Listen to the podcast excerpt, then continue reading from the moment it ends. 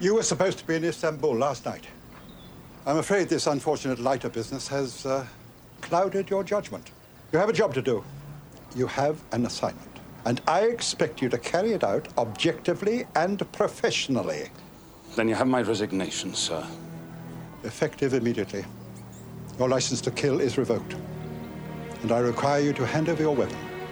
I guess it's uh, a farewell to arms. Bienvenue au podcast Premier Visionnement. In my business, you prepare for the unexpected. Aujourd'hui, nous parlons de Bond, James Bond, agent 007. Uh, just a drink. A martini, shaken not stirred. This never happened to the other fellow. Petite mise en garde avant de commencer.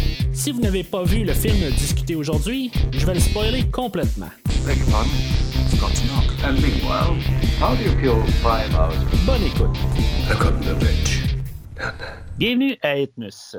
Aujourd'hui, nous parlons de Permis de tuer, sorti en 1989 et réalisé par John Glenn, avec Timothy Dalton, Carrie Lowell, Talisa Soto, Anthony Zerbe, Everett McGill, Benicio del Toro et Robert Davy. Je suis Mathieu et, bien sûr, ce que j'aime plus que le podcast, c'est la loyauté. Donc, c'est pour ça que Christophe est là aujourd'hui pour euh, parler de, du dernier film de, Timothy Dalton dans cette longue euh, carrière qu'il y a eu dans, cette, euh, dans cette duologie euh, de, James Bond. Ben, écoute, si tu me permets de te dire ceci, effectivement que Timothy Dalton a une très longue carrière avec James Bond. Parce que Timothy Dalton a commencé à être impliqué dans l'univers de James Bond en 1967. Euh, parce que euh, justement, on avait déjà euh, prédit que ce serait Timothy Dalton qui remplacerait Sean Connery après You Only Live Twice en 67 pour le film On Her Majesty's Secret Service, mais finalement, lui, se trouvait trop jeune, fait qu'il a dit bon, ben, je prendrai pas le rôle. En 71, quand on a décidé de faire Diamonds Are Forever, on l'a à nouveau approché. Il se trouvait encore trop jeune pour faire le rôle, fait qu'il a dit non. On l'aurait Ben, il est né en appro- 46. Hein? Il est né en 46, Ouais. fait que, tu sais, il avait genre 21 ans. là. Exactement. Fait que, euh, pas, pas 67. là. Il a- cas, je. On l'aurait approché encore pour euh, For You Eyes Only en 81. On a refait la même chose avec Octopussy en 83, la même affaire avec View to a Kill en 85. Puis finalement, ben, il faut croire qu'il était écœuré que quelqu'un frappe à sa porte et qu'il ne pouvait pas dormir le matin. Il a dit oui, puis laissez-moi dormir tranquille. Fait qu'il a dit oui euh, à The Living Daylights. Et puis, ben, malheureusement, License to Kill qui va être son dernier et pas nécessairement parce que c'est son choix, parce que lui, il était prêt à faire un troisième film de James Bond mais parce qu'il y a eu toute cette problématique juridique euh, avec le propriétaire de MGM à cette époque-là qui voulait faire des films de James Bond pour se servir des profits des films pour euh, aller, euh, je pourrais dire, cuver sa, sa, sa, sa- maladie première, soit le jeu. Et à un moment donné, ben, les producteurs de James Bond avaient dit, nous, on ne fera pas un James Bond tant aussi longtemps que tu seras propriétaire de la compagnie MGM. Et par chance, cet homme-là a vendu MGM et ça nous a permis d'avoir euh, Gold, euh, GoldenEye en 1995. Mais euh, c'est ça, c'est- quand même assez spécial, pareil, comme tu dis, tout le cheminement pour que Timothy Dalton euh, se rende au rôle. Ouais. Puis c'était comme le choix, c'était le deuxième choix, dans le fond, quand, quand- ben, je l'ai compté là, le- au dernier podcast.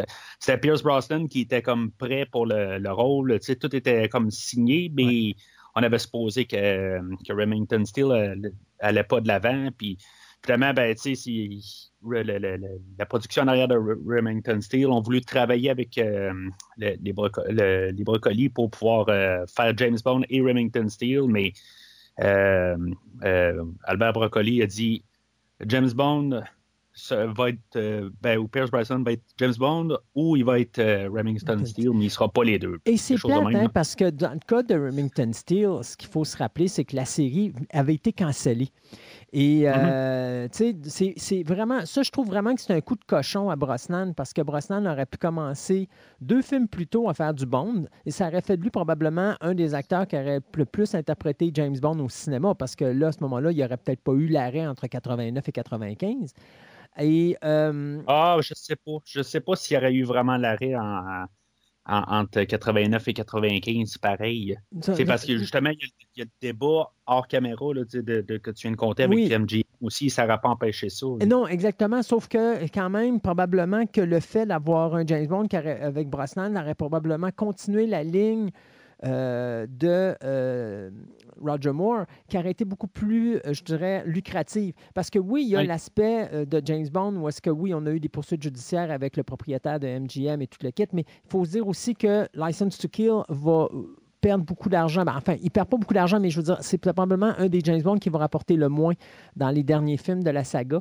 Euh, donc, ça aussi, ça va jouer un petit peu dans la décision à un moment donné de dire on arrête parce que si James Bond aurait continué à faire énormément d'argent, oui, tu as beau avoir un problème, mais tu peux régler ces problèmes-là pareil en cours et continuer à faire tes films pareil. Je pense que c'était une décision qui a été apportée sur plein de points, euh, sur plein de plans, je veux dire, différents au niveau justement d'arrêter de, Bond pendant euh, quoi, six ans.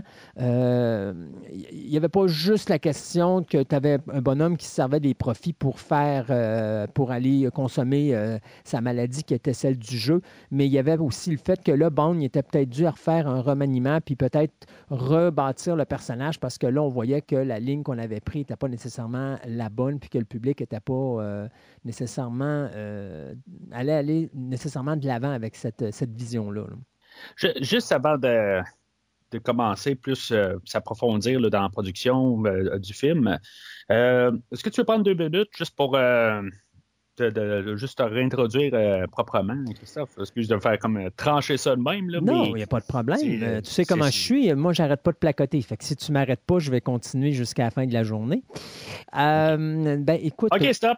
Fait que c'est beau. Merci, Christophe. fait que moi, je suis Mathieu, puis. je te laisse commencer. Il n'y a pas de problème. Donc, euh, comme je disais, euh, avant d'être si brutalement interrompu, euh, Euh, mon nom est Christophe Plassens, donc je suis euh, animateur de, deux podcasts. Le premier étant Fantastica, un podcast qui couvre les différentes passions dans notre quotidien. Donc, on parle de plein de choses là-dedans, que ce soit archéologie, que ce soit euh, anthropologie ou encore comic book ou encore jeux vidéo ou n'importe quoi. Dès a le mot passion qui est associé avec ça, on ramasse le sujet. Et de l'autre côté, bien, j'ai Programme Double, qui est un podcast où est-ce que je raconte l'histoire de la réalisation de deux film. Euh, je fais ça dans une ambiance très cinéparque des années 50, euh, 60 et 70, avec quelques petites pubs euh, rétro, donc quelque chose de bien amusant.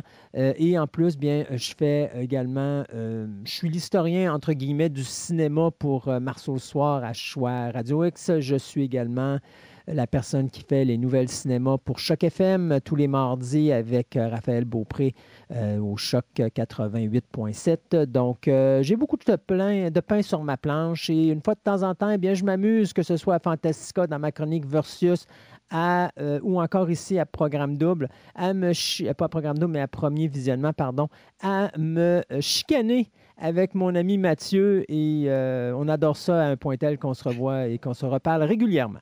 Oui, puis euh, des fois, on continue la, chicane sur ton podcast aussi, euh, où ce que moi, j'apparais une fois de temps en temps euh, pour de, la chronique versus ce qu'on prend deux films ensemble, puis qu'on chicane. Qu'on chicane là-dessus. prochainement, ben, justement, on va éventuellement parler de, versus qu'on qu'on a fait ensemble euh, dernièrement, où ce qu'on parlait de, du dernier, de, pas du dernier film, mais de, ben, du dernier film de Sean Connery, euh, Never Say Never Again versus euh, Thunderball, quelque chose qui s'en vient à ton podcast de Fantastica. À un moment donné. À un moment donné, vous pouvez trouver ça. pour Premier visionnement, ben, si c'est la première fois que vous euh, écoutez le podcast, euh, ben, vous pouvez aller sur premiervisionnement.com où que vous allez voir toute l'historique du podcast, euh, toutes les, plusieurs rétrospectives que, j'ai couvertes. des fois, Christophe s'est joint à, la rétrospective. que ce soit la, rétrospective de Godzilla versus King Kong. on a fait quelques film de super-héros. On a fait euh, Batman 1989, euh, Superman 1978. Euh, en tout cas, vous pouvez tout regarder ça sur le site de promovisionnement.com. N'oubliez pas aussi de suivre Promovisionnement sur Facebook et Twitter. Puis je n'arrive pas de commenter, puis même de liker le post que vous voyez aujourd'hui. ça l'aide juste grandement pour la, visibilité du podcast, juste pour, dans le fond, pour apporter de nouveaux auditeurs. Puis que, dans le fond, plus que plus qu'on est de gens qui, écoutent le podcast, ben, plus on, commande, puis plus euh, on s'amuse ensemble. c'est ça le but de, la chose. Comme on dit, plus on est de fous, plus on s'amuse. Ça ressemble à ça. Fait que, euh, en retournant euh, à ce qui s'est passé, dans le fond, entre The Living Daylights et Permis de tuer, je, mélange les deux langages, entre Tuer n'est pas joué et Permis de tuer. Mm-hmm semble que ça se dit mal dans une phrase. Ouais, t'es mieux de euh, dire Living Daylights puis License to Kill, ça va mieux. Ouais, ouais il me semble que ça, ça je sais pas, ça, c'est pas facile à dire. Euh, le film, c'est ça, il euh, au début, il voulait être License Revoked parce que ben, c'est une question là, de, de, de, traduction, puis ils ont, ils, ont, trouvé ça plus facile d'appeler ça License to Kill parce que. Ben, c'est parce que c'est. quand ils ont fait les test de visionnement parce qu'il faut comprendre que License to Kill est vraiment arrivé très tard comme titre. Hein. On était en post-prod. Euh, le mhm. film avait déjà été visionné au niveau euh, sur des auditoires tests. Et pendant les auditoires tests, bien, euh, ce, que ça, ce qui se passe pendant une, audition test, c'est-à-dire que les gens regardent le film. Habituellement, ils sont allés voir un film. Puis à un moment donné, on leur dit restez dans la salle de cinéma, on va vous présenter la première d'un nouveau film qui s'en vient. Il n'est pas terminé, il y a des effets spéciaux encore qui restent à faire et tout ça, mais vous allez nous regarder regarder ça, puis les gens regardent le film. D'ailleurs, pour eux, c'est une surprise la majorité du temps. Et à un moment donné, on leur donne des feuilles dans lesquelles ils doivent remplir des commentaires. Et la majorité euh, de l'auditoire américain qui avait regardé euh, le film License Revoke ben, disait euh, Pourquoi est-ce que James Bond va perdre son permis de conduire OK, ouais, c'est ça. Et donc, on a décidé à un moment donné de dire, ben, ça serait peut-être pas une mauvaise idée de l'enlever, changer le titre, puis tout simplement le, le, le mettre License to Kill parce que justement, on voyait qu'il y avait des gens qui avaient des problèmes avec le titre. L'autre chose aussi, euh, à l'époque, il y avait un autre, un autre roman euh, qui était écrit euh, mon Dieu, je me c'était, ça s'appelait justement License Revoked, euh, qui était supposément écrit par l'auteur John Garner. C'est un gars qui avait pris la relève par la suite. Donc ça aussi, on ne voulait pas faire le même titre parce qu'on ne voulait pas associer les deux histoires. D'autant plus que ça va être la première fois, à ma connaissance, que là, on a une histoire tout à fait originale. Donc, ce n'est pas basé sur un écrit ou une histoire de euh, Ian Fleming, malgré qu'il y a certaines, euh, certaines idées qui ont été prises de, je pense, c'est euh, Brand euh, Rarity, qui était dans une des histoires de, la nouvelle Live and Let Die. Mhm. Donc. non, For Your Eyes Only, mais en tout cas, c'est pas grave. Je vais en reparler dans la prochaine section. Ah, parce que tu vois, moi, moi ce que j'ai moi, eu comme information, c'était vraiment paru dans la nouvelle de Live and Let Die. C'était d'ailleurs la troisième histoire qu'on prenait. Dans Live and Let Die, c'est une histoire. Ils vont prendre un petit bout d'histoire qui est le bout de euh, voyons, euh, Felix Fighter qui se fait euh, manger par un requin. Ça, c'est la, la, partie qui est prise dans Live and Let Die. Mm-hmm. Euh, l'histoire Hildebrand Rarity, c'est euh, le, personnage de Milton Crest qui vient de cette histoire-là. Puis, euh, en tout cas, je, vais en parler dans, dans, la prochaine section. je vais tout démêler ça. Puis, mais je, te laisse continuer avec. Ben, c'était ça. Ah, OK. Principalement, c'était ce que je voulais dire. Puis c'est ça, fait qu'on a License to Kill parce qu'on cherchait un nom de. Ben, c'était le premier nom qu'on avait, euh, qu'on avait pondu par la suite. Parce que, qu'est-ce qui reste comme nom? On ne voulait pas l'appeler Hildebrand Rarity.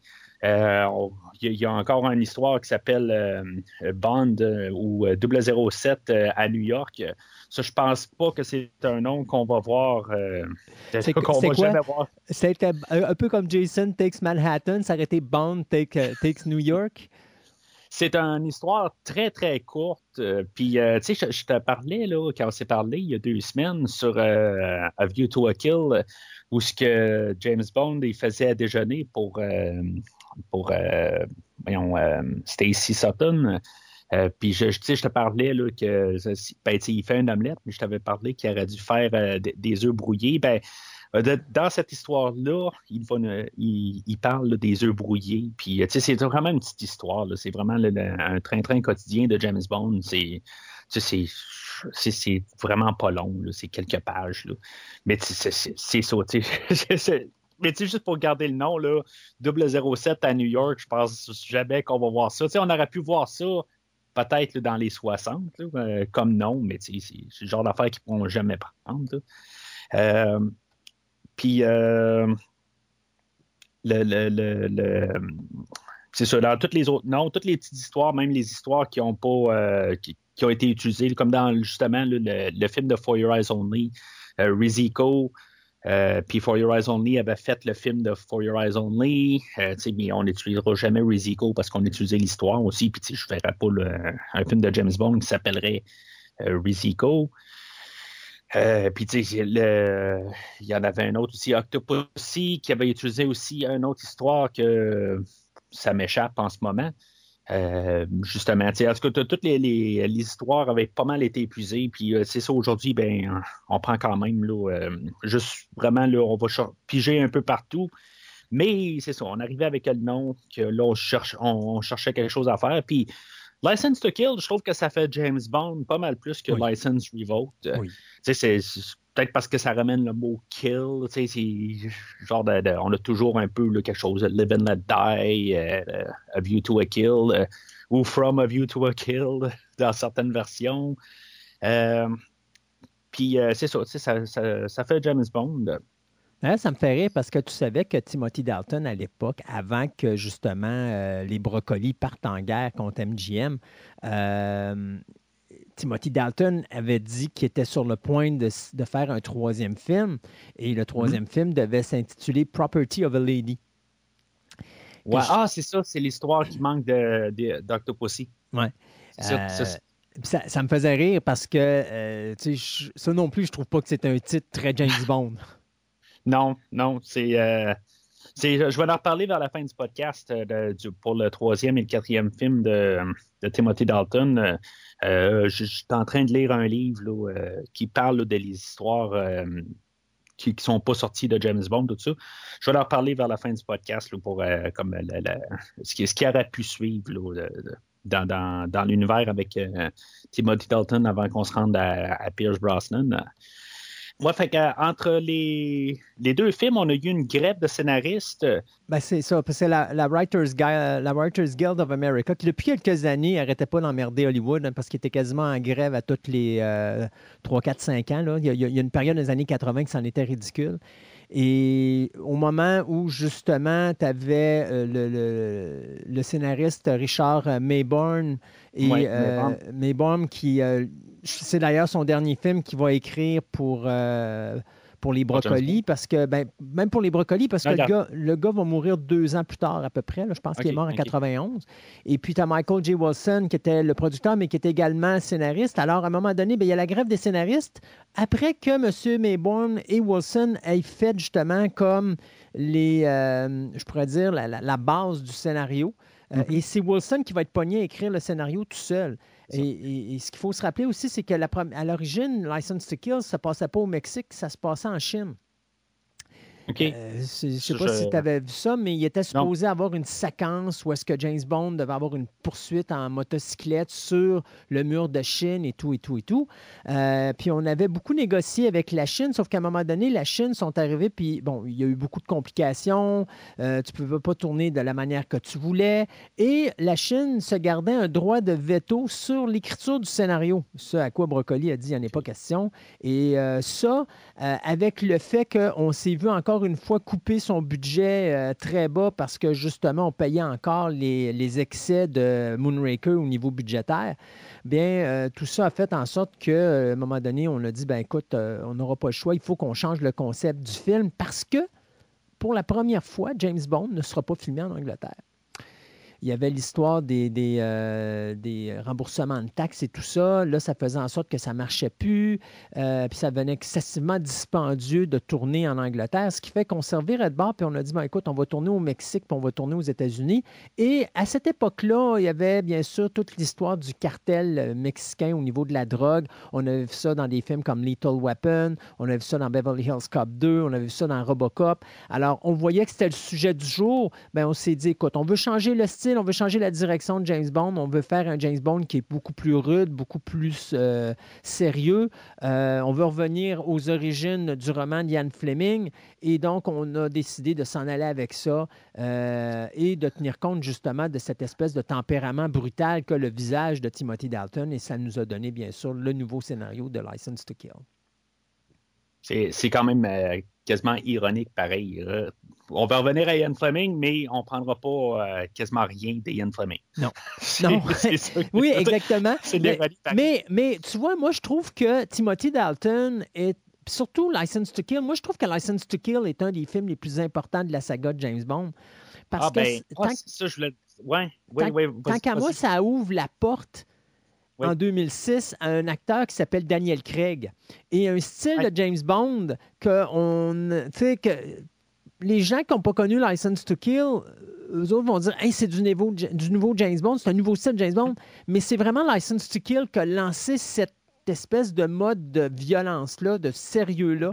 Euh, parce que même dans les premiers James Bond, oui, Dr. No est sérieux, mais il y a quand même un certain humour noir. Il y a quand même il n'y a pas d'humour véritablement dans License to Kill, à l'exception de Q qui va euh, alléger un petit peu le, contenu. Mais pour le reste, euh, James Bond, il, n'est pas, c'est pas, euh, c'est pas Roger Moore, puis c'est pas les, derniers films avec Sean Connery. Il n'y a pas d'humour vraiment ben ben de son côté. Et c'est une bonne affaire. Et cette dureté-là, bien, on va la retrouver justement avec, en 2006 avec l'arrivée de Daniel Craig.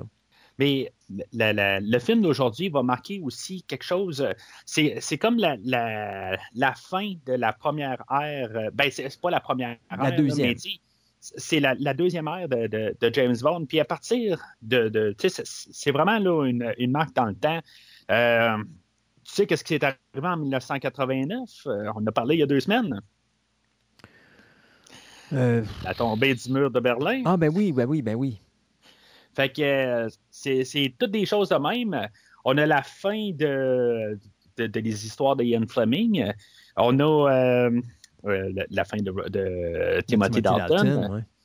On a la fin aussi de Albert Broccoli. À partir des prochains, ben oui, il va avoir un peu de. Il va y toucher un peu là, avec GoldenEye, mais toute l'ancienne clique, si on veut, de, James Bond va terminer pas mal avec le film d'aujourd'hui. Oui, parce que Broccoli, Broccoli tombe malade sur le plateau de tournage, surtout au Mexique, parce qu'il y a des problèmes respiratoires et tout. Broccoli mm-hmm. qui, va qui va mourir, je pense, c'est sept ans après ce film-là, parce que je pense qu'il est mort en 96, si je ne me trompe pas. Euh, après ça, tu as euh, bien sûr euh, l'acteur qui faisait M, qui est Robert Brown, qui disparaît, l'actrice qui avait remplacé pour le rôle de Maniponi, ouais, qui, avait, qui était Caroline, Caroline Bliss, qui, avait, qui remplaçait justement le rôle de Maniponi. C'est son dernier rôle. Mm-hmm. Justement, tu vas avoir le gars qui fait les, les génériques d'introduction, là, Maurice Binder, c'est son dernier. Mm-hmm. Euh, fait que, tu sais, oui, c'est la fin. John Glenn. Oui, John Glenn. Et euh, John Barry, lui, avait quitté la veille. il avait mm-hmm. quitté dans Tomorrow Never Lie, The Living Daylights, pardon. Donc, tu sais, oui, c'est la fin d'une clique. Et c'est dommage parce que Brosnan, comme je disais, j'ai toujours dit Brosnan était le meilleur acteur pour faire James Bond. Il est juste arrivé au mauvais moment.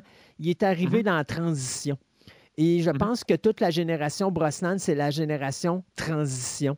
Euh, ce qui va nous amener après ça avec la nouvelle clique de Casino Royale et euh, de Daniel Craig. Euh, mais c'est pour ça que oui, effectivement, c'est un film qui est extrêmement important. Puis moi, c'est pour ça, hein, je, trouve qu'il y a une petite magie dans License to Kill qui fait que c'est un de mes films favoris dans la saga.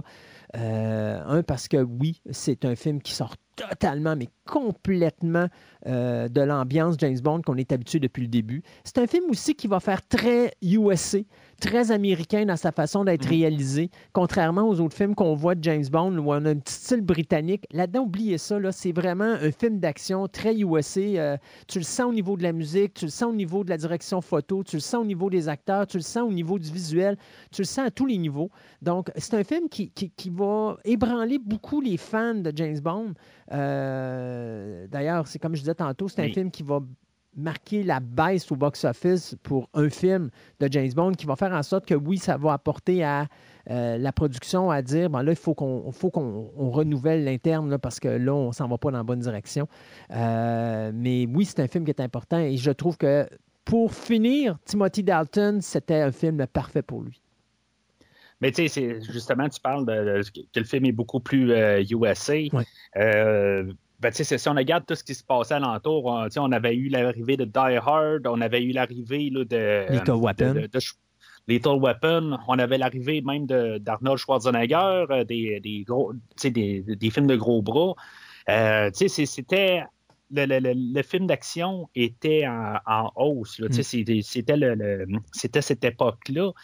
Euh, puis James Bond, ben, c'est ça, il, il embarquait dans cette, dans cette gimmick-là. Puis même, même Michael Kamen, lui, je pense qu'il venait de Die Hard puis de Lethal Weapon, si je ne me trompe pas. Ben, de toute façon, la musique fait Little Weapon et Die Hard. C'est le reproche que je fais. Tantôt, on va reparler de Michael Kamen, là, mais ça, c'est le reproche que j'ai fait. Il n'a pas été capable de s'ajuster à l'univers de James Bond. Euh, mhm. contrairement à des euh, Luc Besson, pas des Luc Besson, mais je veux dire des Eric Serra euh, ou encore David Arnold qui ont vraiment changé leur style pour aller dans l'univers de James Bond. Lui, pas pantoute. Mhm. Lui, il a continué à faire du Die Hard puis du, du Little Weapon. Puis je trouve ça dommage parce que ça enlève un peu la magie de James Bond, je trouve, dans, dans ce film-là. Là. Ouais, fait que c'est ça, il, s'est vraiment euh, américanisé, mais ça, ça tombe quasiment qu'à chaque fois que toi et moi, on a parlé dans cette rétrospective-là, Diamonds Are Forever, c'est un film qui était pas mal américanisé. Euh, où ce qui, James Bond s'en allait à Las Vegas, ça se passait pas tout le temps tout à Las Vegas, mais c'était une manière qu'on avait essayé d'américaniser James Bond. La dernière fois qu'on a parlé, on a parlé de View to a Kill. Euh, en parenthèse, From View to a Kill? Euh, puis c'est un peu la même affaire. Ben, euh, on se ramassait avec James Bond en Amérique. C'était à Silicon Valley, à San Francisco. Puis c'est ça, là, là, on se ramasse encore. mais là, c'est vraiment à 100% ben, c'est pas à 100% il y, a, le Mexique, tout ça, mais il n'y a absolument rien à voir avec l'Angleterre, qui je pense encore une fois, une première, je pense. Euh, quand tu regardes toutes les autres histoires, il y a tout le temps un, lien. C'est, sa mission, mais aujourd'hui, là, c'est, euh, c'est vraiment pas sa mission. Dans le fond, c'est, la première fois que James Bond il va être euh, un Rogue Agent, là, où c'est, une mission personnelle. Et d'ailleurs, c'est drôle parce que même M quitte l'Angleterre pour s'en venir aux États-Unis pour parler à Bond. Oui. C'est, tout le monde est, aux États-Unis, mais comme tu dis, c'est à c'est une question de, de, budget.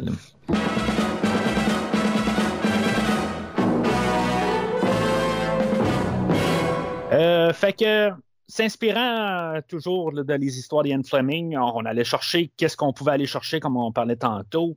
Euh, dans le fond, le, point de départ pour écrire l'histoire de License to Kill, euh, je, pense que ça va plus venir de l'histoire dans Live and Let Die, la partie où ce que Felix Leiter se fait euh, manger par, euh, un requin. Ben, il, se fait, se fait pas tuer. Pareil comme dans le, film, il y a la note de, He disagreed with something that ate him.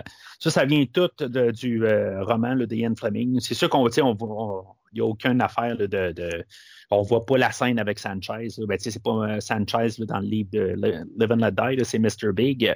Mais toute cette idée-là, elle vient de Live and Let Die. Je pense que c'est un peu l'idée de base qu'on s'est servi dessus. Mais c'est ça, on s'est servi aussi de l'histoire de Hildebrand Rarity qu'on a le personnage de Milton Crest, que lui, dans le fond, c'est comme un genre de, de millionnaire américain que lui, avec son bateau, puis il y a sa femme à bord. puis, tu sais, dans le fond, là, c'est, une mauvaise personne. En de ligne, là, euh, c'est un typique euh, millionnaire qu'en bout de ligne, il s'arrange à avoir une fondation pour euh, se faire endosser pour, pour trouver des poissons. Puis en bout de ligne, ben, il fait genre des millions sur le dos de, toutes ces charités-là. Euh, puis à, quelque part, ben, il fait juste arriver, au lieu de vraiment trouver les poissons, ben, il s'arrange pour euh, trouver des genres de mercenaires, puis que finalement, ben, il va les payer juste euh, des, des, des, scènes rendues là pour finalement ramasser les poissons qu'il a besoin. Dans toute cette histoire-là, ben, euh, on voit qu'il bat sa femme avec un, fouet qui, qui vient d'une, euh, d'une genre de raie ou un stingray, je pense. Idée qu'on va revoir dans le, début du film là, de, de, License to Kill, qui, euh, ce trait-là, a été apporté au personnage de Sanchez, où ce qu'il va battre sa, sa, copine pour savoir pour savoir sauver de son lit pour sauter dans un autre lit. C'est un trait qui était déjà à Milton Crest, mais on y a enlevé, puis on a rétréci beaucoup le personnage de Milton Crest à, l'arrière-plan dans License to Kill. Euh, puis finalement, ben, ça finit que James Bond il est sur une mission, puis pour une raison ou une autre, embarque dans, cette histoire-là. Euh, puis, euh, dans le fond, James Bond n'a pas vraiment beaucoup rapport dans cette histoire, de, dans, cette courte nouvelle fait juste comme être témoin de, toute l'histoire. Puis il y a une bonne fois, là, euh, Milton Crest, c'est ça, il, il, il, il, bat sa femme, puis il une bonne nuit de même. Euh, Milton Crest va se faire tuer, puis parce qu'il est à la recherche d'un Hildebrand Rarity, c'est un genre de poisson qu'il devait trouver. Puis il y a quelqu'un qui, a euh, qui, a fait carrément ingérer ce poisson-là. Puis dans le fond, l'histoire finie. On ne sait pas exactement c'est qui qui a tué euh, Milton Crest. C'est sa femme ou euh, James Bond, il y avait un compagnon avec lui qui, l'avait apporté euh, sur, le bateau de Milton Crest. Puis, on ne sait pas c'est qui exactement. C'est plus un peu un, genre de mystère. Mais l'histoire finit que James Bond va aider la femme à Milton Crest se débarrasser du corps parce qu'en bout de ligne, on sait que c'est un mauvais homme, puis que dans le fond, il, y a eu qu'est-ce qu'il méritait. Puis, euh, euh dans le fond, on ne sait pas c'est qui le meurtrier, mais c'est juste pour euh, euh, comme idée de base pour le film d'aujourd'hui.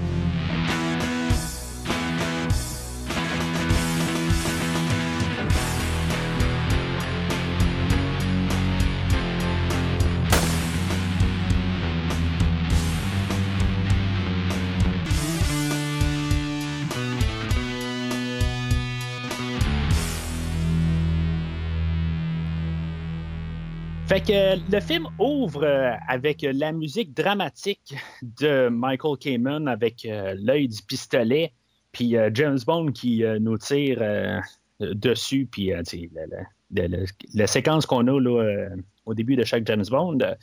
Euh, tu parlé il y a quelques minutes, Christophe, qu'on on allait avoir la musique de Michael Kamen aujourd'hui. Ben, parlons de la musique de Michael Kamen qui euh, nous frappe euh, très fort euh, aux oreilles tout de suite en partant. on sent vraiment toute l'intensité, il me semble. C'est vraiment quelque chose de différent comme, comme musique en partant. J'écoutais, il y a deux commentaires audio pour le, film. J'ai écouté les deux commentaires. Puis John Glenn, il dit que puisque John Barry ne pouvait pas revenir pour euh, le, film d'aujourd'hui, ben c'est avec Michael Kamen qui trouvait qu'il pouvait avoir comme un peu le, un semblant de John Barry. Euh, sans trop s'écarter. Puis, tu sais, c'est pas la première fois que John Barry n'est pas là pour la musique d'un James Bond. On avait eu Bill Conti, que lui avait fait les films de Rocky. Euh, on avait eu Marvin Lamlish, qui, fait, le, qui a fait la musique pour l'espion qui m'aimait. Euh, mais tu sais, eux autres, ils avaient fait vraiment un style totalement différent. Mais là, dans le film d'aujourd'hui, on essaie de chercher un genre de clone à John Barry. Euh, moi, honnêtement, la musique d'aujourd'hui, oui, c'est, on n'essaie pas trop de dériver de qu'est-ce que John Barry va, faire, ben, qu'est-ce qu'il a fait plutôt. Euh, mais, tu sais, oui, ça a son, c'est pas John Barry, là, puis on peut le sentir.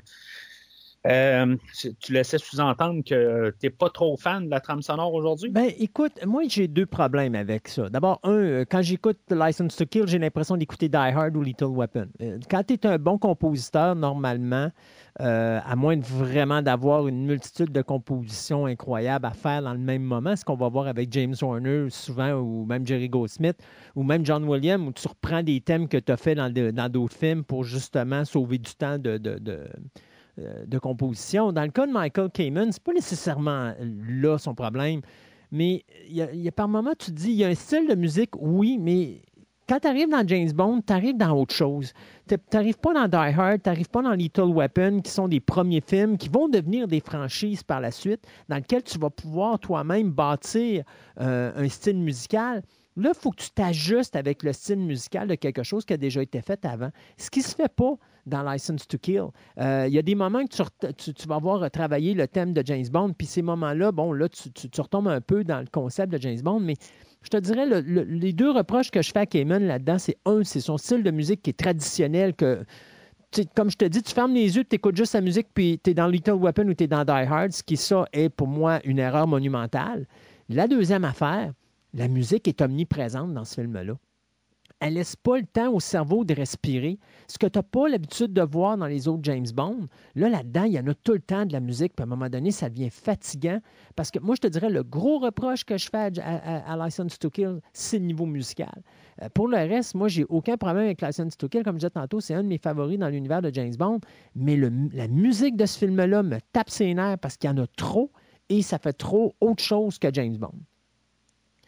Euh, c'est quand même assez drôle que tu dis il y, en a trop. Quand tu regardes la trame sonore qui est sortie euh, officiellement, hmm. euh, il y a genre 28 minutes de musique sur la trame sonore. qui a, ça a l'air qu'il y a 92 minutes qui étaient écrits pour le film de musique, mais il y en a juste 28 sur la trame sonore. J'attends par la poste, je ne sais pas si c'est un CD officiel ou un, bootleg ou un remaster qu'ils ont fait dernièrement, mais j'attends la, musique complète. Là. Ça, je suis quand même assez curieux. Euh, mais c'est ça, la, la, trame sonore est faite la moitié de, chansons euh, pop ou en tout cas de, la, mais il fallait la la tune de fin, tout il ça. Fallait, il, fallait, il fallait que l'univers de James Bond soit touché par ça, hein, parce qu'il faut se rappeler que les années 80 ont été très forts au niveau de la musique. Euh, je ne sais pas si mm-hmm. tu te rappelles, toi, parce que moi, c'est la période où je collectionnais les trames sonores de films. Puis ici au mhm. Canada, ce qu'on avait, on avait les, trames sonores qui comprenaient les chansons, alors qu'aux États-Unis, ils avaient les trames sonores qui comprenaient l'instrumental. Donc, quelqu'un, mettons, achetait Top Gun. Ben, si tu achetais la trame sonore Top Gun au Canada, ben, tu avais les chansons. Puis si tu achetais Top Gun aux États-Unis, ben là, tu avais la trame instrumentale. Donc, si quelqu'un voulait avoir toutes les musiques, ben, il fallait acheter une partie aux États-Unis puis une partie au Canada. Euh, James Bond a échappé à ça jusqu'à License to Kill ou License to Kill, lui, ils ont mis les chansons en premier, puis quelques segments musicaux. Mais tu sais, c'est pas dur. Tu vas avoir la trame sonore de, de, de, voyons, License to Kill. Tu as juste à t'acheter la trame sonore de Die Hard puis Little Weapon, puis les thèmes que tu as dans, License to Kill sont dedans. Parce que c'est quasiment du copier-coller avec ce qui s'est fait dans ces trames sonores-là. Ouais, c'est. Euh, tu sais, c'est. Lethal Weapon puis euh, Die Hard, c'est euh, mes, mes, séries fétiches. Euh, je dirais que je vais réécouter plus souvent peut-être Lethal Weapon, mais tu sais, Lethal Weapon m'écoutait ça au genre aux 5 ans, puis les Die Hard m'écoutaient ça au genre aux 8 ans. Non, moi, j'écoute ça à, tout, à toutes les Noëls, je me tape Die Hard. Toutes les Noëls. Ah c'est ton film de Noël. Ben, c'est un des films de Noël, ben oui, c'est sûr. J'ai écouté euh, Lethal Weapon euh, l'année passée, puis c'est vrai que ça m'a frappé quand la musique, j'ai fait comme, hé, que ça sonne License to Kill, mais dans le fond, c'est l'inverse, dans le fond. Mais euh, moi, tu sais, j'ai quand même une ouverture à quelque part. Je me dis, bon, tu sais, les, trames sonores de John Barry, c'est, je veux dire, c'est le top, c'est le summum là, en, bout de ligne. Même, euh, je n'ai parlé la, semaine passée là, avec Living Daylights. Je pense que c'est, c'est pas, peut-être pas ma meilleure, mais c'est dans mon top 2-3 de, des, des, trames sonores de, John Barry. Euh, mais qu'on ait un peu de variété, comme euh, la trame sonore de For Your Eyes Only, que j'adore aussi euh, par Bill Conti. la trame sonore de Live and Let Die par George Martin, je l'adore. Puis il faut pas oublier The Spy Who Loved Me. The Spy Who Loved Me, qui est quelque chose de différent parce que c'est comme de la musique euh, de fond. C'est vraiment bizarre, cette trame sonore-là. Elle est fun, je l'aime beaucoup, mais tu sais, et quelque chose de totalement différent. C'est comme la musique ambiante. C'est vraiment étrange comme, euh, comme trame sonore. Il n'y a pas vraiment de, de thème, il n'y a pas de. Ben, mais tu remarqueras sur ces trois films-là, ces compositeurs qui ont pris James Bond ont adapté la musique à l'univers de James Bond. Ce que Michael Kamen n'a pas fait. Kamen n'adapte pas son style à James Bond, il adapte James Bond à son style. Et, ça, c'est l'erreur que je trouve de Kamen là-dedans, parce qu'il y avait une opportunité en or de montrer qu'il était un excellent compositeur de musique de film, et il a mhm. manqué le bateau tant qu'à moi. Parce qu'il a juste démontré qu'il était capable de faire juste un style de musique puis euh, je pense que c'est la raison pour laquelle on ne l'enverra pas dans le prochain, même s'il y a un, grand laps de temps. Là, euh, il n'a pas su prendre la chance de faire ce que David Arnold a fait. David Arnold avait un style de musique. Euh, on a juste à penser à Independence Day. Puis à un moment donné, il se fait mm-hmm. donner James Bond et là, il fait un 360 degrés complètement. Puis là, il change de style de musique complètement. Et ça fait James Bond parce qu'il reproduit un style qui était là, qui avait été fait par Barry. Tout en respectant Barry, il met son style de musique à lui, mais tu comprends qu'il s'est adapté à James Bond et non pas le film s'est adapté à la musique de David Arnold. Donc, moi, c'est le reproche que je fais à Cayman là-dedans, c'est qu'il ne s'est pas adapté à James Bond, il a adapté James Bond à sa musique à lui. Fait que euh, on, va embarquer dans, l'histoire. Euh, on, a, euh, on embarque vraiment directement dans l'histoire. Puis, tu sais, dans, toute la scène pré-générique, contrairement à les, les, autres films, c'est pas comme une mission séparée à James Bond. C'est, dans le fond, on pourrait pas avoir de pré-générique. On pourrait avoir le film qui, qui, roule directement. Il n'y a pas de, de, coupure vraiment. C'est coupé par la, la tune thème un peu qu'on va parler là, dans, quelques minutes, mais c'est vraiment une histoire en continu. Il n'y a, pas de, choses à part euh, au début. C'est quelque chose qui, euh, qui, manque encore une différence avec euh, les, autres films. pas quelque chose que, qui, va, qui, va changer à tout jamais, parce que quand on va revenir dans, dans GoldenEye, ben, il y a, y a, une histoire pré-générique qui est quelque chose séparé du film. C'est toutes, toutes des choses qui ne vont pas être définitives, mais on essaie d'avoir quand même quelque chose de différent euh, aujourd'hui. Puis on a le. Avec la violence, déjà, on va le voir en partant. Euh, on a un ton un petit peu plus sombre dans le film aujourd'hui. la cote du film, euh, au lieu d'être un film PG, PG. PG, ouais, c'est ça. Il est rendu PG-13. Mais au Québec, c'est officiellement le premier James Bond à être coté 14 ans. 14. Ouais, c'est 13 ans ici, non? Oui, mais aujourd'hui, c'est très indicatif, mais à cette époque-là, c'était 14 ans. Ah, OK, OK. C'est bon, c'est juste faire une petite nuance. Ben, je, t'ai déjà entendu dire ça, 14 ans, mais je me dis, oui, il me semble que c'est 13 ans, mais. Non, mais c'est ça, c'est qu'à l'époque, les cotes au cinéma, c'était pour tous 14 ans et 18 ans, adultes. Puis après ça, on a créé la cote, on a changé les cotes, on est devenu général, 13 ans indicatif et 16 ans. 16 euh, ans plus.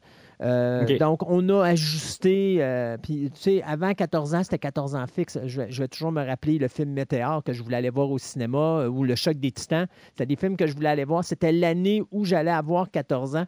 Et puis, malheureusement, pas pu y aller parce que le film sortait des salles, genre quelques semaines avant euh, que j'aille mon 14 ans. Et donc, ça a fait en sorte que le premier film de 14 ans que j'ai pu aller voir parce que j'avais 14 ans, c'était Raiders of the Lost Ark. Euh, c'était le premier Indiana Jones. Mais euh, à l'époque, quand tu n'avais pas 14 ans, tu ne pouvais pas rentrer en salle. Donc, à un moment donné, ils ont comme fait la même affaire. Je peux te contredire. Je peux te contredire parce que moi, c'est mon premier James Bond que je suis allé en salle, puis j'avais 8 ans. Mais tu n'étais pas tout seul. Non, non, c'est ça. Tu étais avec un adulte?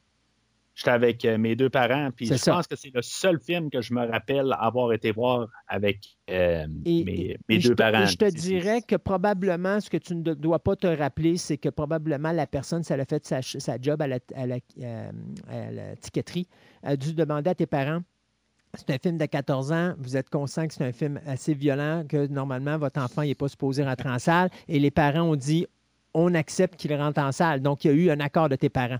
Mais techniquement, euh, aujourd'hui, dans un 13 ans indicatif, un enfant peut aller voir un film de 14 ans sans être accompagné d'un adulte. Ah, euh, contrairement à l'époque, quand tu rentrais à un film 14 ans, tu ne pouvais pas rentrer dans la salle de cinéma ah, si tu n'avais pas 14 ans. moi, je me rappelle à un moment donné, euh, justement, le choc des titans, quand j'ai voulu rentrer là, ma mère était avec moi, puis quand ils ont dit à ma mère, il y a des scènes de violence dedans, ma mère a dit non, il ne rentre pas. Ben, c'est comme, ben merci, c'est le film que je veux aller voir, puis je ne peux pas y aller. Bon, ben c'est ça. C'était la clique, ça prenait l'accord du parent. Oui, je, ben, je me rappelle pas pour ce film-là en particulier, mais je me rappelle, oui, ben, ben, peut-être dans les deux années suivantes, le temps que j'ai 13 ans, je me rappelle euh, mes, parents donner l'accord à la personne euh, à la billetterie. Oui.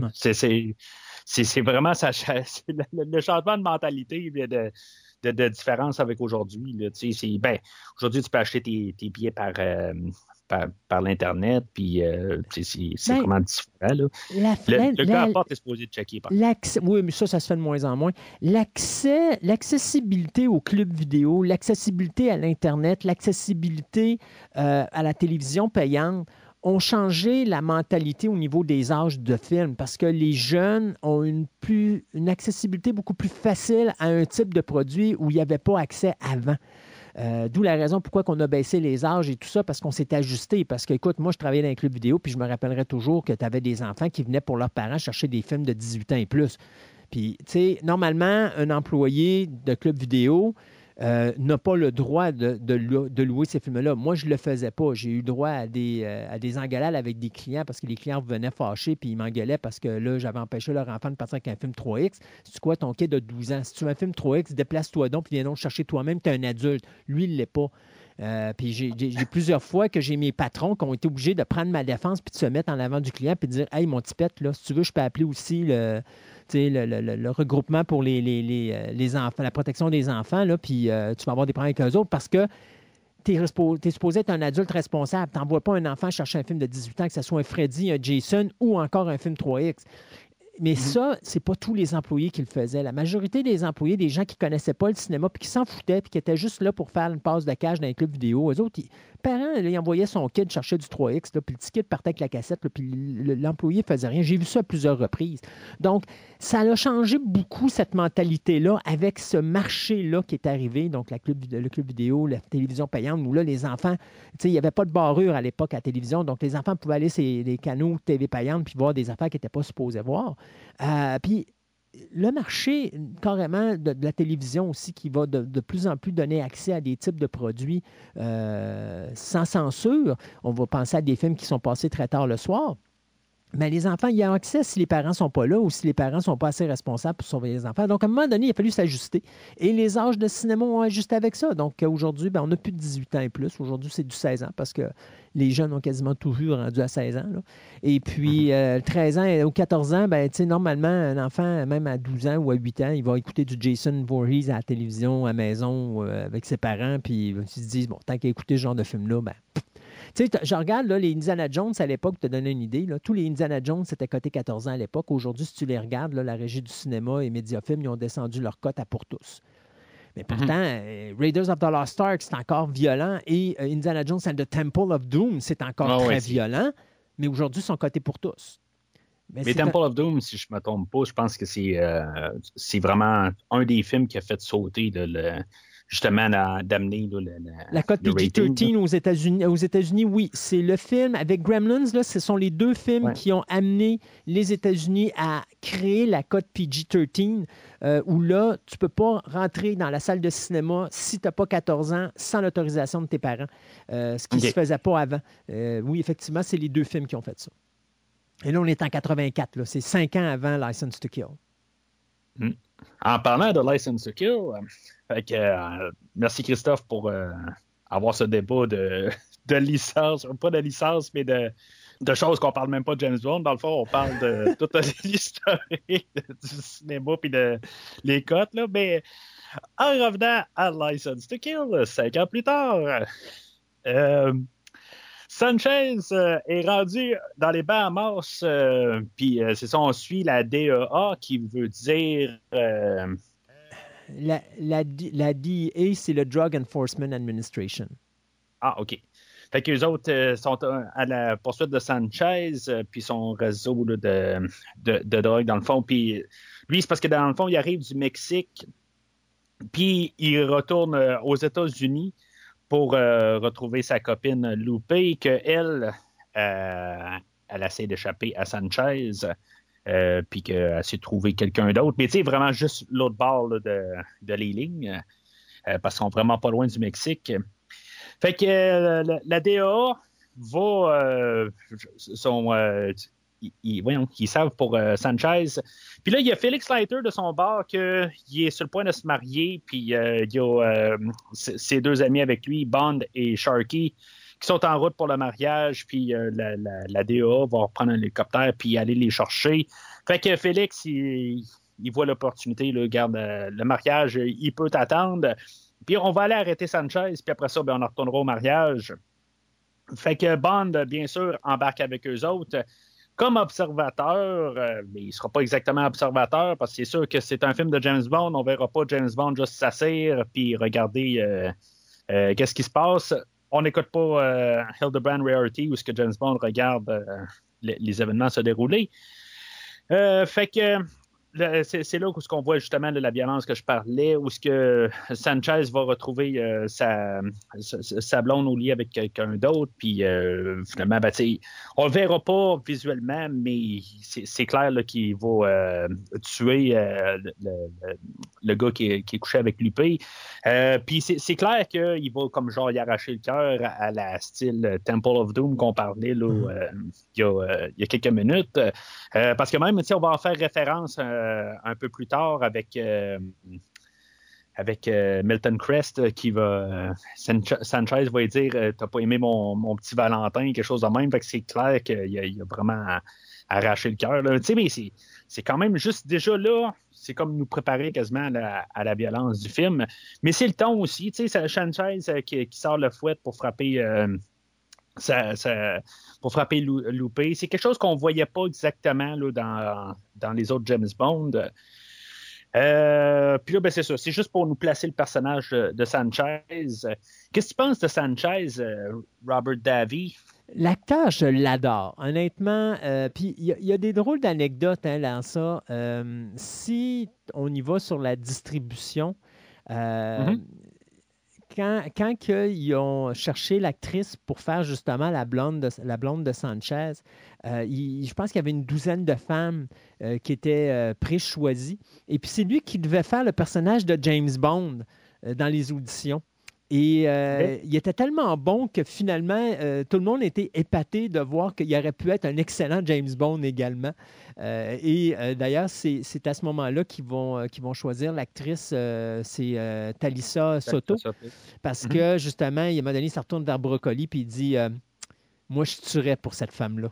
Et il disait C'est elle que je veux. Et c'est lui qui a choisi Talissa Soto, justement, pour le rôle de Loupé Lamora. Donc, un acteur qui est arrivé là parce que je pense que si je ne me trompe pas, c'est Barbara Broccoli qui l'avait suggéré justement à Albert Broccoli. Et puis, euh, finalement, ils ont accepté euh, de le prendre. Et savais-tu que le nom de Frank Sanchez, euh, c'était un hommage au chanteur Frank Sinatra? Parce ah que, non. Ouais, parce que Frank, Frank, Sinatra est non seulement un grand ami d'Albert Broccoli, mais il est également un grand ami de Robert Davy. Donc, les, les, les, deux Je hommes. Sais que Robert Davy, aujourd'hui, il, il, il, chante des chansons de Frank Sinatra. Je sais que c'est un grand fan de, sa musique, là, mais savoir si c'est un ami, je, ça, je sais pas. Ouais.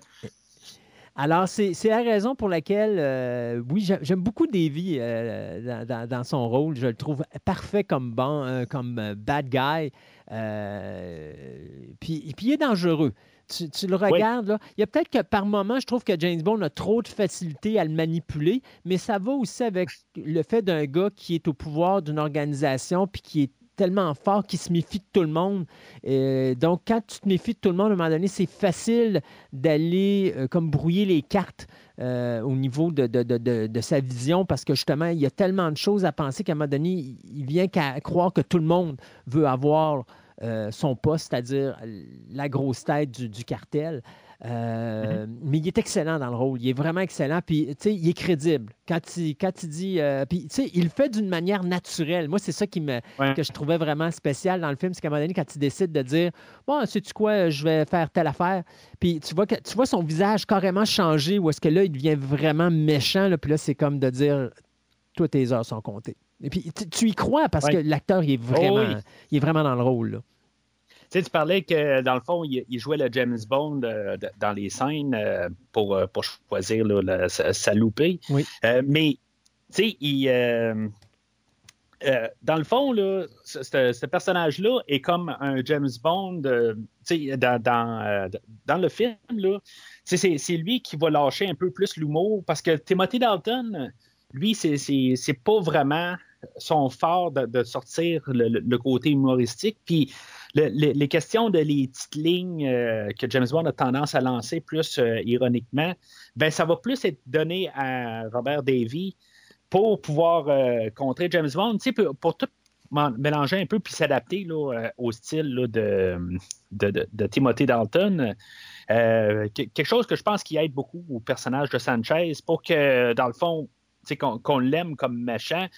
Puis je pense que moi, ça va tomber là, être, c'est clairement là, dans mon top 3 là, des, euh, des, des méchants. Puis je trouve que euh, justement, il, il est vraiment 3D comme personnage. Puis on sent que, que- qu'il y, a- il y a quelque chose. Puis tu sais, il, il est comme euh, réel là, dans, dans cet univers-là. Euh, Oui, puis il n'a pas peur de salir les mains. C'est c'est pas j'envoie quelqu'un faire la job sale pour moi. C'est lui qui a fait la job sale. Et c'est ça qui donne encore plus de crédibilité au personnage, puis qui Ouais. fait en sorte que c'est un vilain qui est une vraie compétition pour Bond et non pas juste un vilain qui donne des ordres, puis que quand Bond arrive là, il fait juste bang, puis c'est fini. Là. Oui, oui. Mais puis c'est c'est ça, ju- justement, jusqu'à la fin du film. Ouais. c'est lui. Là. Euh, fait que euh, c'est ça, Sanchez euh, part, euh, part de, de- de- de- la maison là, avec Loupé puis sa, petite gang. Bond est, ben, où l'équipe à Félix, là, la, la DA arrive avec euh, son hélicoptère, puis arrive à l'aéroport. Euh, puis tu sais, même là, justement, tu sais, Sanchez qui, euh, qui, qui se sauve le de, de la Jeep en sautant, tout ça, tu sais, ça fait très Bond, à quelque part, tu sais, que c'est... En tout cas, je, me dis, c'est- genre chose que James Bond ferait, ben, c'est- quelque chose que, que lui fait aussi. Fait que là-dedans, ben, la première rencontre entre euh, James Bond et, et Loupé. Euh, elle, dans le fond, elle fait juste retourner James Bond, ou ce que James Bond euh, fait juste être observateur, mais il, aide quand même. Pendant que, que euh, la bande à, Sanchez là, se fait arrêter là, sur, euh, à l'aéroport, ben, c'est ça, Sanchez est parti de son bord puis a réussi à embarquer là, dans un avion pour finalement se sauver euh, vers le Mexique. Le Félix et ben, la DA, tout ça, rembarquent dans l'hélicoptère, puis euh, finalement réussissent à rattraper. Ah, L'hélicoptère, elle va vite en sacrement, pareil. là. Je Oh sais oui. pas, c'est un hélicoptère, ça peut aller si vite que ça? Je ne sais pas, mais c'est à DEA. Fait que si on a un hélicoptère qui va vite, ils ont mis des rétrofusées en arrière. Mais ça, tu vois, toute la séquence qui suit est une des raisons pourquoi j'aime ce film-là de James Bond. Les Ah ouais. cascades dans ce film-là sont tout simplement spectaculaires. Et euh, je sais pas si tu es Oui. d'accord avec moi de dire que c'est probablement un des James Bond au niveau des, de la job des cascadeurs là, qui est une des plus impressionnantes. Ah, c'est- très impressionnant. C'est euh, la, toute la séquence. Puis, tu sais, même euh, Michael Kamen, quand, quand il décide qu'il blaste la tune de James Bond dans le piton, Ouais. euh, tous ces moments-là, je trouve que ça devient des moments très forts. là. Oui. Il y a les deux, trois places là, dans tout le film, là, que vraiment, il va blaster ça dans le, vraiment là, le, le son dans le piton. Euh, c'est vraiment les moments les plus euh, remarquables du film. Puis, tu sais, Là, c'est, on, voit vraiment qu'il y a quelqu'un qui est suspendu euh, des airs en arrière d'un, avion. Ouais. Euh, tu sais, c'est, tout sur caméra. tu sais, c'est- Il n'y avait pas de digital dans le temps. là. Non, c'est spectaculaire. Puis toute la job, il n'y a pas juste cette séquence-là, là, la séquence des, des 18 roues. euh, tu sais, il y, a- il y a plein Ah oui. de séquences là, où tu vois vraiment que le travail de cascade est tout simplement Ah oui. Spectaculaire. Euh, d'ailleurs, je pense qu'il y a un moment donné dans, le film, là, euh, ben, durant la production du film, vers la fin de la production du film, à un moment donné, Timothy Dalton était justement dans une séquence qui a failli coûter sa, vie. Ils ont, mis le paquet sur les cascades mm-hmm. dans ce film-là et ça n'a pas été nécessairement facile, mais vraiment quelque chose de spectaculaire. C'est ça qui fait en sorte que ce film-là est quelque chose. C'est juste l'introduction une fois qu'ils ont capturé euh, dans les airs l'avion de Sanchez en l'accrochant avec une corde à un hélicoptère, puis ils ont vraiment mhm. fait une réplique un, un d'un avion. Euh, parce que bien sûr, vous devinerez qu'ils n'ont pas vraiment traîné un véritable avion là, sous l'hélicoptère, mais tu as les deux, les deux cascadeurs qui se pitchent pour remplacer bien sûr euh, Félix et James Bond dans les airs pour parce que Félix est supposé se marier, puis qu'après avoir vécu cette, cette situation-là, ils atterrissent devant le, devant l'église. Euh, la cascade est superbe. Tout, mm-hmm. est, bien fait. Puis c'est ce qui fait que ce film-là est remarquable. Ben, dans plusieurs années plus tard, euh, genre 30 euh, ans plus tard, on a le réalisateur Christopher Nolan, que lui, c'est un grand fan des films de James Bond. Puis dans plusieurs films, il va souvent rendre un genre de, de clin d'œil à, à, des James Bond. Dans The Dark Knight, il avait reproduit la finale de Thunderball avec James Bond qui se faisait euh, tirer par un avion. Puis dans Dark Knight Rises, ben, il a repris un peu cette séquence-là où ce que justement on prenait un avion puis on, la faisait virer de. Ben, on la traînait là, avec un autre avion, là, mais c'est, juste pour montrer un peu l'effet de, de l'influence que, que, ça donne. Puis, euh, tu sais, c'est pas un film qui a été regardé. Ben, aujourd'hui, a le plus de respect, mais dans le temps, ça a été. Euh, c'était pas le film où, que, par la suite, là, le monde était un petit peu euh, ben, C'est la première fois qu'on sort du concept bande conventionnel, traditionnel. C'est jamais arrivé qu'on fasse quelque chose comme ça. Euh, bande n'est plus un agent secret. c'est pas une mission. C'est rendu vraiment un, règlement de compte. Mhm. c'est l'histoire traditionnelle américaine, nord-américaine et non pas britannique. Donc, on change de A à Z. Bond ne fait plus d'humour. Il est très dur, très rude, très violent aussi. Tu sais, moi, je suis pas mhm. sûr que la base euh, au niveau des revenus soit nécessairement due au fait que le film soit vraiment moins accepté par le public que le fait qu'il ait changé mhm. de code d'âge et que donc, à ce moment-là, les jeunes ne pouvaient pas rentrer voir ce film-là avec autant de facilité que les autres James Bond. Parce que James mhm. Bond, quand on est jeune, on aimait ça, nous autres, les petits. Donc, toute cette histoire-là de jeunes est partie là, pour License to Kill. Et c'est peut-être ça qui fait la différence aussi, faire en sorte que ce film-là fait quoi, euh, presque 30 millions de moins que le film précédent? Oui, quelque chose de même. Euh, je n'ai pas les chiffres en face de moi, mais c'est similaire à ça. Euh, tu sais, même ils vont arriver, là, puis, tu sais, c'est un été chargé. Hein, on a justement parlé, toi et moi, de Batman 89, qui est sorti, je pense, quelques semaines avant. on avait L'Arme fatale 2. Euh, on avait Indiana Jones 3, euh, tous des films qu'on a déjà parlé de, tantôt, là. Mais en euh, bien sûr, on avait Vendredi 13 8. non, on oublie ça. Le Vendredi 13 n'est pas une compétition pour Bond. Ben, c'est ça. C'est un film qui a, qui a floppé. À, part, à part qu'il y a eu une source d'inspiration pour appeler ça Bond Takes New York, là. En dehors de ça, oublie ça. ouais. Ben, on a Star Trek 5, que lui aussi a, il a floppé, mais aussi, on a Retour vers le futur 2. Euh, c'est d'autres films qui ont. Le, le, marché à quelque part, il faut qu'il aille à quelque part. Euh, c'est rendu là, c'est film sur film sur film sur film.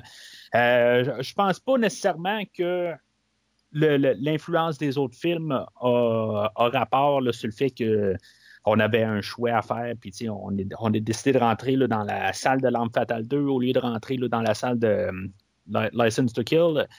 Euh, ça, je suis pas prêt à dire ça. C'est sûr que c'est un été chargé, mais toutes les excuses sont bonnes. Euh, mais il y a plusieurs facteurs en bout de ligne que je pense qu'ils ont joué un petit peu contre, euh, contre, le, box-office. Puis des fois aussi, c'est le changement aussi. Ouais. Parce que. Oui, vas-y. Ben, J'allais dire, tu sais, c'est quand même. On, on, parle de ça, mais c'est quand même un film qui a fait comme quoi 150 et quelques millions mais c'est un film qui a coûté une trentaine de millions à produire. Euh, ils ont eu moins d'argent sur ce film-là que sur le film précédent. alors que le Mhm. film précédent avait quand même été un des gros box-office. Donc, tu sais, tu vois vraiment que là, du côté de la MGM, on dit on vous donne moins de nananes pour produire, mais on veut plus d'argent au box-office. Euh, fait que, ça va amener cette guerre-là dont on a parlé un petit peu plus tard. Euh, ben, un, peu, plus tôt, c'est-à-dire l'histoire de partir en cours puis d'arrêter de faire des James Bond. Parce que là, on n'arrête pas de se faire couper les vives alors qu'on fait de l'argent. Normalement, c'est le contraire. Plus on fait de l'argent, puis plus on a de l'argent pour faire du box, sais, pour, pour, faire budgéter nos films, puis faire quelque chose de plus gros qui va amener encore plus d'argent et ainsi de suite. Là, là-dedans, on se fait couper un peu. Ça fait penser un petit peu à, à la saga, à la franchise de la planète des singes. Euh, plus on avançait dans la franchise de la planète Ouais. des singes, plus on coupait les budgets, mais on faisait de plus en plus d'argent. Puis à un moment donné, ben, c'est parce que là, on n'est plus capable de couper. Là. Ça a arrêté de couper. On n'est même plus capable de faire des masques. Ben, Ouais. fait que on essaie d'en faire plus gros. C'est comme genre le film essaie tout le temps de virer plus gros. plus là, haut, c'est- exactement. C'est ça. Puis on coupe le budget à l'inverse. Ah ouais. En tout cas. Et, et, et License to Kill fait partie de cette clique-là. C'est un film qui a quand même eu moins d'argent que son prédécesseur, alors que son, pré- son prédécesseur a quand même été un succès. Il a eu fait plus d'argent que View to a Kill avec Roger Moore. Mais non, on va couper les frais puis on va faire quelque chose qui va coûter moins cher. Et bon, c'est ça. Ça, ça- ça paraît un peu dans le style, mais, euh, ça- mais j'ai toujours dit que des bons producteurs et des bons réalisateurs, quand ils ont moins de possibilités, ceux qui ont du talent vont nous donner une meilleure qualité. Parce que là, il faut qu'ils travaillent les Ouais. ménages un petit peu plus pour nous donner euh, le résultat final avec un peu moins d'argent, mais il faut toujours que ça soit plus haut que le film précédent. Je suis pas 100% d'accord euh, sur le style. Euh, sur un film d'action, c'est important d'avoir un budget. Sur un film d'horreur, ce que tu viens de dire en fait de, de créativité, euh, je trouve que c'est très. tu vas ressortir beaucoup plus gagnant, rendu là des fois de justement te chercher la tête, euh, de, creuser la tête pour trouver une option euh, moins dispendieuse.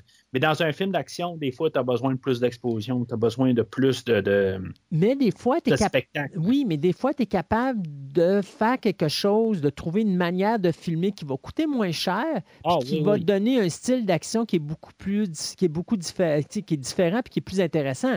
License Oui. to Kill nous l'a démontré. Il a moins d'argent que son prédécesseur, mais je le trouve méchamment meilleur que son prédécesseur. Euh, donc, tu sais, puis les séquences d'action et de cascades sont beaucoup plus époustouflantes sur License to Kill qu'il l'était sur Living Daylights. Pourtant, on a quand même moins d'argent que sur Living Daylights. Donc, tu sais, des fois, je suis d'accord que, tu sais, il ne faut pas que tu coupes trop, mais des fois, de couper peut forcer Oh, les gens à dire, OK, on a moins d'argent, mais il faut se trouver des scènes d'action qui sont spectaculaires, mais comme on a moins d'argent, on va tomber plus terre à terre. Et des fois, ça peut donner des scènes d'action qui sont peut-être moins spectaculaires que le film précédent, mais ils sont beaucoup plus parce que là, tu les vois devant toi, comme la séquence de l'hélicoptère qui la- l'avion de Sanchez. Tu peux pas avoir quelque chose de plus spectaculaire que ça. C'est fait en one-shot. Tu le vois devant tes yeux. C'est pas du traficage en effet spécial numérique ou avec des maquettes. C'est un véritable avion qui s'est vraiment fait accrocher avec un véritable hélicoptère. Donc, quelque part, tu te dis, il y avait moins d'argent pour le faire, mais ils ont trouvé une manière originale de le faire. Ils auraient pu faire quelque chose de plus gros. Ça aurait pu être un avion plus gros, mais ça n'aurait pas été crédible. Donc, ayant moins d'argent, on prend un avion plus petit, on crée quelque chose qui est plus réaliste. Et là, ben, tu y crois beaucoup plus à cette séquence-là parce que là, les, les choses, ils balancent mieux. Là. Puis, petite dernière chose euh, avant de sauter dans, dans le générique. Euh, chose qui avait changé aussi avec Timothy Dalton dans le dernier film, c'est qu'on voit que c'est Timothy Dalton qui est là et non une doublure. Sais, c'est ben, pas tout Timothy Dalton qui était sur l'avion, tout ça. Tu sais, on voit qu'il y a quand même des plans où ce s'est servi de Timothy Dalton quand même pour approcher quelque chose. Tout ça, c'est chose qu'on voyait plus avec Roger Moore depuis plusieurs, euh, depuis plusieurs films. Je veux dire, on voyait que c'était toujours un- une doublure. Puis euh, Timothy Dalton, c'est un.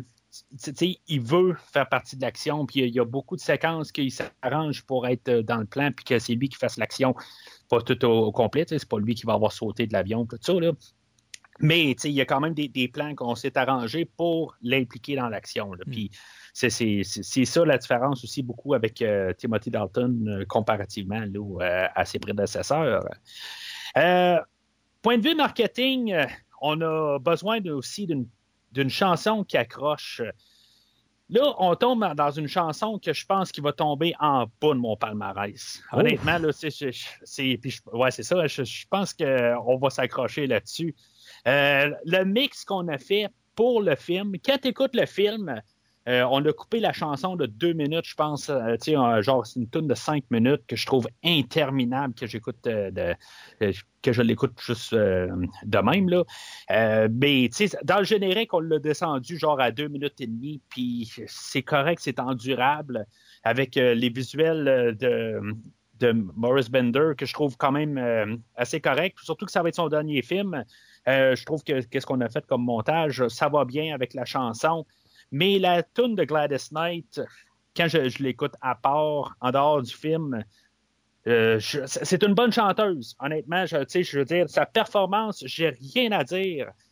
La chanson, c'est euh, carrément une des pires. Là, dans, que tu fais le palmarès de toutes les tunes, même incluant la dernière tune euh, de Billie Eilish. Honnêtement, là, je mets ça carrément. Là, je, je peux pas dire la dernière en bas, mais c'est dans le, le bas 5. là. Ah, je sais pas. Moi, je, je- je- trouve que c'est une tune James Bond. C'est pas, euh, pas une des meilleures, pas une des pires. Pour moi, c'est du traditionnel. Euh, ça n'a rien chanté. D'ailleurs, c'est le premier film, si je ne me trompe pas, où est-ce qu'on va avoir deux, euh, deux chansons thème, parce que c'est If You Were, a- If you were a Man, je pense qu'elle est celle de. de- Ça, c'était tune, euh, c'était dans le film avant ça. If There Was a Man, qui était la tune de fin qui était chantée par. euh, Donc, c'était Living. Daylights qui était, qui était le premier qui avait deux, deux chansons thème, c'est ça? Ouais, c'est ça. OK, Puis là, on a, on, on a une autre à la fin là, qui est chantée par Patti LaBelle. c'est ça. Mais. euh, Mais moi, Mais c'est sinon, ça, ben- pas- moi ça ne m'a pas dérangé. Euh, Je te dirais, j'ai pas. euh, une, chanson, une chanson de James Bond, moi, ce qui m'impressionne à chaque fois, c'est qu'une chanson de James Bond, à chaque fois que tu écoutes ça, tu as toujours l'impression d'être dans un film de James Bond. Je te dirais la seule exception, A View to a Kill, que je trouvais que ça faisait pas vraiment Bond comme tel. Mais tu sais, je trouve qu'on vient à du traditionnel, c'est-à-dire euh, que ce Ouais. soit euh, For You Eyes Only ou encore que ce soit euh, Moonraker. euh, tu sais, C'est le même style de chanson. Donc pour moi, ça m'a pas vraiment dérangé. Pas une des meilleures, pas une des pires. C'est juste une traditionnelle chanson de Bond. ouais, ben, tu sais, je dirais que c'est mieux que. je sais même pas si c'est mieux que Never Say Never Again. Honnêtement, je- je- j'ai bien de la misère avec Ben cette non, chanson. Never Say Never Again, ça, moi, je vais en dessous. Parce que quand même, License to Kill, je trouve qu'elle a plus de, elle a plus de qualité que. que- Oui, elle a plus de qualité, mais la tune au final, tu sais, c'est comme elle en a plus d'un bord, mais c'est pas plus bon d'autre bord, là, tu sais, en tout cas. On s'en rejoint pas là-dessus, ben ben, mais c'est correct. Fait qu'on on, on rouvre le film. Tu sais, dans le fond, on aurait pu pas avoir de générique, puis j'aurais pas été fâché de ça. Euh, mais Ben, Faire un genre Die Hard ou Little Weapon, juste mettre License to Kill, puis pouf, on commence le film. là. C'était la nouvelle mode à Hollywood euh, de, de- de faire, mettons, un film où est-ce que tu as le titre, puis après ça, l'action commence dès là.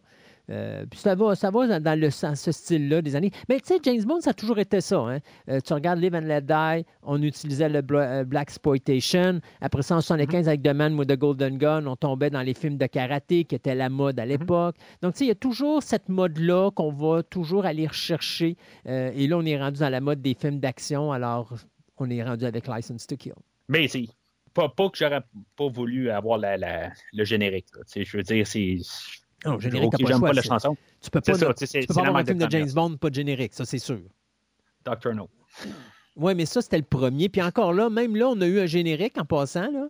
Puis, Oui, mais pas Et ça, c'est probablement la pire tune des bandes qu'on a eu dans toute la franchise. De quoi? C'est la, la tune thème de James Bond? la, euh, la début tune de thème la tune thème de, de, de. Ou Underneath the. Ouais, c'est ça. Underneath the Mango. Voyons, Underneath the Mango Tree. Ouais, exact. Ah, je sais pas. Je, une fois de temps en temps, elle, elle- joue dans Boss Atlas, puis euh, je, je peux pas dire que je la déteste, mais je peux pas dire que je l'aime. Mais je peux pas dire qu'elle me dérange autant que cette tune là Des fois, elle est rendue là, à 3 minutes et demie. Là, des fois, je- souvent, je, le- je fais comme bon, ok, c'est assez. C'est, euh, je la saute. là. Tandis qu'Underneath the Mango Ah. Tree, c'est genre 2 minutes et 12 secondes. Quelque chose de même. Là, fait que ça, ça, ça fait pas de mal. là. Bon, OK. Fait que on, on rouvre avec Sanchez qui est en, il est en prison, euh, puis comme euh, interrogé là, par euh, par deux personnes là-dedans. On a l'introduction du personnage de Kellefer que je pense que toi tu connais par Twin Peaks. Ben oui, c'est. Ah, je me suis dit que j'ai fait mes recherches. moi, moi, je le connais comme le méchant dans Silver Bullet. Euh, oui, puis c'est faut, pas, faut pas oublier que l'acteur, parce que si tu connais un petit peu euh, ton cinéma. Je connais pas Twin euh, Peaks. non, mais Everett McGill faisait le personnage principal de la guerre du feu, Quest for Fire. Oh oui, oui, oui, oui, t'as raison. Pour moi, tant qu'à moi, c'est sa prestation en carrière, là. mais Ed Hurley, c'est drôle parce que Everett McGill, dans Twin Peaks, s'appelle, son personnage s'appelle Ed Hurley et dans ce film-là, il s'appelle Head Killer First, c'est ça? Quelque chose de même. Alors, tu sais, ah. je trouvais ça drôle parce qu'à chaque fois qu'il l'appelle Ed, c'est comme Ah ouais, Ed Hurley est rendu dans, dans License to Kill. OK, ça, commence à devenir intéressant, là, mais non, c'est ça. Effectivement, Twin Peaks, c'était un des personnages secondaires principaux de, principal de la série, pardon. Mais oui, euh, c'est sûr que Quest for Fire, c'est son sa grosse prestation. Puis il ne faut pas l'oublier aussi dans The People Under the Stairs. Euh, dans People Under the Stairs, d'ailleurs, il est aux côtés d'une autre actrice, ben, l'actrice qui est Wendy Robbie, qui faisait sa femme dans la série Twin Peaks. Là, là-dedans, il faisait un couple de, dérangés euh, cannibales, euh, vraiment adorable. Donc, ça aussi. Puis il a joué aussi dans Dune. faut pas l'oublier, dans Dune aussi, oh, il faisait Stilgar dans Dune.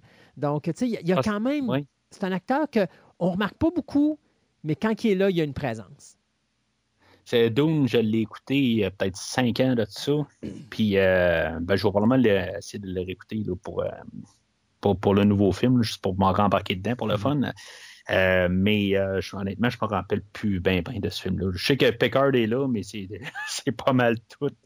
Mais j'ai pas écouté Twin Peaks, mais quand j'ai su que cet acteur-là joué dans Twin Peaks, je me suis dit, c'est sûr que Christophe il va dire que ça, vient de Twin Peaks. Ben, c'est Ed Hurley, c'est sûr. Fait que, euh, dans le fond, c'est une manière détournée de Sanchez, euh, parce que, puis Killefer arrive, puis il dit, bah, je te gage que tu vas arriver, puis tu vas nous, euh, essayer de nous, nous, nous vendre l'idée que si, mettons, tu, nous donnes un million de dollars, on va te laisser sortir. Non, ben, je vais t'en donner deux si tu me laisses sortir. Puis c'est exactement qu'est-ce qui, qu'est-ce qui va se produire. Euh, dans le fond, c'est ça. Il essaie juste de, de, de, vendre l'idée que euh, je te donne 2 millions si tu me laisses sortir, puis l'argent, ben, ça la jette euh, presque tout le monde. mis à part Sanchez, parce qu'en bout de ligne, lui, il s'en fout de l'argent, puis il va nous le répéter pas loin de 62 fois pendant tout le film. mais pendant ce temps-là, on a non, ben, on va continuer là-dessus, dans le fond. que... Euh, tu allais parler probablement de la femme de Félix. Euh, est-ce que c'est moi ou elle est un petit peu trop, euh, je dirais, personnelle avec James Bond? la journée de son mariage, on va donc les qu'est-ce ici, puis. Euh, ouais, mais Kellefer, c'est ça qu'il dit aussi quand, quand, il vient au mariage aussi. Je, je venais pour embrasser la barrière. c'est ça. C'est comme... comme... pas un petit bec ça joue, là, quand même. Non, non, non, c'est ça, tu sais. tu te demandes si c'est dans la langue, là, y a une langue qui, qui, qui, qui, va, qui se partage aussi, tu sais, c'est comme... Euh, puis Félix est, là, lui, puis ça le dérange pas, tout est bien beau, puis c'est comme, oh oui, il n'y a pas de trouble, allez-y, gang, euh, c'est votre journée, profitez-en. Ouais, mais tu sais, regarde, sont très, très amicales avec James Bond aussi, tu sais, fait que, euh, je, en tout cas, je, je vais laisser ça à ça. OK. C'est, On partira pas euh, sur la, la, la, théorie peut-être d'une partouze à trois. C'est ça que tu es en train de dire. Non, c'est ça. C'est, le bout où je voulais pas aller. Mais, tu sais, c'est là où je pense qu'on est supposé de, de, comprendre que James Bond est euh, très amical avec euh, Félix. Leiter, puis sa femme qui, qui, va faire, dans le fond, que toute l'histoire se, se démarre avec, avec ça, dans le fond. Mm. Mais on a euh, Felix Leiter qui, euh, qui est joué par euh, David Edison qui revient depuis Live and Let Die, qui était quelque chose comme 16 ans avant. je ne sais pas si c'était comme un, hasard de même à, 100% Si, mettons, on s'est dit, bon, ben, ben si tu regardes ça dans la globalité des choses, c'est il fait juste compléter ce qu'il avait fait dans Live and Let Die, le livre aussi, tu sais qui était là dans le livre, puis que finalement, ben, il s'était pas fait manger par un requin. Puis là, tout d'un coup, ben, il revient dans l'histoire d'aujourd'hui en continuant une histoire qui était. Euh, ben, de, la petite partie de Live and Die, justement, que évidemment, ben, il va se faire manger par un requin un peu plus tard. J'ai juste comme toujours trouvé ça un peu drôle comme idée. Là. Euh, Mais ça a toujours été, je crois, une idée de Michael Wilson de le ramener. Je sais que John Glenn, lui, avait un petit peu de problème avec ça parce que Edison avait quand même 61 ans quand il a filmé la, la dite, euh, le dit film.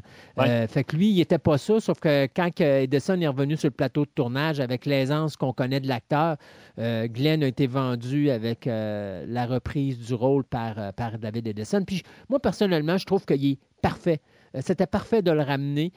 ça crée aussi un lien au niveau du public parce que ceux qui se rappelaient de sa prestation, puis il faut se rappeler aussi que c'était le capitaine Crane dans Voyage au fond des mers la série télé. Donc, c'est un acteur que les gens de notre génération aimaient beaucoup. Alors, ce qui va lui arriver va nous permettre à nous de nous euh, identifier beaucoup plus avec James Bond dans cette recherche de vengeance. Et je trouve que c'était une très bonne décision de ramener un acteur qui avait interprété le personnage de Félix pour justement euh, faire en sorte que, euh, pour nous, ça soit crédible que Bond veuille avoir la tête de Sanchez. Non, c'est sûr que je, je pense que c'est une, bonne affaire, justement, de, de ramener pour pouvoir être attaché. Parce que le, Felix Leiter qu'on avait eu là, dans Living Daylights, euh, honnêtement, il, il, passait pour. Je pense que c'était le pire qu'on avait eu là, dans tous les, huit acteurs, je pense, euh, ou les. Euh, en tout cas, les 7-8 qu'on a eu pour le, personnage. Il y en a eu des horribles, mais je pense que celui-là qu'on avait eu la dernière fois, c'était le summum. mais en même temps, dans tout ça, pourquoi pas avoir tué Félix Leiter? Rendu là, il apparaît un film sur trois, euh, il est plus ou moins important. Toi, même, tu, disais que tu n'as jamais eu le, tu t'es jamais vraiment rendu compte que Felix Leiter apparaissait plus que dans le film euh, Non, parce que c'est ça, c'est pas, pas, un personnage principal. C'est pas quelqu'un qui m'avait frappé comme personnage. Non. Alors, il aurait fallu qu'il soit toujours interprété par le même acteur pour que vraiment on fasse un lien, comme Q, comme M, comme ouais. Penny. Il, ça aurait mm-hmm. fallu toujours que ce soit le même acteur pour qu'on s'attache. Puis à ce moment-là, je te dirais, euh, avoir été attaché au personnage beaucoup plus, je l'aurais fait mourir. Là, de le laisser en vie d'un côté, je trouve que c'est plus crédible pour l'histoire parce que ah Sanchez, ce qu'il veut, c'est une vengeance. Alors, il tue la femme de Félix, puis, il s'arrange pour plus que le gars puisse se retourner au. Euh, tu sais, il vient de perdre sa carrière, parce que là, il vient de se faire bouffer une, jambe puis la moitié d'un bras. Alors, tu sais, tu sais qu'il ne pourra pas revenir comme agent, euh, agent fédéral. Ça, c'est une vengeance qui est beaucoup plus ces expressions, mais chiennes. C'est plus cruel, exactement. Euh, puis ça va avec le personnage de Sanchez. Que là, tu viens d'instaurer le personnage qui se dit lui, il est prêt à faire. Tu sais, ça aurait été tellement facile. Quelqu'un de simpliste aurait dit Moi, tirer une balle dans la tête, c'est réglé. Non, lui, mm-hmm. il est plus, tu vois qu'il est plus recherché dans sa cruauté. Là, il fait en sorte qu'il tue sa femme, après probablement l'avoir violée. Puis en plus, ben là, il va, il, va il va le laisser en vie mais il va lui enlever sa possibilité de continuer sa carrière.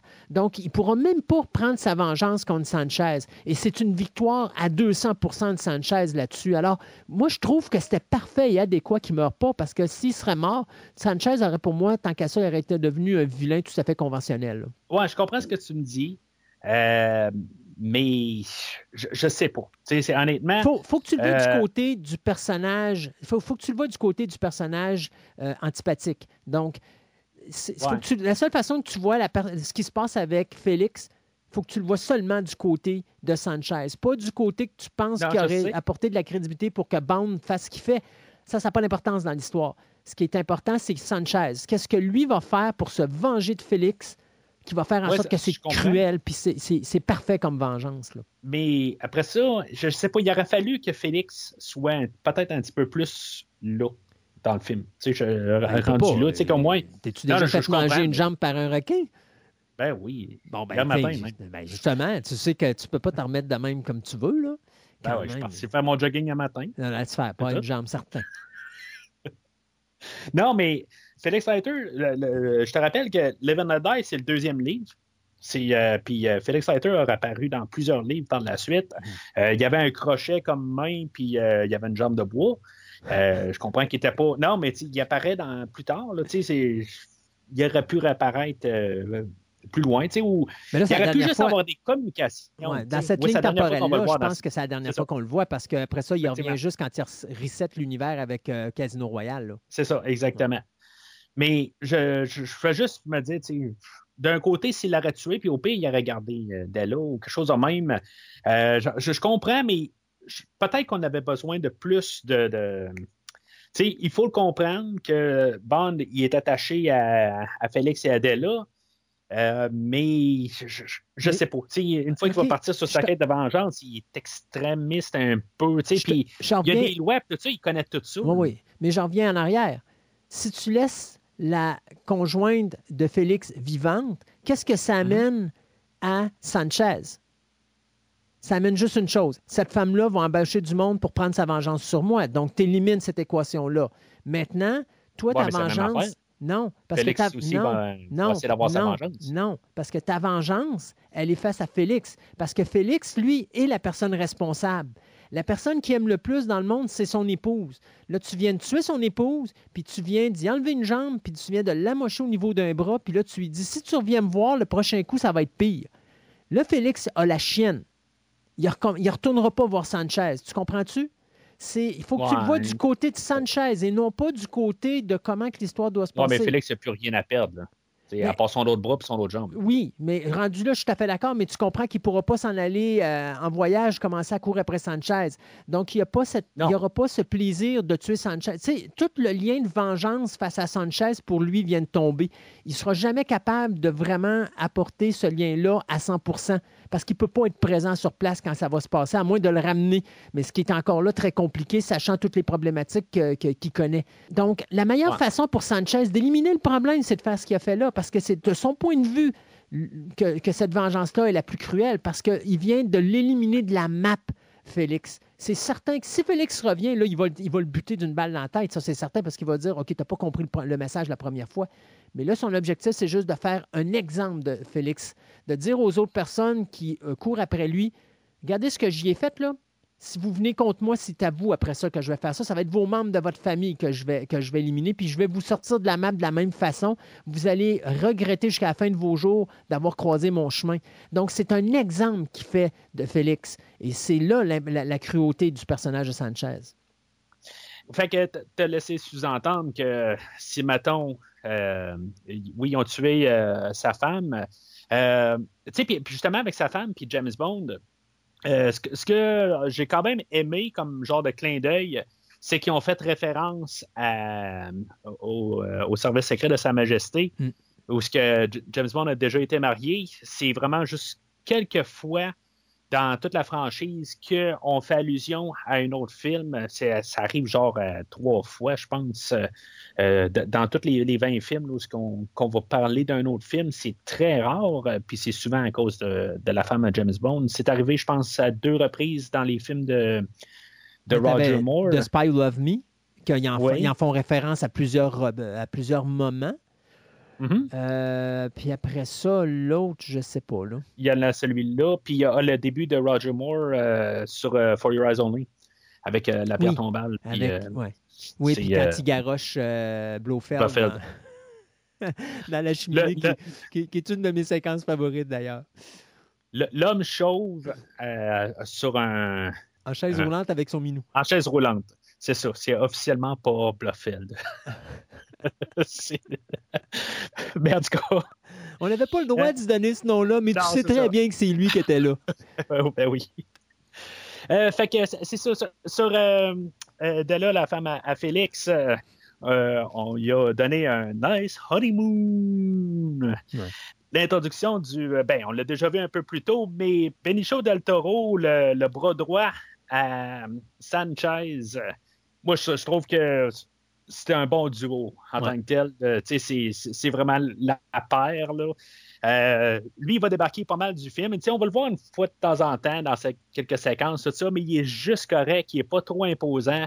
Euh, mais il a vraiment de l'air dangereux. C'est- un de ses premiers rôles. Puis je pense que c'est le plus jeune jusqu'à jusqu'à ce film-là. Je pense qu'il avait quelque chose comme 22 ans. C'est le- 21. le jeune. 21. Ouais. C'était le plus jeune à date, là, comme, dans les vilains. dans les vilains. Ouais.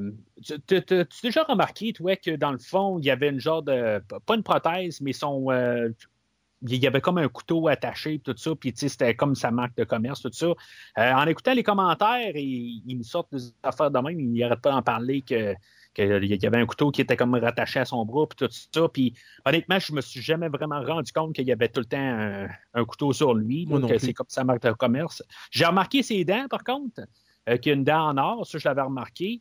Puis pourtant, dans le commentaire audio, ils font l'inverse il parle de, tu sais, genre, le monde remarque le couteau, mais il remarque jamais la dame. Et moi, j'avais remarqué la dame, je n'avais pas remarqué le couteau. je pense, que, je pense qu'ils ont fait ça pour essayer de porter l'attention au couteau parce a personne qui a remarqué le maudit couteau. Fait que là, ils font semblant que tout le monde remarque le couteau pour te faire sentir mal. Puis ah. bon, ben là, OK, je vais le dire à tout le monde que j'ai remarqué le couteau. Ouais, c'est ça. C'est comme, comme tout le monde se sent.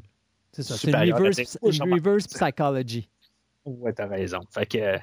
Ben moi, j'ai remarqué le couteau, effectivement. Hein, puis euh, la dent, je n'avais pas remarqué. J'ai essayé d'embarquer là-dedans. Euh, c'est ça, qu'est-ce que tu penses de Benicio del Toro euh, en jeune Dario? Ah non, non, mais écoute, en, vilain, il, est parfait. Là. Puis comme tu disais, les deux, lui et Robert Davy font, font la clique parfaite. Là. il y a autant de chimie entre les deux qu'il y avait de la chimie entre Harrison Ford et Sean Connery dans Indiana Jones and the Last Crusade. Là. Mm-hmm. Euh, mais du côté opposé. Ouais. c'est. Mais c'est ça.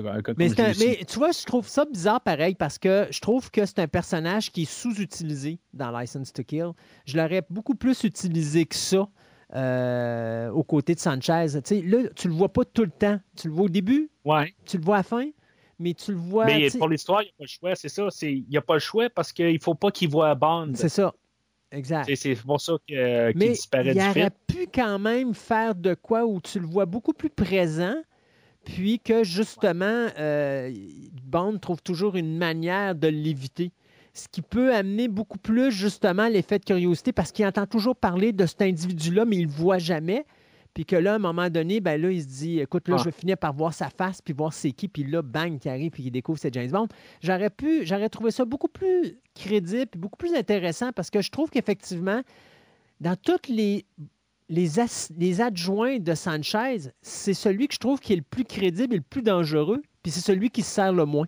Oui, ben je pense que c'est comme euh, le, comme le, dernier. Euh, comment dire? C'est comme T'as Milton Crest, t'as Heller qui apparaît un peu plus tard, euh, t'as même Killefer qui est là au, début, mais c'est comme le, plus proche qui va rester, ben c'est comme le, dernier là, qui, peut faire ultimement confiance. Mm-hmm. ben ça reste que c'est lui. Il, il, va se servir des autres, mais si maintenant il, il veut vraiment avoir quelqu'un de vraiment proche puis qui sait qu'il va. Euh, quand il sort le, dernier recours, là, il va sortir Dario. C'est comme ça que je vois ça. Mais oui, je, suis d'accord qu'il n'est pas assez présent pour euh, surtout la deuxième partie du film. Il est là un petit peu euh, au début, c'est juste pour montrer comment il est cruel. Mais il, y en a quand même beaucoup, justement. Tu as, Milton Crest qui est là. Tu as, euh, Heller aussi, que, en tout cas, lui, je, m'en aurais passé vraiment. Euh, mais du coup, on va en reparler un peu plus tard, dans deux heures à peu près. Euh, fait que il y a Sanchez, c'est ça qui, qui, euh, qui, se fait secourir par la, bande à Milton Crest. toute la, la, la, scène sur les, ponts là, à Key West. Puis après ça, euh, c'est là qu'on voit un peu de, ben on a l'introduction du personnage de Milton Crest. On sait que c'est son équipe à lui qui ont secouru euh, Sanchez. Puis euh, c'est là où on voit plus aussi le, le, personnage de Sanchez, comment que, tu sais, c'est pas un machin traditionnel que justement avec Kellefer, euh, où ce que Milton Crest, il dit, ben, regarde, on peut tout s'en débarrasser, moi, avoir un policier ici, tu sais, je veux rien savoir, tu sais, je veux dire, il, peut nous balancer n'importe quand, tout ça. Euh, mais Sanchez arrive, il dit, non, mais moi, là, c'est la loyauté, j'en ai rien à foutre. Moi, là, il m'a sorti de, du pétrin, puis euh, ben, je sais pas exactement comment il est sorti du pétrin. La seule affaire qu'il a faite, c'est juste qu'il a il a euh, donné un coup sur le conducteur. Puis l'équipe Hamilton Crest était partout ou les. euh, Mais moi, je pense que c'est lui, qui a l'entour tout, c'est tout lui qui a orchestré euh, la libération de Sanchez parce que il faut savoir à quelle heure que, passe- que le camion va passer. Euh, il faut qu'il tourne le camion dans l'eau pour que justement les, les, euh, les, euh, les hommes euh, en dessous de l'eau ch- aillent chercher Sanchez et tout ça. Donc, tu sais, je pense qu'il est vraiment responsable de tout ça. Alors, oui, il y a plus que. Il y a plus que travailler Juste pour. Sanchez, c'est ça. Ok. OK, OK. Ouais, ouais, c'est bon, ça a du sens que tu mets ça de même. euh, dans le fond, il faut qu'ils disent l'itinéraire. Ben oui, euh, ça, il faut, faut, faut qu'il soit le lien. Il faut que ce soit lui qui aille approcher euh, toute l'équipe de Sanchez pour dire Hey, moi, je vais vous le libérer. Fait que comment qu'on va gérer ça? Euh, fait que veut, veut pas, il, il a, il a mis comme toute sa, sa- sa crédibilité au niveau de la DIA euh, en, jeu, puis avec le FBI et tout ça. Donc, euh, tu sais, il a pris un gros risque, bon. le bonhomme. là. Mais là, là, dans le fond, ces ponts-là sont. euh, eux autres, ils, ils lient Key West à- au Mexique. Je ne suis pas trop bon en géographie là, dans Là, je ne pourrais, pas te- je pourrais pas te répondre, mais je pense pas qu'il Ok, retourne ok. au Mexique là, parce qu'il essaye d'éviter Ouais, que. Sanchez s'en aille au Mexique. Fait que non, euh, l'idée, c'est probablement qu'il probablement qu'il l'amenait à un endroit pour l'amener justement soit à une prison ou euh, un endroit où est-ce qu'elle allait être euh, gardée justement en sécurité pour pas qu'il puisse être, euh, être libéré par ses hommes. là. OK. Puis une fois qu'il est libéré, c'est quoi euh, l'autre? On voit un autre personnage là, euh, qui, euh, je pense qu'il n'est jamais nommé, là, euh, que, qui travaille pour la euh, qui, est en train d'essayer de rejoindre Félix. C'est comme Sanchez se, libère, il se fait, se fait libérer. Puis l'autre gars, il est en train d'essayer d'appeler Félix Leiter au téléphone, puis tu sais, il voit pas peut-être que tu sais, il devrait tout de suite envoyer euh, quelqu'un pour aller voir si Félix euh, c'est correct que ça répond pas au téléphone plusieurs, euh, plusieurs fois. C'est sûr qu'il s'était marié la journée avant, puis peut-être qu'il y a eu de Écoute, il, il il il- il est- la- il est occupé la dans, honeymoon. il est occupé dans ses responsabilités nuptiales quand même. Alors, quoi Ouais, de ben, mieux que d'appeler. ben, en réalité, il n'appelle pas James Bond, c'est James Bond qui, qui y va Qui sur répond. place, c'est ça? Non, Ouais, c'est James ça, Bond mais- qui va sur place, oui, c'est ça. Ouais, ouais, mais, mais le, le gars qui, qui est en train d'appeler, tu sais, il dit Hey Félix, t'étais rendu où? Tu sais, mais c'est comme à quelque part, il y a personne qui a comme peut-être allumé que Sanchez est sorti puis que qu'il y a quelqu'un qui a envoyé ben, qui, qui est allé tuer Félix ou quelque chose de même. Là. Hmm. Euh, c'est ceux qui ont. co- Comme je dis, il venait de se marier, puis euh, la honeymoon a peut-être été très euh, épuisante, maintenant Exactement. c'est, euh, c'est une possibilité. tu sais. Euh, mais, l'autre côté, pour un gars, ben, euh, je ne sais pas exactement la fonction de Félix Leiter dans, dans, dans, Ben- dans tout ça. Ben, c'est lui qui était il responsable du dossier de. Sanchez. Ouais. Ouais, c'est. c'est- son dossier à lui. Ouais. Donc, c'est la tête. qu'il- qu'il aurait pu avoir quelqu'un qui, qui, est sur- qui, qui vérifie. Mais tu sais, on ne sait pas. sais, Il est peut-être 6 heures du matin aussi. Là. Euh, Non, mais on- euh, on non, parce que Sanchez, euh, si tu regardes, là, San- Sanchez, euh, c'est le jour que vient d'arriver son transfert. Donc, il a été, il a été libéré. Donc, James Bond. Mais ça, c'est le même jour. c'est le même Ça, c'est jour. tout dans le même jour. Exactement, C'est quelques heures donc- après le. Donc, temps, le temps que les gens découvrent que vraiment Sanchez est plus dans le camion, parce que là, le camion est dans le fond de l'eau, fait qu'il faut qu'ils aillent le chercher, tout ça, il faut que leur équipe arrive sur place et tout. Euh, donc, tu sais, il, y a peut-être une coupelle d'heure qui s'est, passée entre les deux événements. James Bond est sur le bord d'aller à l'aéroport, donc tu sais qu'il est tôt le matin. Euh, lui, il découvre ça à l'aéroport, là, que là, il s'est passé quelque chose, puis que Sanchez est libéré. Ça fait que là, il essaie de se retourner justement à la résidence de Félix. Mais je pense pas qu'il s'attend que Félix a été euh, nécessairement attaqué par Sanchez, mais de voir justement, as-tu besoin d'aide ou quelque chose de genre, ou, euh, ou s'assurer de la sécurité de, de- de- de son ami. Mais, tu sais, tu as un délai quand même de, de recherche pour vraiment dire, OK, Sanchez, il est vraiment parti, on l'a perdu. Bon, ben là, écoute, sais-tu quoi? Il faut appeler Félix. Parce que Félix, là, comme tu dis, il vient de se marier. Donc, techniquement, il est en arrêt de travail. Euh, mais Ouais. c'est quand même lui le boss du, du dossier. Donc là, tu n'as pas le choix. Il faut que tu l'avertisses que Sanchez s'est libéré, qu'il s'est enfui. On n'a pas été capable de le retrouver. Mais tu comprends que pour trouver ça, la porte a été ouverte. Donc Sanchez, son corps a peut-être été trimballé dans l'eau. Il faut qu'il cherche l'eau pour s'assurer que le corps a tout simplement pas euh, été, euh, tu sais, qui n'est pas... euh, Ouais, qui n'est pas noyé, tout ça. Là. qui n'est pas noyé puis qui ne traîne pas sur une plage ou qui ne traîne pas à un autre endroit. Donc, le temps de faire toutes ces recherches-là, ça fait en sorte que ça prend un certain temps avant d'appeler Félix pour lui dire Hey, là, Sanchez s'est sauvé. Sauf que là, ben, c'est ça, le mal était déjà fait. là. C'est-tu en. euh, in character, c'est-tu euh, le, personnage de James Bond euh, de lâcher sa mission en bout de ligne, il sait les règles. Euh, c'est sûr que James Bond, des fois, il contourne un peu les règles. Euh, mais c'est-tu dans son personnage, dans- de- comment il est fondé, de euh, manquer son avion, qu'est-ce qui est sa responsabilité de retourner à Londres pour euh, sa prochaine mission, je- ils disent un Moi, M, je- il dit OK, ce qu'il devait être. tu as dit quelque chose. Dit quelque chose au début du podcast qui était bien. Tu disais Sanchez, c'est Ah, comme. là, c'est mal. oui, ben, tu as dit Sanchez est à peu près le doublon de James Bond, mais de l'autre côté. Euh, Sanchez, pour lui, quelle est la chose la plus importante? C'est la loyauté. Quelle est la chose la plus importante pour James Bond? C'est la Euh, loyauté. la- Parce Ouais, que. mais la loyauté vers l'Angleterre. Oui, mais attention, James Bond, à plusieurs fois, Félix a toujours été là pour l'aider. Donc, la loyauté de Félix, qui n'a jamais mis des bâtons dans les roues, qui n'a jamais, qui a jamais cherché à euh, nuire à sa mission, qui a toujours été présent quand il n'avait de besoin, là, Félix a besoin de lui. Et, et je pense Mais que... j'aurais aimé ça voir ça dans d'autres films. Sais, honnêtement, mais que tu regardes tout en arrière. Là, c'est personnel. Et, et- Ouais. et- et tu- le personnage de Félix, c'est une raison pour laquelle il a été choisi, parce que dans tous les films de James Bond, le seul personnage que j'aurais vu euh, qui aurait pu vraiment faire ça, ben, en réalité, il y en aurait eu trois. Il y aurait eu Miss Moneypenny, il y Mhm. aurait eu Q, ou il y aurait Mhm. eu Félix. Il y aurait eu M. Ouais, On mais sait M, que M, il y a déjà eu. M, dans- M, c'est une autre affaire. M, je suis pas sûr. Tu sais, M, c'est sûr parce que c'est son boss. Moi, je te parle personnel, je parle pas business. M, comme mais tel, on business. déjà. euh, Ouais, ça, c'est autre chose. Ça- Ben, on sait que M et Bond ont déjà fait des choses, des excursions un peu partout. là. On sait Ouais. qu'ils ont déjà fait. Mais, en tout cas, je, je- Ça dépend, je- ça dépend du que Je suis M. un peu trop impliqué dans les films, peut-être. Mais en ça dépend, ça dépend du M que tu parles parce que c'est pas tout le temps le même M. On s'entend, là? Non, c'est ça. Alors, tu sais, c'est pour ça que moi, M, c'est plus business. C'est sa job d'aller le sauver.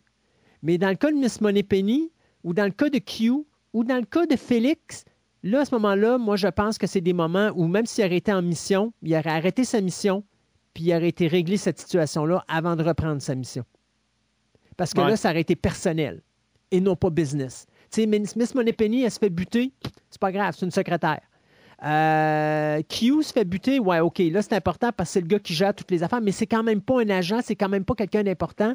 Donc, ça aurait été personnel du côté de bande parce qu'il aurait dit Q m'a sauvé la vie avec ses gadgets plusieurs fois. Je dois, je me dois d'y trouver c'est qui le meurtrier de ça? Félix, ben Félix, c'est à peu près la Ah, même mais, chose. euh, Moneypenny, je pense que euh, il- dans toute la relation qu'il y a avec elle au courant de tous les, les films, tout ça, euh, je pense que ça aurait été elle la, la, la plus, euh, je disais justement, qui aurait mis ça le plus personnel. Ah oui, définitivement.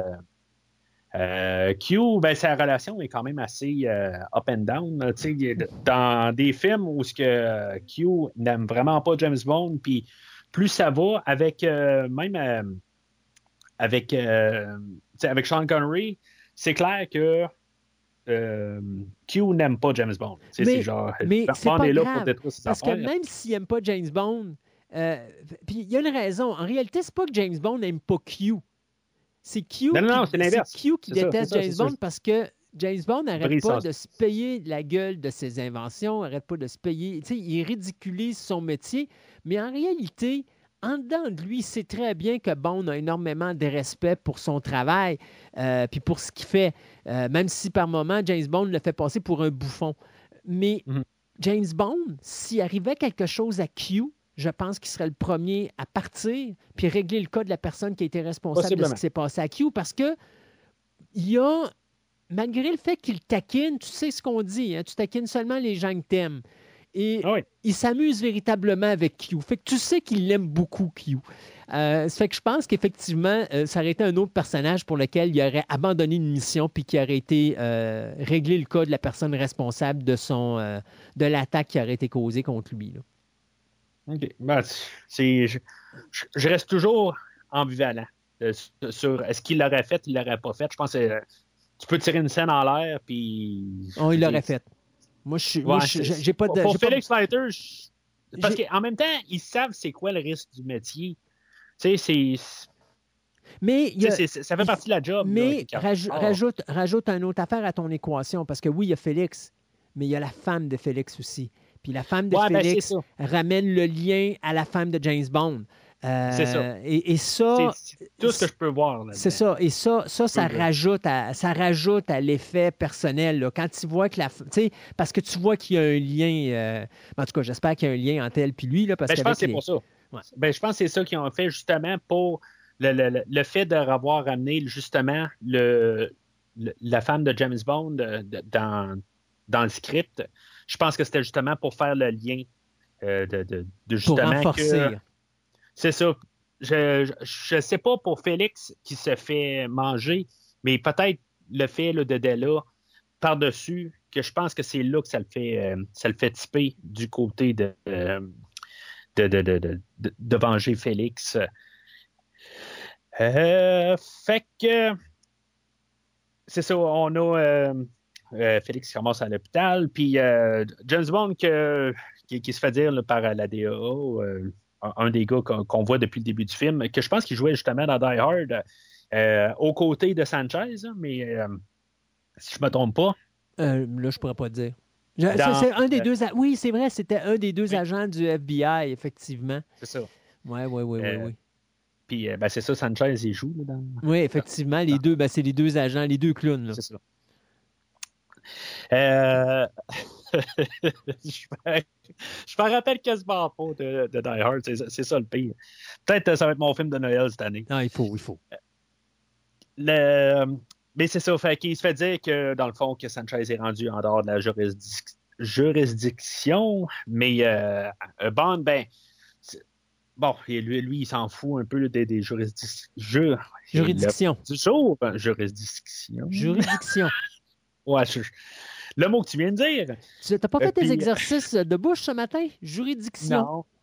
Ouais, je, ça, je pense que je vais l'utiliser. Puis je pense que euh, le pire, c'est qu'au dernier podcast, je, je pense qu'on est resté coincé sur ce mot-là aussi. Ça se peut-tu? Je sais pas.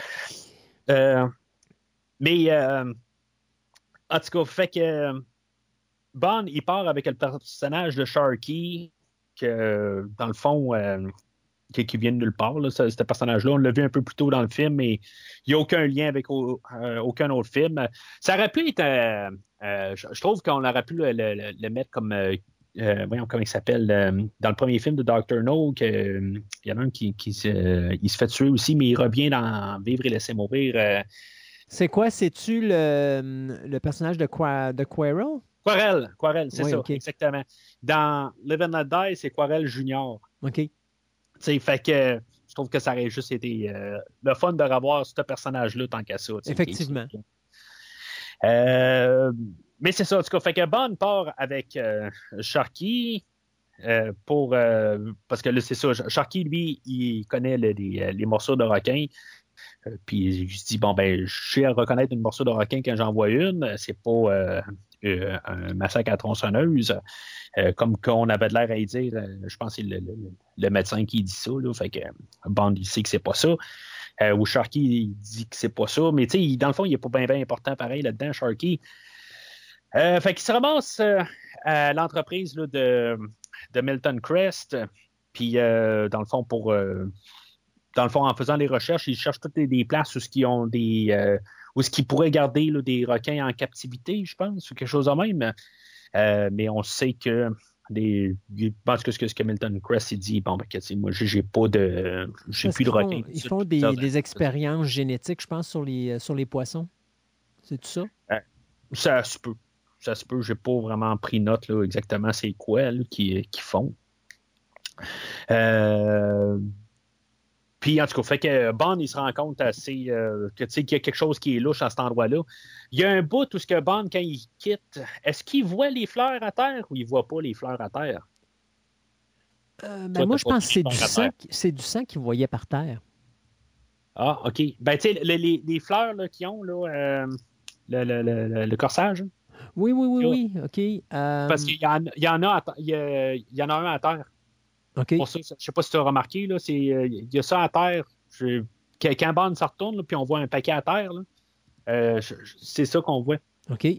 C'est. Euh, fait que là, c'est là, je me suis dit, bon, ben, est-ce qu'il a vu ça, puis là, ben, il sait que, que, que, que, que euh, Félix était là euh, dernièrement. Mais en tout cas, pour raison, en tout cas, comme tu dis, peut-être qu'il a vu du sang, mais ça aurait pu être un, un sang de d'anguille, je ne sais pas.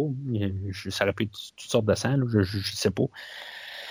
Euh, mais en tout cas, fait qu'il déduit que c'est l'endroit qu'il faut euh, c'est sa piste est à, cet endroit-là. Fait qu'il retourne le soir, puis euh, il retourne là avec Sharky.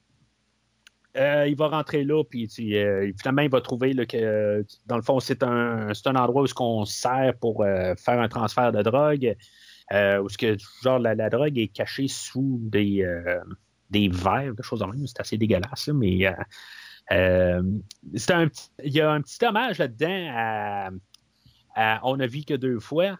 Euh, où ce que Bond, dans le fond, il va envoyer le, le, gars de sécurité là, dans, dans, le, dans, le tiroir. Là, il va envoyer le, le, gars dedans, puis il va dire bon appétit. Euh, petit clin d'œil au, au euh, de, dans le film, là, on a vu que deux fois. Euh, c'était Hans qui s'appelait, je pense que c'était le gros bras là, euh, à la fin du film, où ce que le, lui se faisait envoyer là, dans le bassin de Piranha, puis James Bond il disait bon appétit. Là. En tout cas, moi je pense que c'est ça, là, le clin d'œil. Mais en tout cas, le gars se fait pas manger, là. Je, je pense pas, là, en tout cas, il se fait manger par euh, c'est quoi? C'est des vers, c'est des, c'est des, des crevettes, c'est quoi? Je me rappelle pas. je sais pas. Hein. En tout cas, fait que c'est là aussi qu'on a la fin de Kellefer, où ce que Kellefer, ben, il, était resté là pour la nuit, quelque chose de même. Puis euh, je sais pas exactement pourquoi il, est encore sur place. Ben, moi, je pense que c'est parce que probablement que comme il ne peut pas retourner au DA ou au FBI parce qu'ils vont lui poser des questions puis qu'il risque d'être associé avec ça, je pense que euh, Sanchez voulait tout simplement le faire disparaître. Donc, en bien, là, pas en, le tuant, mais en faisant, euh, en l'envoyant ailleurs. Donc, je pense qu'il attendait tout simplement son transfert pour euh, prendre ces deux, ces 2 millions de dollars puis se créer une nouvelle identité quelque part. Fait qu'il y a qu'est-ce qu'il méritait, dans le fond, euh, James Bond, euh, ben, il, y a, un, retour de un reversal de, situation, là, puis euh, ben, tu sais, que, le feu, il arrive, il dit, mets-toi où la trappe, puis je vais te faire tomber directement, puis, il y a Sharky qui, qui, va essayer de rentrer dans la pièce, puis finalement, ça va faire, tu sais, euh, était sur la trappe que Sharky va essayer de monter, puis finalement, ça va débalancer, puis euh, feu va tomber euh, où la, la trappe. Euh, puis, tu sais, c'est vraiment typique de film d'action, là, quelque part, là, tu sais, où ce que euh, va dire, bah, tu garde dans la, la, valise, il y a 2 millions, tu sais, puis James Bond, il dit, bon, ben, tu tu l'as gagné, puis tu le gardes, puis il, il en pleine face, là, tu sais, puis, tu sais, c'est vraiment, c'est typique film d'action du temps. Puis c'est sûr que, comme Sharky dit, ben, c'est un, un gaspille. Là. 2 millions de dollars. Moi, je n'aurais pris une partie. Euh, mais Bond va s'arranger pour euh, pouvoir récupérer là, euh, plus qu'une partie là, de, que 2 millions un peu plus tard. mais ça, on n'est pas rendu là. Non. Là, tu es rendu à M qui vient d'arriver aux États. C'est ça. Puis que Bond va euh, va, être appelé euh, devant M. Ils vont aller à la. Euh, dans le fond, c'est plus hors caméra. On est à la, maison de Edgar Allan Poe, je pense. C'est tout ça, en tout cas, un des écrivains. puis finalement, ben, quand, Bond va dire Farewell to Arms, c'est une référence à, une nouvelle que, l'écrivain avait écrit. Je peux me tromper d'écrivain, ça se peut. Là, euh, M, est-ce qu'il est comme d'accord à quelque part que sur qu'est-ce que Bond fait ou tu sais c'est-tu en passant à la maison, c'était la maison de M. Hemingway. Hemingway, c'est ça. Est-ce que M était d'accord? Je pense que M, au début, lui, sa mission, c'est de s'assurer que Bond complète la sienne. Euh, de le ramener à l'ordre puis de dire écoute, euh, parce que M n'a pas le droit d'arriver puis de dire OK, je, te donne le droit de partir avec, euh, avec ta, licence 007 et puis ta licence de tuer puis d'aller, d'aller faire une mission. il ne peut pas se permettre ça. C'est, un agent, c'est un agent britannique. Euh, tu ne peux, pas, peux pas partir comme tu veux et faire ce que tu veux. Tu as, la responsabilité de ton pays, puis si jamais euh, on accepte ça, ben, à ce moment-là, s'il arrive de quoi, ben, ça peut survivre dans notre face. Bon. Alors, c'est sûr et certain que M, politiquement correct, ne peut pas dire oui à ça. Euh, est-ce que personnellement, il est d'accord avec cette mission-là? Je pense qu'il comprend Bond. Est-ce qu'il est d'accord? Moi, je pense pas. Mais d'un autre côté, comme il y a beaucoup de respect pour Bond puis tout ce que Bond a fait pour le pays, je pense qu'à un moment donné, et c'est là qu'il va euh, comme donner son accord indirectement, mais en dessous, euh, tu sais, pas, pas dans l'officiel, c'est quand il envoie Q. Ouais, en envoyant euh, Q, puis en permettant à Q de rester sur place, bien, ça permet à ce moment-là de dire à James Bond, je suis pas d'accord avec ce que tu fais, mais Ouais, mais tu mets ça en plus dans, la globalité des choses. À quelque part, là, après ça, tu envoies Q euh, sur. Euh, tu sais, tu le fais pas officiellement, mais tu le fais quand même officiellement que tu envoies d'autres employés sur le terrain. Tu sais, c'est à quelque part, le, gouvernement. Mais on ne sait pas comment il a envoyé Q. Si Q a été envoyé parce qu'il est en vacances, sais, il a dit à Q, tu prends des vacances, euh, trois semaines de vacances, puis tu as décidé d'aller prendre tes vacances en Floride. Puis James Bond, ben, mystérieusement, il est là. Ben écoute, euh, moi, je n'ai pas de contrôle sur euh, où va mon employé pendant ses vacances. Et moi, je pense que c'est ce qui s'est passé avec Q. Q ne l'a pas officiellement envoyé aider James Bond. Je pense qu'il l'a. Non, mais il l'envoie avec euh, du matériel de. Q se déplace avec du matériel. Oui, c'est ça, c'est ça, c'est ça. Tu, vois la nuance? C'est ça. Oui, oui, oui. Non, non, non, je, le sais bien. Mais, tu sais, en bout de ligne, ça peut techniquement retomber dans la face oui. de, du, Mais il est protégé.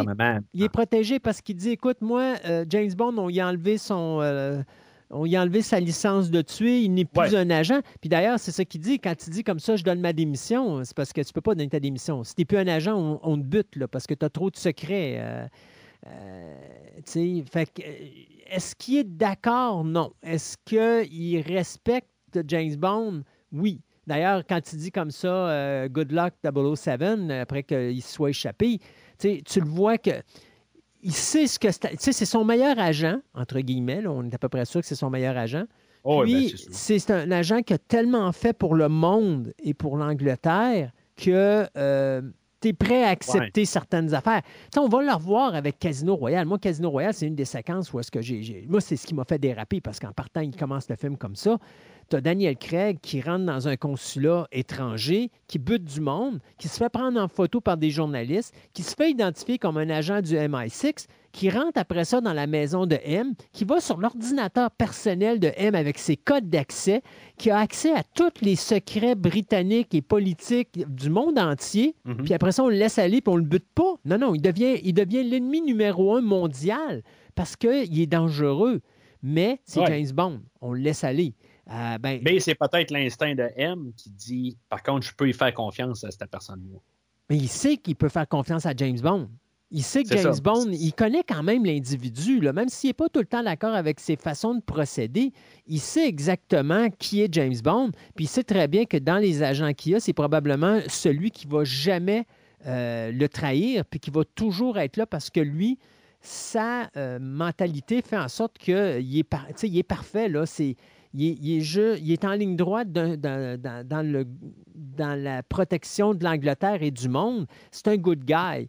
Euh, il ne va jamais virer du mauvais côté. Alors, oui, c'est sûr qu'il a confiance en, Bond. C'est juste que politiquement parlant, il ne peut pas officiellement accepter de faire une mission comme ça. Donc, il enlève, enlève sa, licence de tuer, mais Q va prendre des vacances à telle place, puis euh, moi, j'ai pas de contrôle sur ce que tu amènes avec toi, puis Q comprend le message, puis il amène des gadgets pour, euh, pour ça. Alors, oui, c'est. Ouais. Ben, c'est ça. Il ne faut pas penser plus loin que le film. non, non ça c'est sûr. De toute façon, n'importe quel James Bond, tu ne peux pas penser plus loin. La majorité des films de James Bond ne tiennent pas debout. On sait, on, comprend ça. Ouais, c'est OK, c'est à peu près ce que je voulais arriver comme point. Fait que. Tu sais, Mathieu, on parle d'un film en passant. Hein? Oh, je, je sais. je pensais que ça s'était vraiment déroulé en 1988. Puis, non, non, ça non, non, je suis, désolé, je suis désolé de briser ton, ton, ah. monde là, et ton rêve et tout. Non, ça marche pas comme ça. Non. parce qu'en bout de ligne aussi, c'est quand même drôle que tu penses même à la licence euh, pour tuer. Dans le fond, c'est quelque chose qui est donné par l'Angleterre, mais en bout de ligne, tu sais ça ne donne pas le droit d'aller tuer au Canada ou aller tuer ailleurs. Techniquement, c'est quelque chose qui est donné par l'Angleterre. Ça ne donne pas un droit sur le monde. C'est une licence qui est donnée uh-huh. par le gouvernement d'Angleterre. Mais en tout cas, fait que Bond, euh, encore une fois, euh, va euh, s'acharner sur Milton Crest. Mais là, il va aller trouver le, bateau, le Wave Crest, euh, qui, euh, où ce que Milton Crest est à bord, parce que dans le fond, il n'était plus euh, à, son hangar, ou je ne sais pas trop c'était quoi exactement.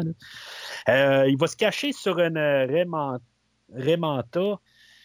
Je pense que c'était justement encore une référence à la, courte histoire. il y a une Remanta dans, dans l'histoire. Mais en tout cas, il va aller euh, à bord du bateau. Euh, il va retrouver loupé là-dedans, puis euh, finalement, ben, c'est là aussi qu'il va voir que Sharky s'est fait, je ne sais pas comment, dans, quel scénario, mais Sharky s'est fait coincer, puis il s'est fait tuer. Euh, pour venger euh, Sharky, c'est assez rapide. Dans le fond, Bond, il va arriver, puis il va sortir un harpon, euh, puis il va, il va, tuer le gars. Un harpon, tu peux t'en servir quand même en dehors de l'eau. Je ne sais pas exactement comment ça, ça, marche un harpon. Je sais que ben dans Vendredi 13 3, ça, fonctionne très bien. Ben oui, mais un harpon, c'est un harpon, c'est un ressort, puis tu sais, puis ça part. Là. Oui, tu peux t'en servir en dehors de l'eau.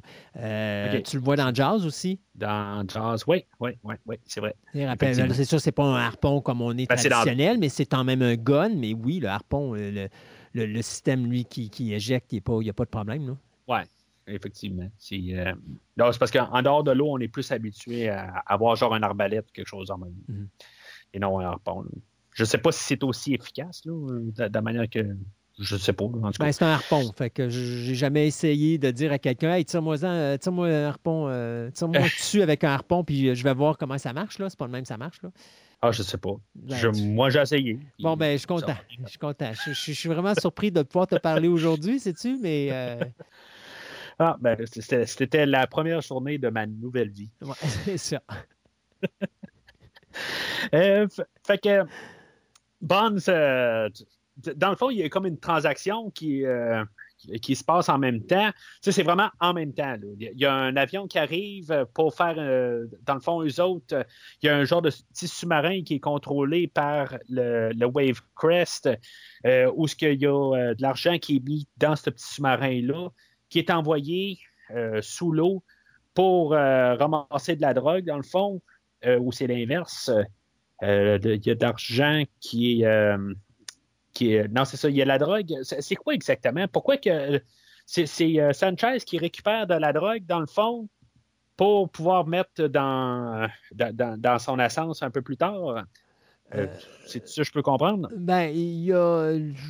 Ben, moi, je pense que c'est son. Je pense que c'est son. Ça, OK, je pense que ce qu'il y a dans le bateau, c'est la drogue qui était supposée être amenée à Sanchez pour que justement il puisse la diluer. Puis par le fait même, ben, Bond, où est-ce qu'il trouve son argent? Ça, je m'en. Attends une minute, là, parce que j'ai. Oui, ben c'est ça. Dans, dans, le, le, petit sous-marin, c'est ça, il ramasse comme des, des, euh, des, petits bacs bleus. Là. Ben, c'est pas des bacs, là, mais c'est des, euh, des, des, des C'est pas, quand avec, euh, c'est pas plutôt quand ils montent dans l'avion que l'argent est en arrière? Oui, c'est ça, mais les autres, ils échangent. Ah, OK. Ils prennent l'argent qui est dans, dans le sous-marin, ils mettent à l'avion, puis ils dompent la, la, drogue. Oui, c'est ça que la drogue, elle doit aller à l'usine pour elle être retravaillée à ce moment-là. Puis. Euh, c'est ça. Puis là, ben, Bond euh, embarque sur le sous-marin, puis euh, il, il, il s'arrange là pour que la drogue, elle soit dissous dans quelque chose que je préférerais avoir dans mes narines, plus de l'eau que de l'essence, mais en tout cas. Fait que Bond euh, il, sort son, couteau puis il, perce les sacs, ben, euh, l'équipe Hamilton Crest se rend compte que, non, non, non, non, il faut dissoudre ça dans l'essence. Fait que on va envoyer Bond, euh, ben, on va envoyer du monde pour intercepter Bond pour l'attaquer. Puis ça. Puis là, ben, Bond est sous l'eau, puis il, il, se fait attaquer par toutes les, la, gang à, Hamilton Crest. Puis là, ben, il enlève le masque, euh, puis tout, on est là comme, qu'est-ce que Bond va faire pour pouvoir s'en sortir? Fait qu'avec son harpon, ben, il y, a une corde rattachée, puis on va avoir la, scène numéro 2 des choses spectaculaires, à, mon avis, dans, tout le film, euh, où ce que Bond va faire du, euh, du ski nautique en arrière de l'avion. Parce que je, trouve cette séquence-là quand même assez très bandesque. Tu me secondes là-dessus? Bien sûr. Euh, encore une fois, on a euh, Michael Kamen qui, euh, nous place la chanson de James Bond dans le piton encore une fois. Puis là, c'est ça, Bond monte à bord. c'est là où ce qu'on voit un peu d'écran bleu en arrière. faut juste quand je dis écran bleu, il y en a qui, qui vont dire non, c'est un écran vert, mais dans le temps, c'était des écrans bleus. Puis c'est ça, on se bat à bord, mais tout ça, c'est, en tout cas, ça, paraît un petit peu plus réel que Roger Moore sur le bord de l'avion euh, dans Octopussy, mais ça reste quand même qu'on voit que c'est un, une projection arrière. Euh, mais c'est ça, Bonnie prend le contrôle de l'avion, puis après ça, il se sauve avec euh, genre 5 millions. Là.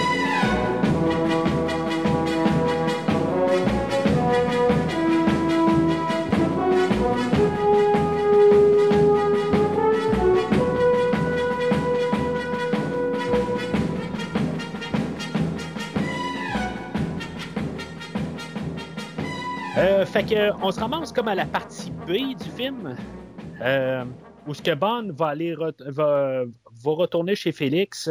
Puis on avait vu Félix un peu plus tôt. Euh, il avait euh, pris la photo de Della, puis il avait mis un, disque laser qui était une chose très d'actualité. On commençait à avoir les, CD dans ce temps-là. On avait-tu des graveurs maison dans ce temps-là? ça, je ne pense pas parce qu'on marchait encore pas mal aux disquettes en général. Les, CD, ça marchait tranquillement, mais rendu là jusqu'à un graveur maison, je suis pas trop sûr de ça. Mais en tout cas, sur, le CD, ben, il y a des dossiers où il y a des. Euh, il y, a des choses que c'est des rendez-vous, je ne sais pas trop quoi exactement. Mais c'est tous euh, les agents qui travaillaient pour, euh, pour Félix? OK. C'est euh, en rapport avec les dossiers. Oui, c'est ça. C'est tous les agents. Puis là, ben, tu te rends compte que tous les agents ont été assassinés. Donc, tu vois que Sanchez est en train de prendre sa vengeance. Euh, parce qu'il extermine tous les gens qui, euh, qui laissaient aller l'information qui a permis justement à Félix de savoir où ce Sanchez se trouvait, puis tout ça. Sauf qu'il en restait un agent qui était, qui était encore active, qui était celle qu'on avait vue au mariage, qui était interprétée par Carrie Lowell, qui, honnêtement, là, OK, Corella Well, au niveau acting, est loin d'être la meilleure Bond Girl, mais comme mm-hmm. personnage, je trouve qu'ils ont été chercher l'actrice idéale pour compléter Timothy Dalton. Euh, d'ailleurs, il y a une séquence à un moment donné où est-ce que Timothy Dalton est dans l'ascenseur avec justement Carrie Lowell, puis il dit à, à Carrie Lowell, j'ai besoin d'une arme. Puis tu mhm. vois qu'elle donne un gun, après avoir arraché son bas de robe, là, elle donne un mhm. gun. Puis pendant que tu as euh, Timothy Dalton qui charge son revolver, tu vois, euh, tu vois Carrie Lowell en arrière qui regarde un peu plus bas, là, comme pour finir de préparer ses affaires. Mais quand tu vois les deux dans le cadrage, tu te dis, quel team! Euh, les deux matchent ensemble. Et je trouvais que comme Bond Girl, il y avait trop. C'est rare que je vais arriver dans un film et dire OK, ça, c'est la Bond Girl idéale pour James Bond dans cette histoire-là. Mais dans License to Kill, je trouve qu'il ne pouvait pas trouver une meilleure Bond Girl que Carrie Lowell. Et je suis tellement à 183, là.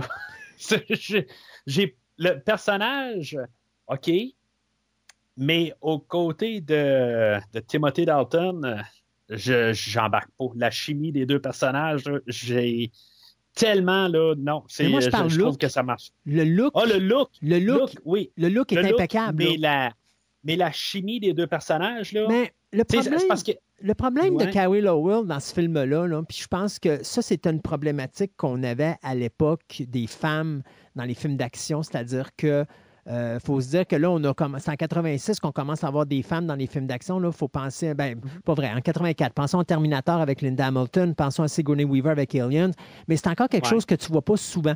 C'est encore les hommes qui sont les machines de films Ouais. d'action, puis les femmes sont mis comme en arrière-plan.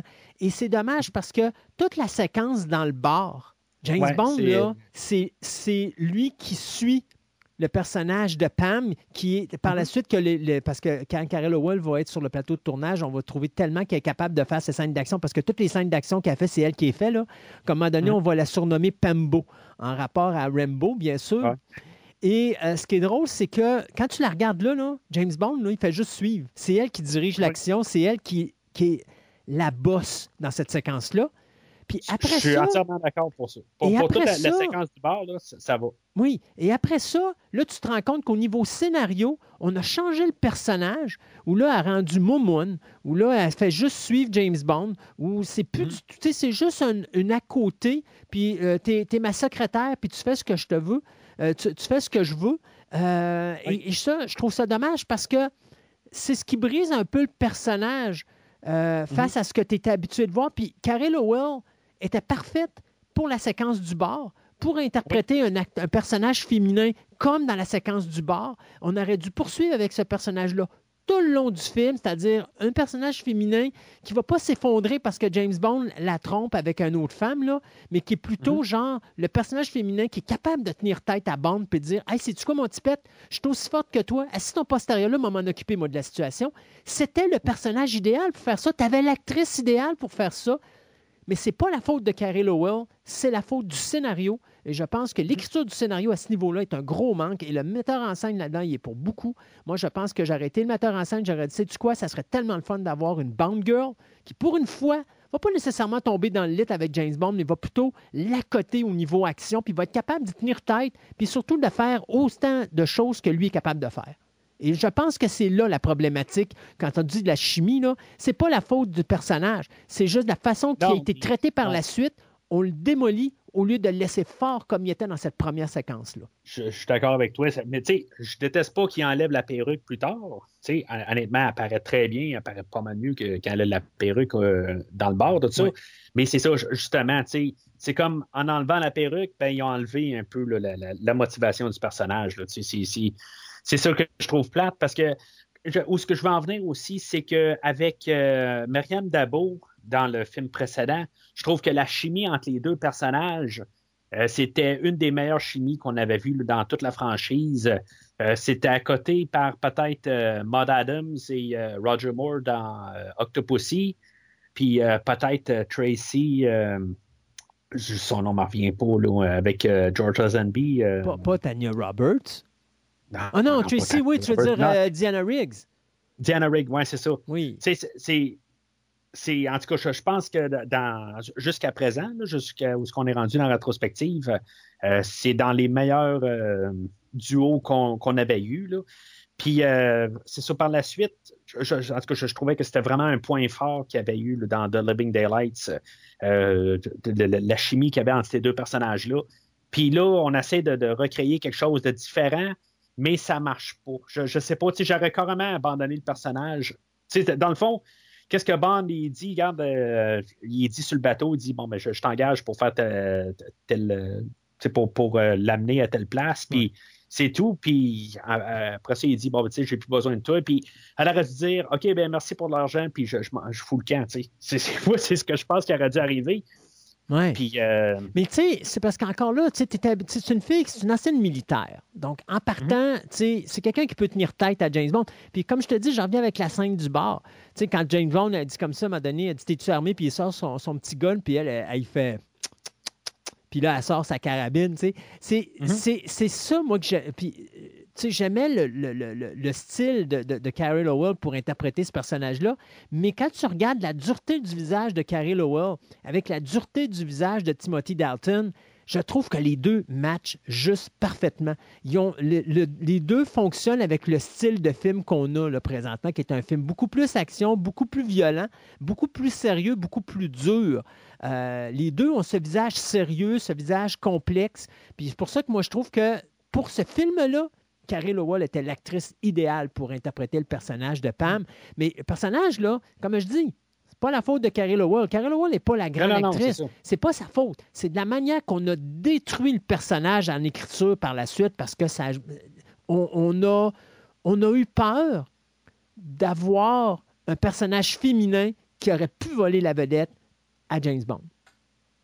on l'avait vu en 69 avec, euh, avec Diana Rigg, justement. exact c'est, en tout cas, c'est, je trouve ça, je trouve juste ça plate qu'à quelque part on a continué avec le personnage juste pour avoir une bonne girl. Puis, tu sais, honnêtement là, on peut, on peut même en parler maintenant. Euh, Loupé, on aurait on, on l'a nommé depuis le début du film, euh, qui est comme l'autre Bond Girl pendant le film. Euh, je, dis pas que c'est la, fille avec le, plus de tête, mais, euh, puis, tu sais, même la, relation qu'elle a avec James Bond, ben, euh, comment dire, je ne veux pas paraître euh, sexiste ou, tu sais, je veux dire, c'est une relation assez superficielle où, tu vois que c'est elle, dans le fond, elle s'accroche à, juste à n'importe quoi qui peut ne pas être Sanchez, dans le fond. Tu sais, je, ne dis pas que j'aurais voulu James Bond vraiment qui, qui, aurait dû finir avec elle, mais juste pour avoir juste le flirting qu'il y a eu avec Loupé, je pense que ça, ça aurait fait avec le film, puis on n'avait pas besoin de rajouter euh, Pam Bouvier dans l'histoire. Ouais, sauf que moi, l'autre, moi, tu vois, euh, le personnage de Pam, euh, de, pas de Pam, mais de Loupé. De Loupé moi, c'est un personnage que je, je sais pas, c'est un personnage que je trouvais victime, c'est un personnage que je trouvais. Oui, c'est ça. Puis je trouvais pas que ça. ça. Ouais, mais pour ce film-là, c'était pas la Bond Girl idéale. Euh, non, je suis d'accord. Tu me l'aurais mis Bond Girl, puis j'aurais pas, j'aurais pas, j'aurais eu l'impression de revoir Live and Let Die, où est-ce que euh, James Bond se sert de louper pour attaquer Sanchez, alors que dans Live and Let Die, si on se rappelle, là, euh, euh, Roger Moore, à un moment donné, il va voir Solitaire, puis... Euh, il s'en sert. Il s'en sert royalement, tu sais. Mais moi, j'aimais mieux le concept, puis je pense que ce James Bond-là était idéal pour ça, parce que c'était pas une mission, donc c'était pas un agent ou quoi que ce soit, c'est vraiment quelqu'un, une militaire, qui aurait dû vraiment dire « Hey, mon tipette, là, pas le même, ça marche. C'est comme ça que ça va marcher. Tu sais, quelqu'un qui tient une tête. Là, tu sais, après, justement, qu'on s'échappe avec le, le, bateau, c'est tout de suite l'embrassade. Puis c'est comme, pourquoi? Pourquoi qu'on démolit ce personnage-là alors qu'on l'a mis si fort? Pourquoi le démolir par la suite? C'est complètement ridicule. Mais encore là, je continue à dire, on a eu peur d'amener un personnage féminin qui aurait déclassé James Bond. Et c'est dommage parce qu'on avait l'opportunité de le faire. Ça n'aurait pas été contre James Bond parce que ça aurait été le film pour le faire, justement, ça. Mais il a jamais. T'as dit que Loupé, il, il a ben, que solitaire, il s'en est servi, mm. mais il ne sert jamais de louper. Non, parce que. Non, puis Je trouve que le, ballon, est bien correct. Il n'y a pas une place où que il va se servir de, de, de elle pour peut-être juste de, de biais avec Milton Crest, euh, en supposant que qu'elle, elle va rien dire pour que Milton Crest euh, se, fasse tuer mm-hmm. finalement par Sanchez un peu plus tard, mais il va jamais arriver pour essayer euh, soutirer de, de, l'information. elle est là, puis elle, elle fait juste euh, comme se servir de, de, Bond, elle, c'est plus elle qui va se servir de Bond rendu là. Mais Bond, il, ne veut rien savoir de elle. Hmm. Non, puis d'ailleurs, la séquence où ils ont une petite amour, une, petite amour, euh, où est-ce qu'ils. Une soirée ensemble. Ouais, c'est ça. Euh, honnêtement, elle n'est pas crédible, cette séquence-là. J'ai vraiment pas embarqué. Puis j'aime pas cette séquence-là parce que tu as James Bond qui là, il a l'air d'un courailleux, tout simplement. Alors que James Bond n'a jamais été vraiment un courailleux dans le style courailleux. Là. Il y avait toujours une mm. raison où est-ce que bon, ça pouvait mm. aider à la mission, puis des choses comme ça. T'as-tu écouté l'air Roger Moore pour le fun? Non, non, non, non, mais tu comprends ce que je veux dire, c'est que, mettons un exemple, il va, il va coucher avec un personnage, mais ça, ça, la majorité du temps, quand il fait ça, ça va amener à quelque chose dans sa mission ou encore c'est un moment de détente. OK? On s'entend. Mais là, il vient quand même de faire, de, de une relation avec Pam Bouvier, puis il est quand même entre, entre, guillemets avec Pam, et là, soudainement, il va faire, il va faire la couchette avec euh, le personnage de, de, Loupé. Là, ça fait de lui vraiment un courailleur de jupon qui n'a aucun respect pour la. Tu sais, ça, ça démolit tout le concept de ce qu'on voit par la suite. Là. Je ne sais pas si tu comprends. Mais il n'est pas, pas marié à Carrie Lowell non, non plus. Je suis d'accord. Je sais qu'avec Timothy Dalton, il essayait de faire un James Bond plus monogame. Oui, à cause du sida et tout. Justement, c'est ça. Mais là, c'est sûr que ça, ça, démolit un peu ce concept-là. Puis oui, je suis d'accord avec toi que la, scène avec Loupé, ça.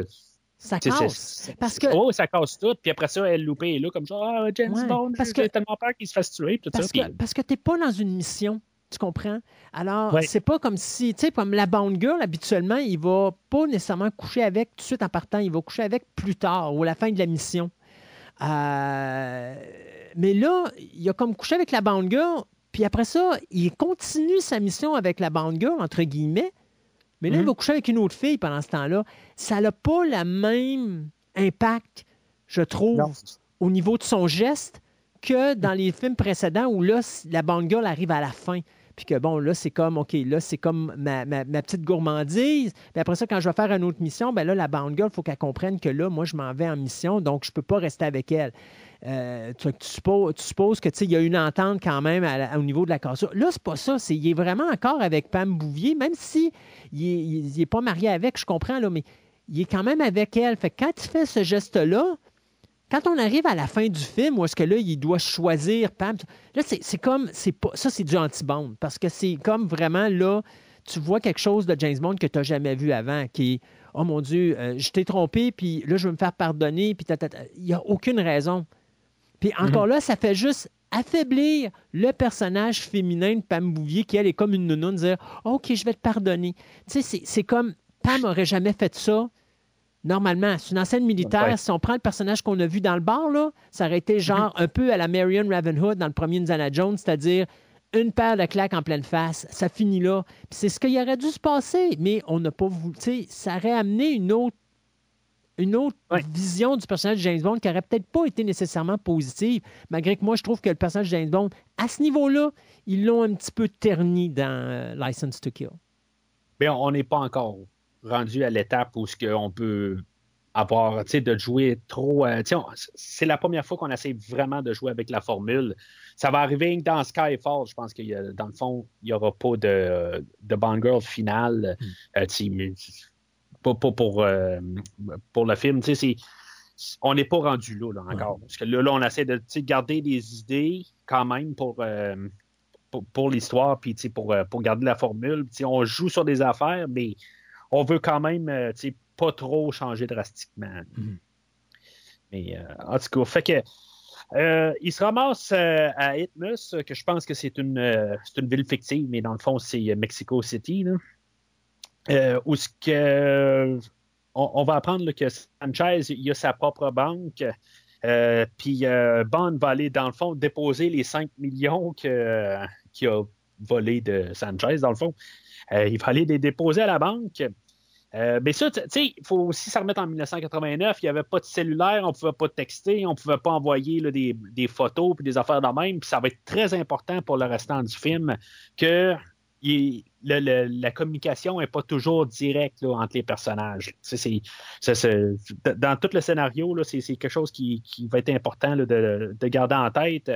Parce que là, tu sais, si maintenant on se dit que Milton Crest, euh, il, a perdu les 5 millions à Sanchez, ben, tu sais, dans le monde d'aujourd'hui, Sanchez serait déjà au courant. Mais là, tu sais, il n'est pas au courant de, rien, là, tu sais, il n'a pas envoyé de texto, il n'a pas envoyé d'email, euh, tu sais, il n'est pas au courant du tout. Fait que Bond, il dépose les 5 millions à, Sanchez, dans le fond, dans sa, dans sa propre banque. Ça lui donne un peu une visibilité euh, de, de, de, Heller, qui lui se c'est comme le, deuxième bras droit à Sanchez. Euh, puis euh, Bond va. c'est juste un film de James Bond. Fait que Bond doit aller au casino à quelque part. fait que ça lui donne des crédits pour pouvoir aller au casino cette soirée-là. Puis c'est ça, fait que finalement, ben, bien sûr, Bond, il est en train de gagner à sa table, puis ça donne de, l'attention de qu'est-ce qui se passe un peu plus haut. Là. puis là, c'est là qu'aussi on apprend qu'il y a euh, dans le fond, toute l'organisation, ils font un genre de, de, choses télévisées. Euh, je ne comprends pas tout à fait le, principe de la chose. C'est une montée de fonds qu'ils font, euh, mais dans le fond, c'est pour lancer des messages à des d'autres dealers de drogue dans le monde au complet pour pouvoir vendre leur. Euh, ben, moi, je pensais que c'était pour ramasser de l'argent additionnel. Euh, oui, mais c'est pas clair. C'est sûr que j'ai un petit peu de misère à comprendre. Puis, tu sais, ils lancent des prix, c'est pour. Euh, d'après ce que je peux comprendre aussi, c'est pour lancer des messages à d'autres dealers dans d'autres dans d'autres pays mm-hmm. pour dire comment que leur stock est rendu, puis euh, en tout cas, c'est un petit peu euh, c'est un petit peu mélangeant dans, tout ça. Euh, mais c'est ça, ça, on va en reparler un peu plus tard. Ça, c'est juste une façade, dans le fond, pour, pour cacher toute l'entreprise, puis toute la, ce qui, qui, fabrique, ou plutôt qui dissimule la drogue. Là. Euh, fait que Bond est euh, euh, on va y envoyer Loupé pour, pour dans le fond essayer de, le clairer de la table. Mais Bond va, au lieu de, de, sauver de, l'endroit, ben, il va dire à Loupé, ben, veux-tu me monter là, au, 13e étage, puis je, voudrais rencontrer Sanchez face à face. Fait que c'est là où on commence à voir la, la, Bond qui essaie de de, s'infiltrer dans l'organisation à Sanchez. Euh, c'est comme un peu une euh, grosse stratégie du côté à James Bond rendu là. il veut s'infiltrer dans l'organisation à Sanchez pour toute la démolir. Euh, quand, quelque part, il aurait pu juste essayer de s'arranger pour. Ben, c'est ce qu'il va faire un petit peu plus loin, là, qu'il va juste essayer de, le descendre. lui, monter dans, dans son bureau, c'est pas juste dans le fond savoir qu'est-ce qui est euh, la, la, fenêtre est faite en quoi, tout ça, pour pouvoir la, faire sauter un peu plus tard? C'est à, ça que ça sert pour James Bond, dans le fond? Moi, c'est plus celui dans, dans, sa tête, c'est vraiment étudier son personnage, comment il peut l'unir, parce qu'il faut se dire que lui, il ne peut pas rentrer là, puis tirer, puis se faire prendre en caméra, puis après ça, que le gouvernement britannique soit impliqué. Il est encore, même s'il n'est plus un agent, pour lui, il a encore sa responsabilité de protéger l'Angleterre. Donc, son objectif, c'est vraiment, justement, d'étudier la pièce et de s'infiltrer. La raison de l'infiltration, ben, c'est qu'il y a toujours un risque à long terme que, euh, bon, tant qu'à se venger du personnage, de le tuer tout de suite, euh, c'est une affaire, mais de démolir petit peu par petit peu, comme il a détruit aussi, euh, pas Sanchez, mais Félix, ben, c'est une autre façon de se venger aussi. Donc, tu sais, James Bond a toujours plusieurs plans en même temps, dépendant où est-ce que la situation va s'en aller. parce que justement, on ne sait jamais comment que la, situation peut se tourner. Alors lui, il pond des œufs un peu partout euh, dans l'espoir justement que euh, si le plan A ne marche pas, ben, il y a un plan B, et ainsi de suite. Fait que, juste comme par hasard de même, il, se dit bon, ben, j'ai besoin d'un canon pour pouvoir passer au travers de, la fenêtre pour pouvoir le, descendre. Puis, comme par hasard, ben, Q arrive en même temps à l'hôtel, euh, se faisant passer pour son oncle. Puis, justement, il apporte euh, un, canon pour Bond, euh, que, justement, que, qui va pouvoir euh, s'en servir. Mais tu sais, en même temps, il a apporté des, de, la dynamite, le caché dans un dans un paquet de cigarettes. Euh, Puis le détonateur, c'est le. C'est le, paquet de cigarettes. Le, paquet de cigarettes, oui. fait que. Euh, le pire là-dedans, c'est que euh, une fois que Bond rentre dans sa chambre, euh, c'est comme toute l'exposition. C'est Q, il dit ben, Je t'ai apporté, je apporté ci, je t'ai apporté ça, tout ça. Puis Pam est toujours à l'extérieur. Q a eu quasiment tout le temps de tout y dire, puis finalement, elle, elle rentre par la suite. J'ai juste comme trouvé ça un peu drôle. elle, est là quasiment sur. Quand il montre tous les gadgets qui sortent à James Bond, elle est là. D'ailleurs, elle va prendre à un moment donné le Polaroid pour prendre les deux en photo, puis euh, elle manque les tuer les deux. Là. Ouais, puis ça leur vient pas, ça, dans le film, je pense, le, Polaroid. Euh, non, ça leur vient pas le Polaroid. Mais tu sais, ça, fait comme la scène euh, habituelle de Q où on voit plusieurs gadgets qui ne servent pas grand-chose, mais c'est juste pour mettre des niaiseries à l'écran. fait que Sanchez, après avoir rencontré James Bond, ben, il fait euh, sa rencontre de dealer de drogue. On est encore la même soirée, je pense bien. Euh, mais euh, Bond, c'est ça, il va, se glisser sur le bord de la fenêtre, puis il va installer la porte à dents. Moi, je pense que c'est le lendemain, parce que m'a donné, si je me trompe pas, il avait dit à Q, j'espère que tu ronfles pas lorsqu'il fallait qu'il partage sa chambre d'hôtel. Donc, moi, je pense que c'est le lendemain. Oui, tu as raison. Tu raison. Oui, ça, a du sens. Euh, puis ben, même là, tu sais, tout s'est passé, l'encan, puis euh, tout ça, tout ça qui se passe tout dans une soirée, c'est un peu. Euh, c'est un petit peu. en tout cas, c'est une soirée chargée sinon, mais c'est ça, ça. rapporte le lendemain, ça a plus de sens. Fait que. Là-dedans, ben, Bond, c'est ça, il va s'installer dans un édifice l'autre bord. Puis, tu sais, je ne sais pas si tu avais remarqué là, dans les, euh, personnages là, que, qui étaient un des dealers de drogue, euh, il y a euh, un des, des, des, dealers qui sont là, qui, que lui, dans le fond, il travaille pour les, les narcotiques de, de, Hong Kong, que c'est Shang Tsung dans Mortal Kombat? Je ne sais pas si tu as, remarqué ça. Non. Non, tu n'as pas remarqué. Euh, puis euh, Talisa Soto, ben, elle aussi, elle a joué dans Mortal Kombat. Fait que euh, moi, dans ma, dans ma tête à moi, ben, Bond se fait attaquer par Sub-Zero pendant qu'il est en train d'essayer de, tuer Sanchez. Parce qu'il y a deux ninjas en bleu. Euh, fait que c'est comme OK. c'est juste. En tout cas, c'est juste ma tête à moi. Là. fait que Bond va se faire va se faire assommer puis il va être amené là, où les c'est comme toute une autre organisation de, Hong Kong ou euh, de plusieurs pays. Euh, puis euh, c'est ça, tu sais, justement, ben, il y a Shang Tsung qui est là. là puis, en tout cas, moi, ça reste tout le temps Shang Tsung dans ma tête. puis c'est comme cette scène-là, je sais pas, ça fit dans un autre film, mais pas dans un James Bond. C'est comme où il y a Heller qui est là, qui arrive, puis que avec euh, son tank, puis euh, il fait sauter la bâtisse, puis tu sais, c'est. Je sais pas. Mais là, c'est au Mexique. Tu es au Mexique, et puis là, tu te rends compte que Sanchez a même sa propre armée, en plus d'avoir sa propre banque et tout, et tout, et tout. Donc, il a le plein contrôle au pays. fait que c'est toujours en rapport avec le cartel. mais, ouais. est-ce que ça fait. Tout, le film, de toute façon, soyons honnêtes, là, ça fait pas James Bond de A à Z. Non. Mais ces cinq minutes-là, je trouve que il est en vraiment comme. C'est quoi j'écoute? C'est juste cinq minutes-là.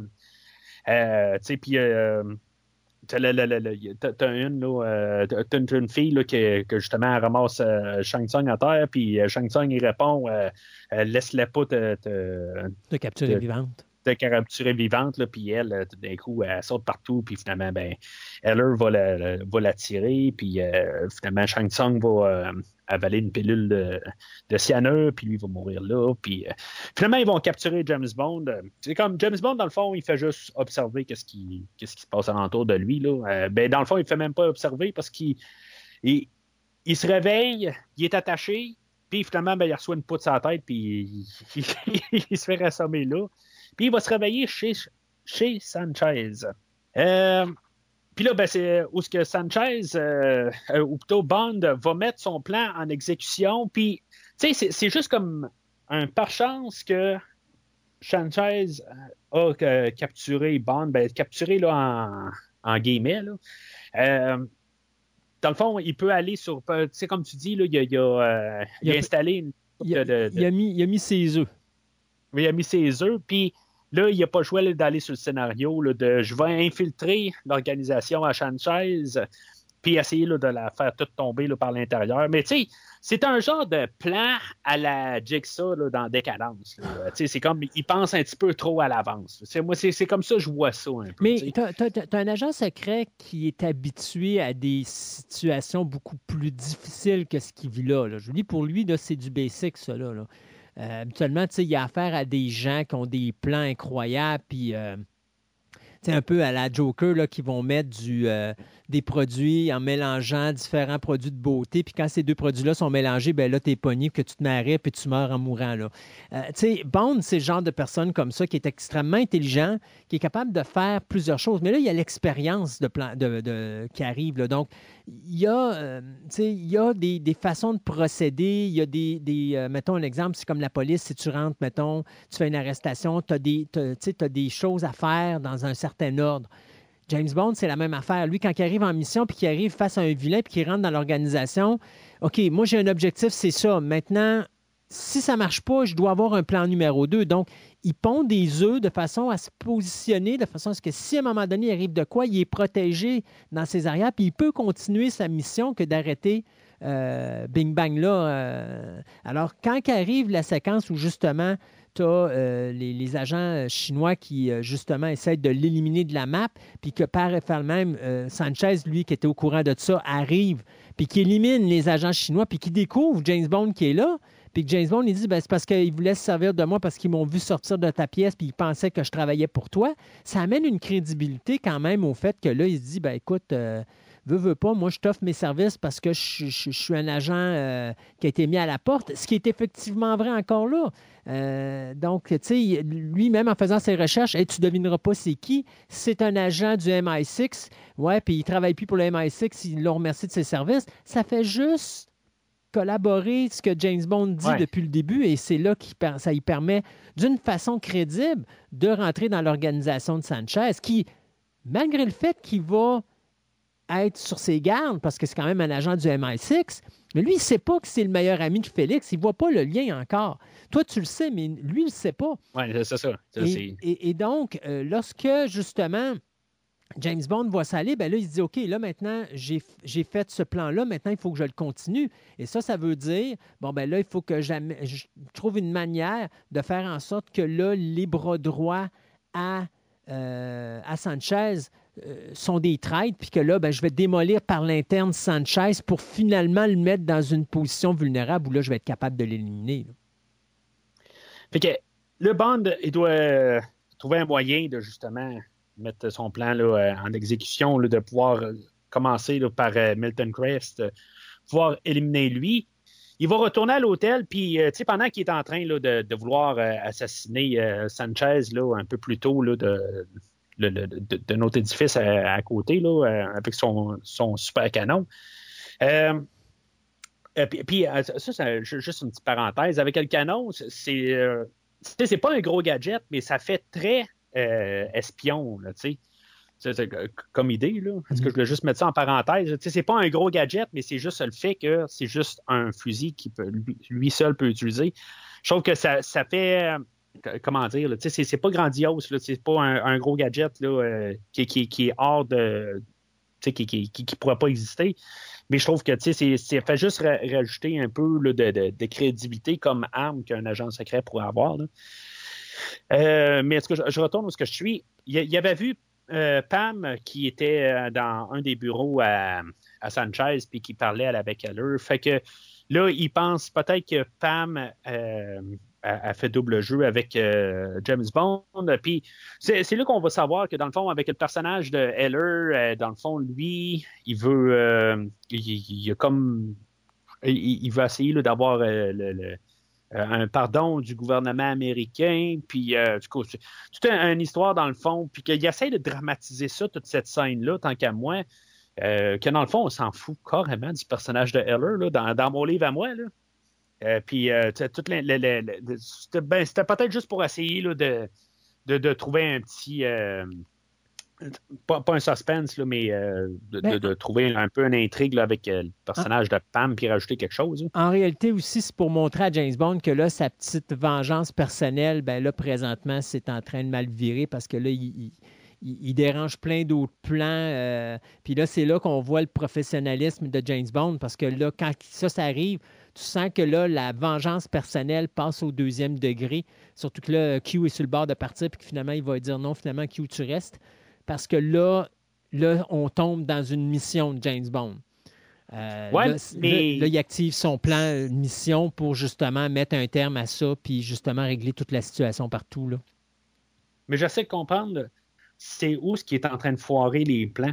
En bout de ligne, tu sais, c'est pas pour donner. Ben, c'est pas qu'il fait euh, foirer les plans, mais dans le sens que les actions. les actions. Ouais, mais. Oui, non, mais c'est parce que les actions qu'il commet ont des répercussions sur d'autres affaires.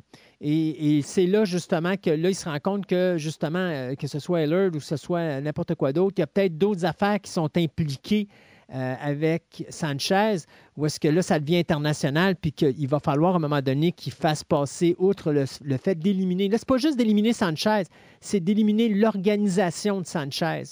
Euh, oui, mais c'est déjà en place. C'est déjà. Mais son point, son, objectif à lui, c'est juste d'éliminer Sanchez. Là, présentement, là, avec ce qu'il vient d'avoir comme information, il se rend compte que là, Sanchez touche à beaucoup plus de choses que juste euh, son petit trafic de drogue.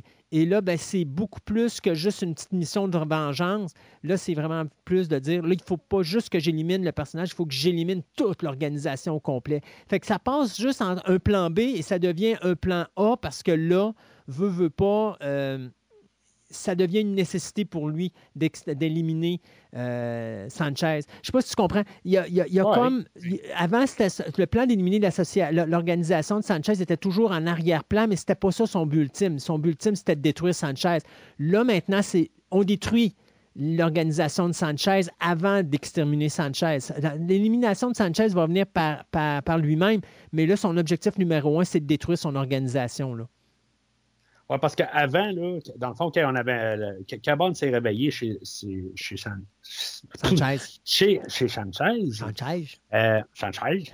Il, euh, il, aurait pu juste assommer un garde, prendre son AK-47 puis tirer, euh, tirer euh, Sanchez. Exact. Puis, dans le fond, cette scène-là aurait dû arriver avant d'un côté. C'est sûr. Que Bond comprenne que, parce qu'en bout de ligne, Bond aurait pu déjà régler Sanchez là, puis il aurait pu même régler euh, pas mal tout le monde à, l'intérieur, d'où ce qui était placé, puis les attendre, puis tout, euh, au pire, les éliminer un à un. Mm-hmm, effectivement. Mais en tout cas, le film, il ne peut pas arrêter à une heure et quart. Non. Ça, c'est une autre affaire aussi. Fait que, on, là, on commence à aller vers la fin. Là. Oui, tranquillement, ben c'est ça. On, le, on, se dirige là assez. Euh, on est dans le dernier tiers. Ah, Bond va se ramasser sur le Wave Crest. Puis c'est encore Bond va être pas mal observateur euh, dans tout ça, où ce que, il va réinstaller tous les, 5 euh, millions de, de, Sanchez, il va les réinstaller dans un, euh, un genre de, de, socle. je ne sais pas exactement c'est quoi ça sert, là, les machines à pression. C'est un truc à pression parce que quand il descend sous l'eau, la pression change, fait que quand il remonte, ben là, c'est pour réajuster la pression du corps. Donc, tu restes là pendant un certain temps, le temps que ton corps reprenne la pression normale. Parce que, tu sais, mettons que tu es dans le fond de l'eau et tu remontes en, haut, tu ne peux pas remonter trop rapidement. Donc, non, c'est ça, mais ça, ça va dans l'eau. Dans le fond, ce qui est un sens de décompression. OK, mais, mais ça, ça va dans l'eau? Ben, là, par exemple, je ne sais pas. Je, suppose que oui, mais encore là, ça serait. Je, tu ne le vois pas parce qu'il est vraiment encadré dans, un endroit, mais c'est un sens de décompression. Là. Donc, l'objectif, c'est de décompresser ou de compresser. En tout cas, c'est jouer avec la pression. Euh... Oui, oui, c'est OK. Ouais, ça, ça, je, ça, je le comprends, cette partie-là, mais c'est juste pourquoi que tu as ça à bord dans un endroit qui n'est pas, qui, est pas avec de l'eau alentour. C'est, ben, parce que là, il s'en sert pas. OK, ouais, c'est ça. C'est pour ça, mais pour ça que je dis, bon, probablement cette affaire-là peut aller dans l'eau aussi. Là, en tout cas, c'est, quand même un, gros bateau qu'il y a. Là. Euh, encore une fois, ben, euh, une euh, scène assez dégoûtante un peu où ce qu'on voit la tête à, à, Milton Crest carrément là. Ben, on la voit pas, mais à l'origine, on, il ben, était, beaucoup plus graphique effectivement, puis la, séquence... on la voit gonfler. on la voit gonfler. Puis la séquence était tellement impressionnante que justement, euh, on a décidé de couper parce que on, s'attendait à avoir de la. On s'attendait à avoir des problèmes au niveau de la censure et du MPA. Euh, fait que Bond part de là. Puis pour euh, genre la septième fois dans le film où ce que euh, Bond il va dire à Q et à Pam, il va dire Bon ben je travaille mieux seul. C'est ça. Fait que ils vont partir de leur bord, mais bien sûr, Loupé va venir les revoir un peu plus, tard. Puis ben, c'est ça. on a eu la scène avec Loupé et Bond qui ont couché ensemble. Puis là, ben, Pam, a fait vraiment la, la fille à dire Ah, ben là, elle, elle fait ça frustrer, tout ça. Puis, on a parlé là, euh, en long et en large tantôt. Fait que, en même temps, dans, le fond, la, confiance est gagnée par Sanchez. Puis, euh, elle, est gagnée, mais dans le fond, ça, va être comme l'ultime test rendu là où ce que Sanchez va apporter euh, Bond au, ce que, dans, dans l'organisation. Dans le fond, il l'a comme accepté.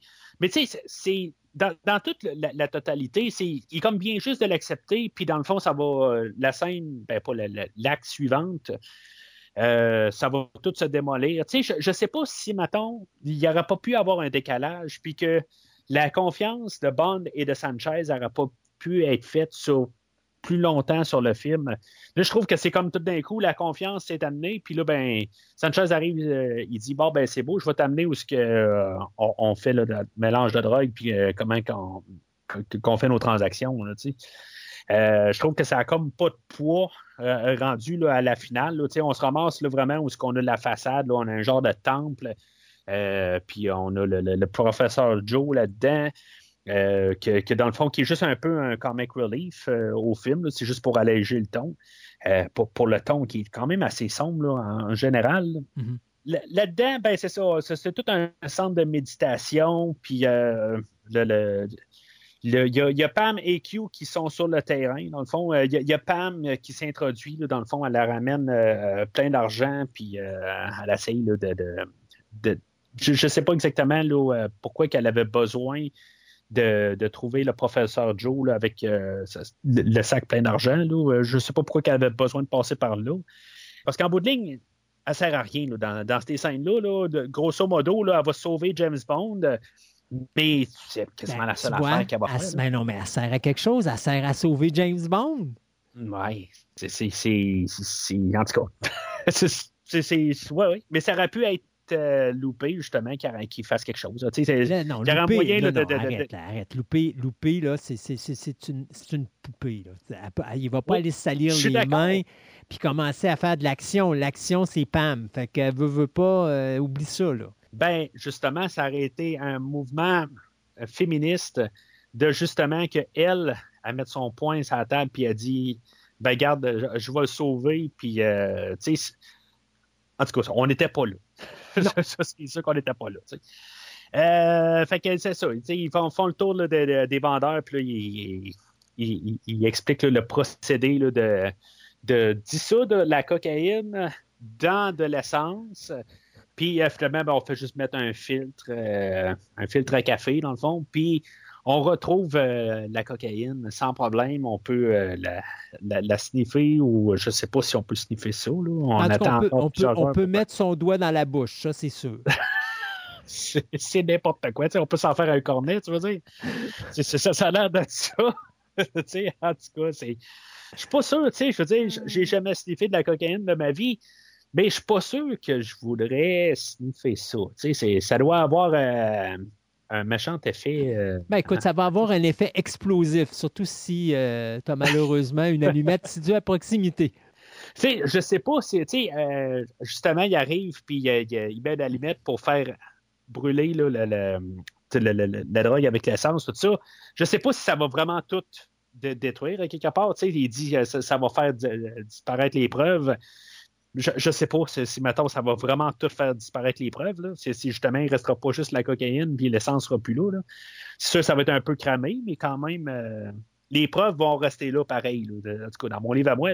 Mais ça a l'air que écouté euh, euh, un, livre audio aussi là, dans le making-of de toute la franchise des James Bond, puis il y a un chapitre sur le film d'aujourd'hui.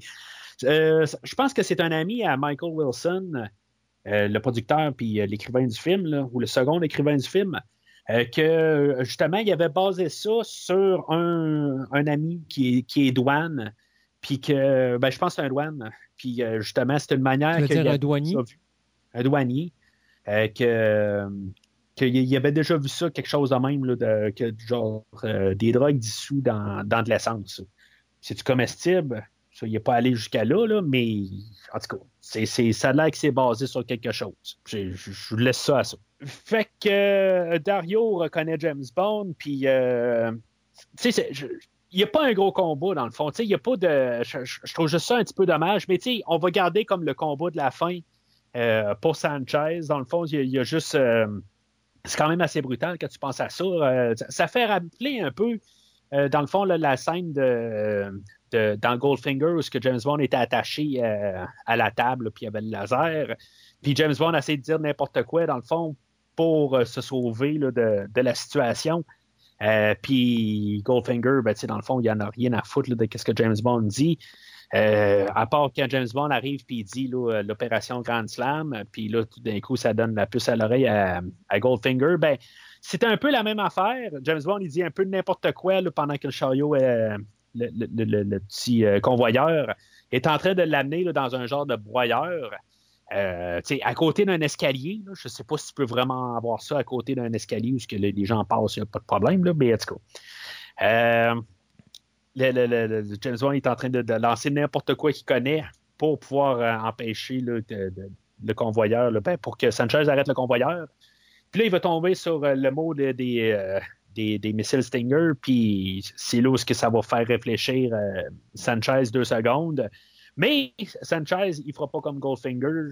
Il va repaiser sur le piton pour euh, faire euh, continuer James Bond sur le convoyeur. Puis ça va être Dario qui va rester là avec son couteau qui est, supposément sa marque de commerce pour essayer de couper les cordes que James Bond s'est accroché avec ses, mains attachées, puis il s'est accroché sur le bord du convoyeur, puis c'est ça, avec ses, couteaux magiques, quelque chose de même, va essayer de couper la corde. Mais Pam euh, elle doit servir à quelque chose, elle va arriver sur place, puis ça va être probablement une des lignes les plus pas rapport du film, où ce que Dario va se lever la tête, puis il va dire euh, You're dead.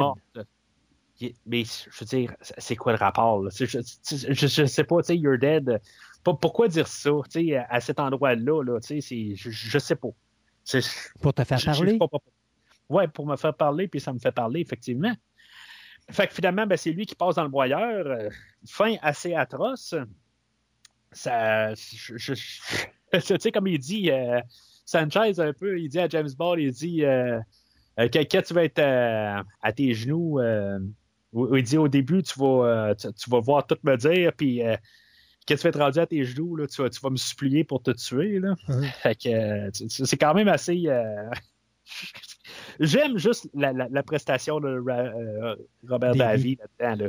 C'est juste comme nonchalamment, là, puis c'est comme tu dis, là, la, la, la, manière qu'il parle, puis tu, tu, sais qu'il y a du danger là, dans ce qu'il dit. Fait que, euh, l'affaire des Stingers, c'est ça. C'est dans le fond, Heller, il devait remettre les, euh, les missiles Stinger au, gouvernement américain, puis après ça, ben, il y aurait eu comme le pardon, quelque chose de même. En bout de ligne, d'après ce que je peux comprendre, c'est ça.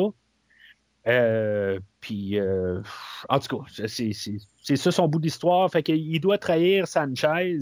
Puis Sanchez, il va la. je sais pas. Il va dire reste debout pendant que son autre gars à côté, il va prendre un genre de chariot élévateur, puis il va y rentrer dedans. Puis que pendant que James Bond et Pam essaient de sortir de l'édifice, ben, le chariot élévateur va être mis sur euh, automatique, quelque chose de même, puis il va défoncer un mur. Euh, ça a comme pas de sens exactement, là, mais en tout cas, c'est un film de James Bond, puis il faut pas tout le temps voir un peu qu'est-ce qui se passe euh, quand c'est pas. ça prend une porte de sortie à notre héros. Ouais, mais c'est comme c'est n'importe quoi, là, tu sais. En tout cas. Euh, mais tu sais, on n'a pas parlé bien ben de Timothy Dalton. Euh, sais, on a parlé en, gros euh, un peu éparpillé partout, mais tu sais, ces lignes justement que qu'on a laissées à Robert Davy ou Davy, sais, de, de, juste lancer tout le temps des, des, des punchlines. la manière de Timothy Dalton de lancer, tu sais, juste He came to a dead end, tu sais, il fait juste comme cracher ça. tu sais, C'est c'est comme. Mais Timothy, pas Dal- un punch. Timothy Dalton n'est pas un comédien. D'ailleurs, c'est pour ça que Living Daylight, c'est un film que je trouvais qui n'était pas fait pour lui parce que justement, il fallait qu'il fasse de l'humour et c'est un acteur qui n'a pas euh, un visage et une prestance à l'humour. Alors, Mm-hmm. euh, de à chaque fois qu'il va faire de l'humour, ça va mal sortir parce que c'est pas son style. Son style, Ah, c'est mais- plus dureté, action et tout. Là. Mais, mais justement, quand il dit c'est ça, il came to a dead end, mais tu sais, la manière qu'il crache, Ouais. tu sais, c'est comme. C'est c'est- c'est un commentaire, mais c'est c'est pas un punch, puis, mais j'aime ça. La manière que c'est apporté, justement, tu sais, c'est son choix de l'avoir lancé, tu sais. Roger Moore, il aurait été comme Ah, he came to a dead end. Tu sais, il aurait fait ça, tu sais, mais lui, il est là comme genre came to a dead end. Puis là, là, il ferait juste garocher ça, là, tu sais, c'est- J'aime quand même euh, ça, son interprétation. Fait que là, je pense qu'on se ramasse à une des meilleures séquences dans toute la franchise, là, avec les quatre camions citernes. Toute la séquence là, euh, que, Bond va tout essayer de remonter à Sanchez euh, en détruisant chaque camion citerne un à la fois. Là. Euh, sont comme là, dans, dans le désert, là, dans des montagnes, tout ça. Puis tout ce qu'on. euh, c'est c'est quoi? C'était un 15 minutes à peu près là, dans toute cette, euh, cette séquence-là. Euh, c'est spectaculaire. Je, je trouve là, honnêtement, là, tu sais, c'est- oui, les, les- tous les, les camions ont été euh, montés là, pour chaque euh, séquence. là. Euh, Il n'y a pas un camion citerne qui réussit à, à partir là, sur le côté. Euh, mais tu sais, t- ça reste quand même assez spectaculaire. Puis juste le fait que c'est un James Bond, je- j'achète l'idée que ça, soit n'importe quoi, que ce soit le, camion qui est sur le côté, sur ses roues de, gauche, euh, qui est en train de- d'esquiver euh, un des, euh, missiles. Euh, ou l'autre scène où ce que finalement euh, euh, Bond va détacher euh, sa- cargaison puis qui va faire détruire euh, un autre des camions citernes puis que le, ça va créer un feu là, sur la route. Puis Bond, il est en face du feu, puis Qu'est-ce qu'il- sur les, sur faire, les roues arrière. Let's go. c'est avec encore la musique de Michael Kamen. Ouais. Je pense que c'est une de mes top 5 dans toute la franchise. là.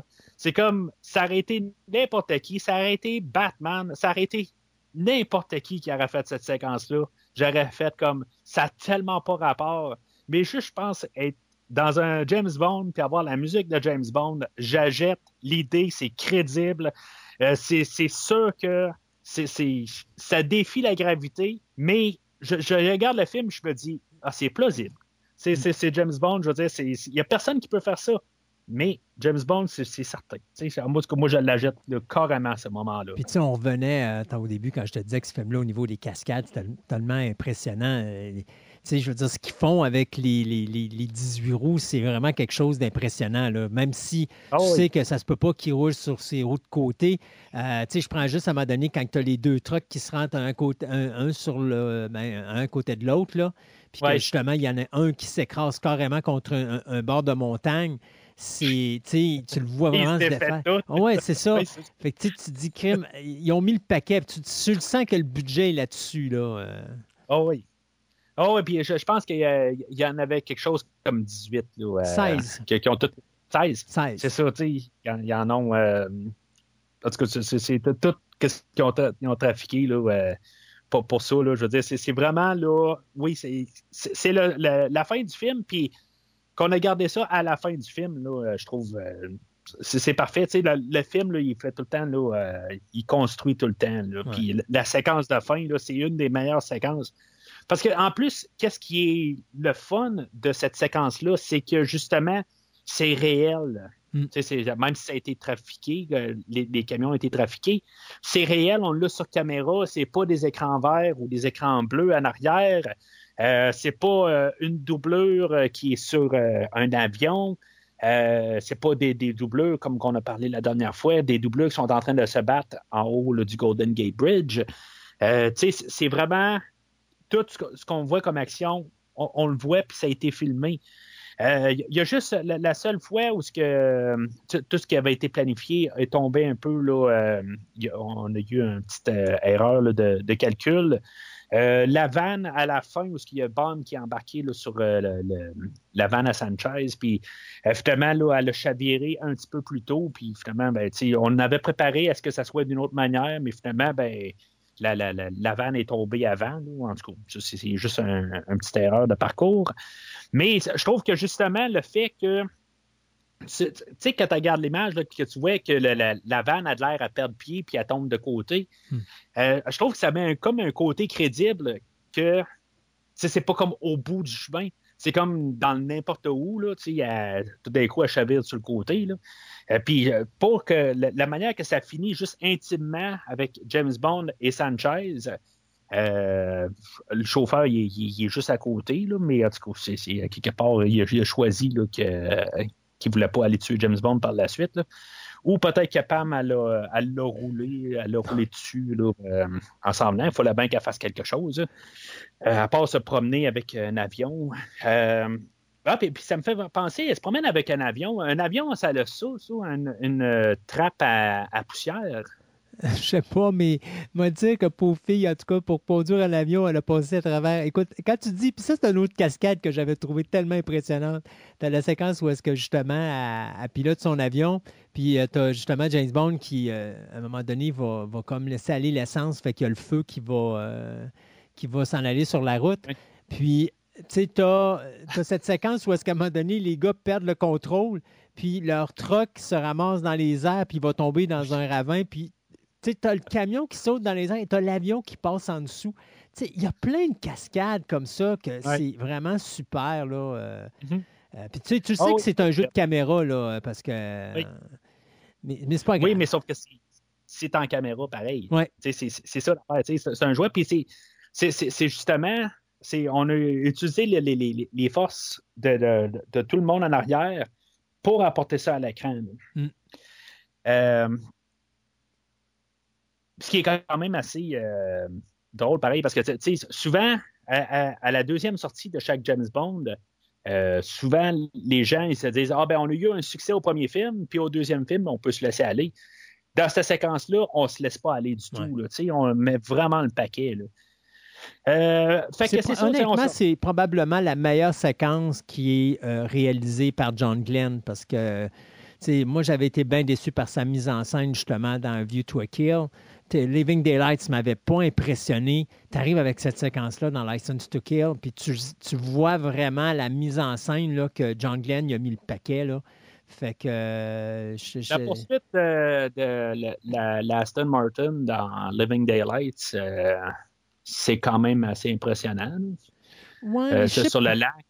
Oui, mais je sais pas, tu sais, je veux dire, dans, quand tu regardes une mise en scène, tu sais, comment je pourrais dire, tu as tu as, des façons de filmer à un moment donné où est-ce que tu as, du dynamisme, tu as, de l'énergie, tu as, ça. Mais il me semble qu'il manquait quelque chose dans la séquence dans Living Daylight, justement. Euh, contrairement à celle-là où là, c'est vraiment c'est très intense. Puis tu, la mhm. sens, l'intensité est palpable. Euh, puis tu sais, James Bond, il est prêt à tout, même à sacrifier sa vie pour arriver au bout de sa mission. Puis c'est ça, tu sais, toutes les séquences, tout ce qui est filmé, tu sens que Glenn, il était dedans. C'était comme genre, OK, c'est-tu quoi? C'est peut-être la dernière séquence que je vais filmer pour, James Bond. Je veux qu'elle soit mémorable. Puis elle est mémorable. Hmm. Oh, non, c'est bien. En, général, les séquences d'action de, John Glenn, peut-être euh, justement quand on a parlé de. Euh, A View to a Kill. A View to a Kill, c'est probablement, je pense, dans les séquences d'action, c'est le moins. Euh, il y, a des moments, là, mais dans ces cinq films, je pense que c'est celui-là qui y a, les, scènes les moins spectaculaires. Parce que dans Octopussy, il y a quand même des, la, séquence du, train où on se promenait un peu partout du train. Tout ça, il y a quand même des, des, bouts qui sont quand même euh, assez intéressants. Mm-hmm. Euh, il y a la séquence d'introduction avec le petit avion. Euh, dans For Your Eyes Only, il y a beaucoup de moments aussi. Euh, c'était vraiment. Un, dans For Your Eyes Only, c'est la voiture. tremplin. Ouais, la voiture. La, voiture, mais il n'y a pas juste. Il y a les séquences de ski qui sont vraiment intenses. Il y, a vraiment des bonnes scènes là-dedans. Euh, mais John Glenn avait commencé justement, je pense aussi là, dans, sur euh, le, voyons, en 69 avec Honor, Honor, Majesty Secret Service. Peut-être pourquoi aussi que aujourd'hui on a des certains liens aussi qui reviennent. Peut-être, tu sais, c'est comme on boucle la boucle pour John Glenn. Mhm. Je ne sais pas, mais. Puis en même temps, ben, John Glenn, ben, c'était lui qui était responsable aussi des séquences d'ouverture dans Moonraker et de, de l'espion qui m'aimait. Fait que, il y, a il y a des très bonnes séquences d'action euh, pour John Glenn. Euh, mais celle-ci étant la dernière, ben, je veux dire, il finit sur euh, vraiment là, ah, une, très bonne séquence. Oui, exactement. fait que c'est ça, on se remonte avec Bond et Sanchez. puis Bond ou Sanchez, il y a une machette dans les mains chose que j'ai appris là, dans mes euh, dans ma voyons, ma rétrospective des vendredis 13, la machette, euh, tu sais que le, côté pour couper d'une machette, c'est pas le côté qu'on pense, c'est le côté le côté intérieur ou le, côté droit. Normalement, c'est ça qui coupe. Je, ne sais pas si tu le savais. Là. Non. Mais c'est pas euh, c'est pas le, le côté qui a de l'air être le côté de la lame, c'est l'autre côté. OK. C'est je, dis ça de même, là, parce que Bond, dans le fond, euh, je pense qu'il prend justement sur le côté coupant sur le bord de la face à Bond. Puis je pense qu'il y aurait arraché la face, dans le fond, mais je, dis ça de même. Euh, Bond arrive puis il dit euh, Don't you want to know why? Puis c'est ça qui l'empêche, dans le fond, de, de, tuer Bond. Mais Sanchez, lui, je pense qu'on avait comme remarqué, si on regardait très bien, qu'il avait été aspergé plein d'essence. Mm-hmm. Mais tu voudrais-tu être à, côté de quelqu'un qui t'a aspergé plein d'essence puis le mettre en feu? Tu sais, ben, c'est comme si c'était ça ou rien, là, rendu là, mais je pense que Bond n'aurait pas mis en feu. Honnêtement, là, tu sais, qu'il n'y a pas une goutte d'essence qui est tombée sur Bond, je suis pas sûr. je, regarde la séquence, je me dis, c'est sûr que Bond sera en feu aussi. les deux auraient dansé dans le feu. sais. Clin d'œil à. Oui, oui, oui, à Batman 89. Hein? Non, à, ah Dangereusement Vôtre. Ah oui. Danser dans le feu. Dance into the fire. Ah oui, OK. Mais euh, en tout cas, c'est ça. Je trouve euh, c'est tout ce que je peux dire là-dessus, là, euh, en utilisant, en fermant dans le fond l'histoire de, de, de, Félix Leiter. Que Félix Leiter est très content. Ben oui, il est très de bonne humeur. J'ai perdu ma femme, mais hey, on va se voir bientôt. J'ai perdu un bras de jambe. oui puis, euh, en tout cas, il n'y a pas de problème.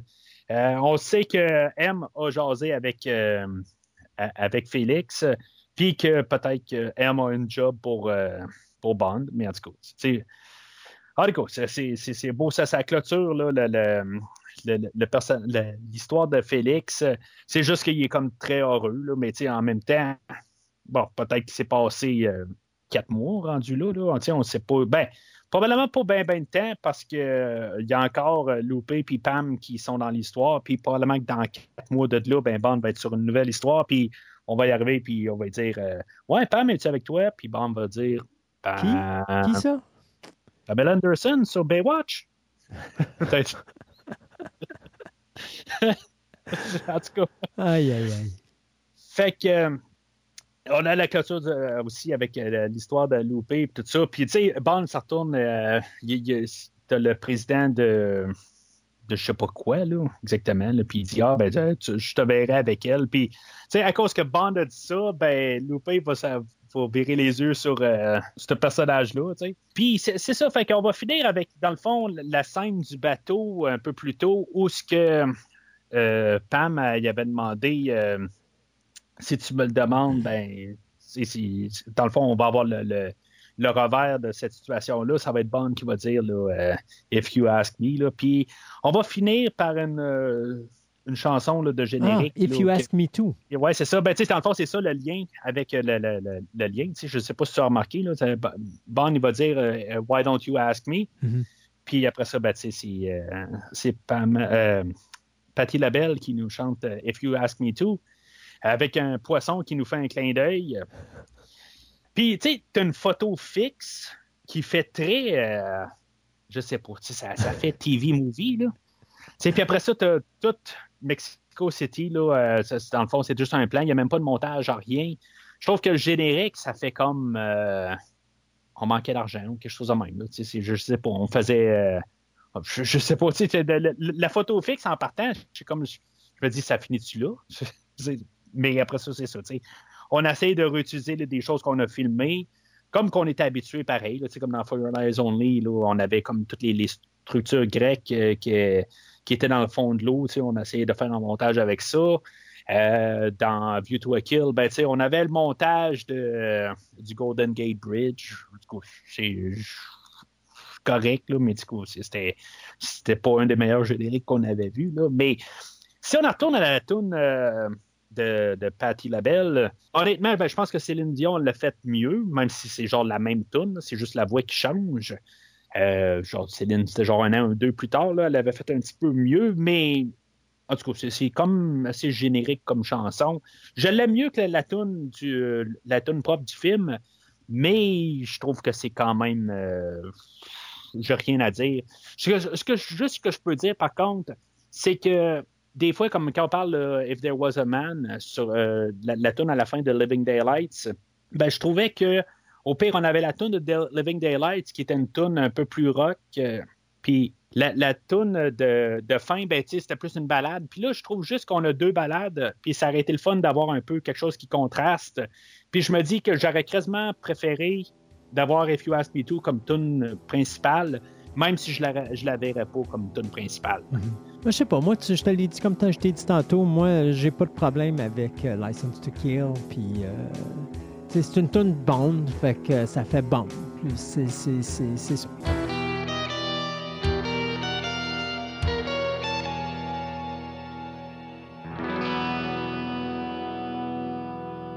Fait que, en conclusion, Christophe. Oui.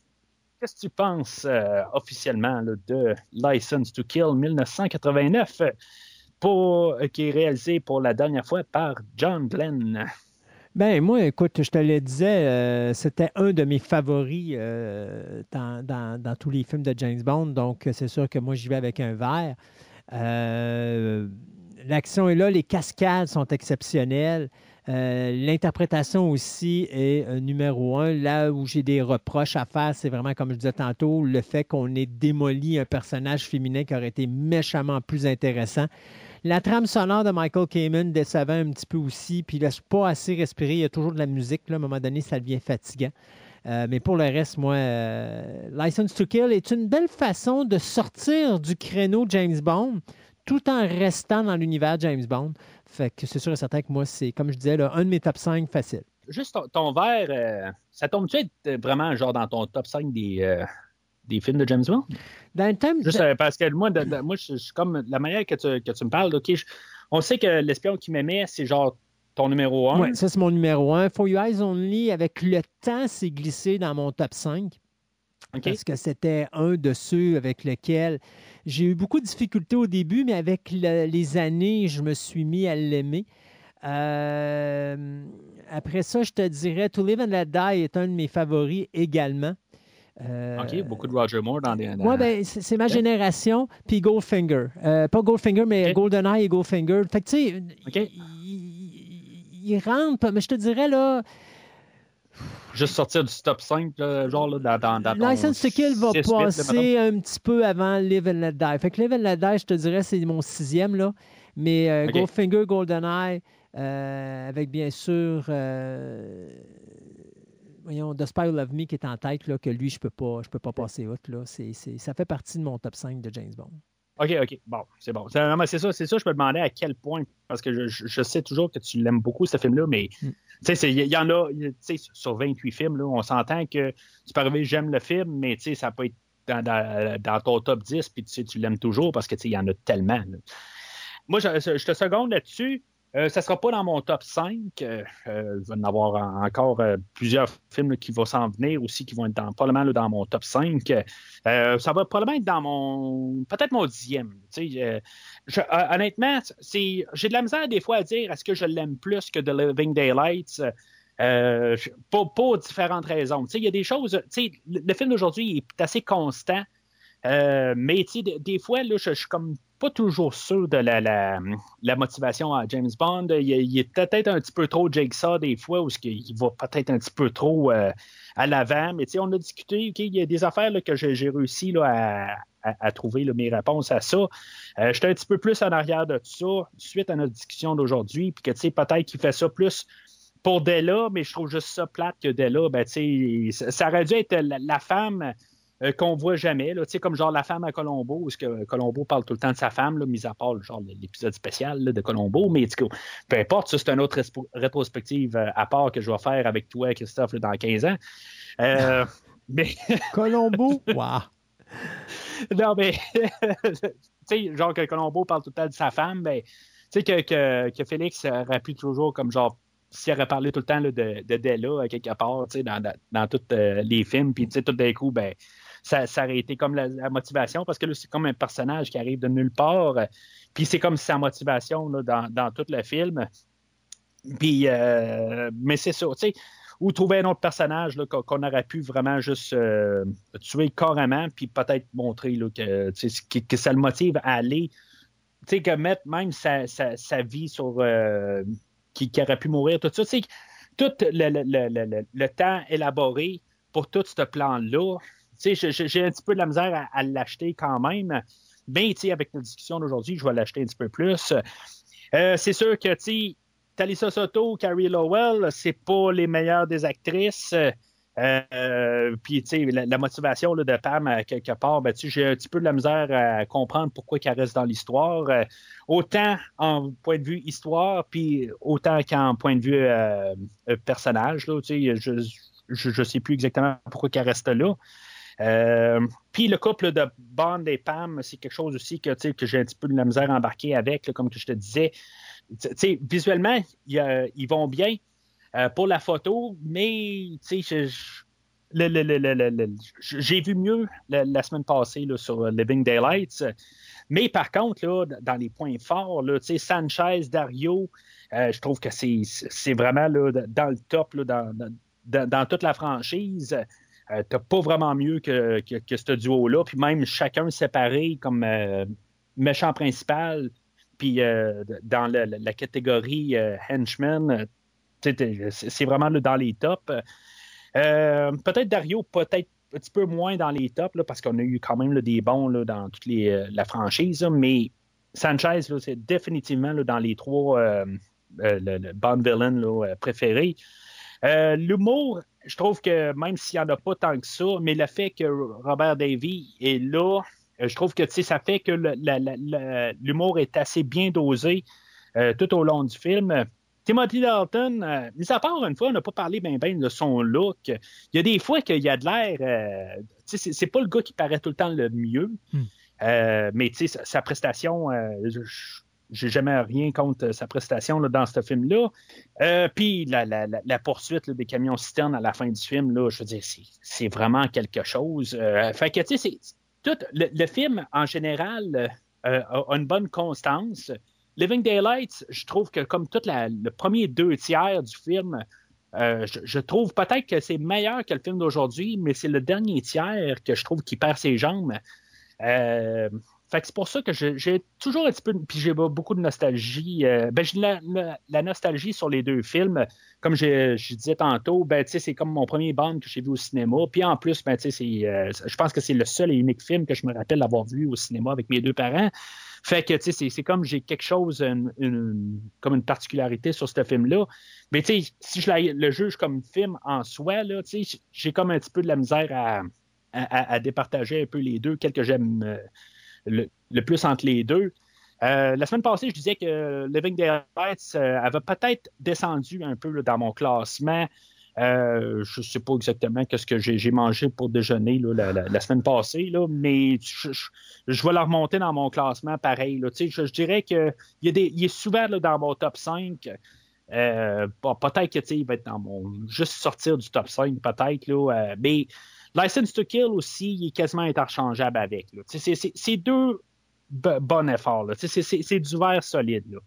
Euh, je ne suis pas capable vraiment de dire vraiment quel. Ils ont les deux le force et les deux le faiblesse. Puis, tu sais, moi, mettre un des deux dans mon lecteur Blu-ray, j'ai vraiment aucun problème avec ça. C'est deux James Bond que j'aime beaucoup. Fait que c'est pas mal tout pour le film d'aujourd'hui.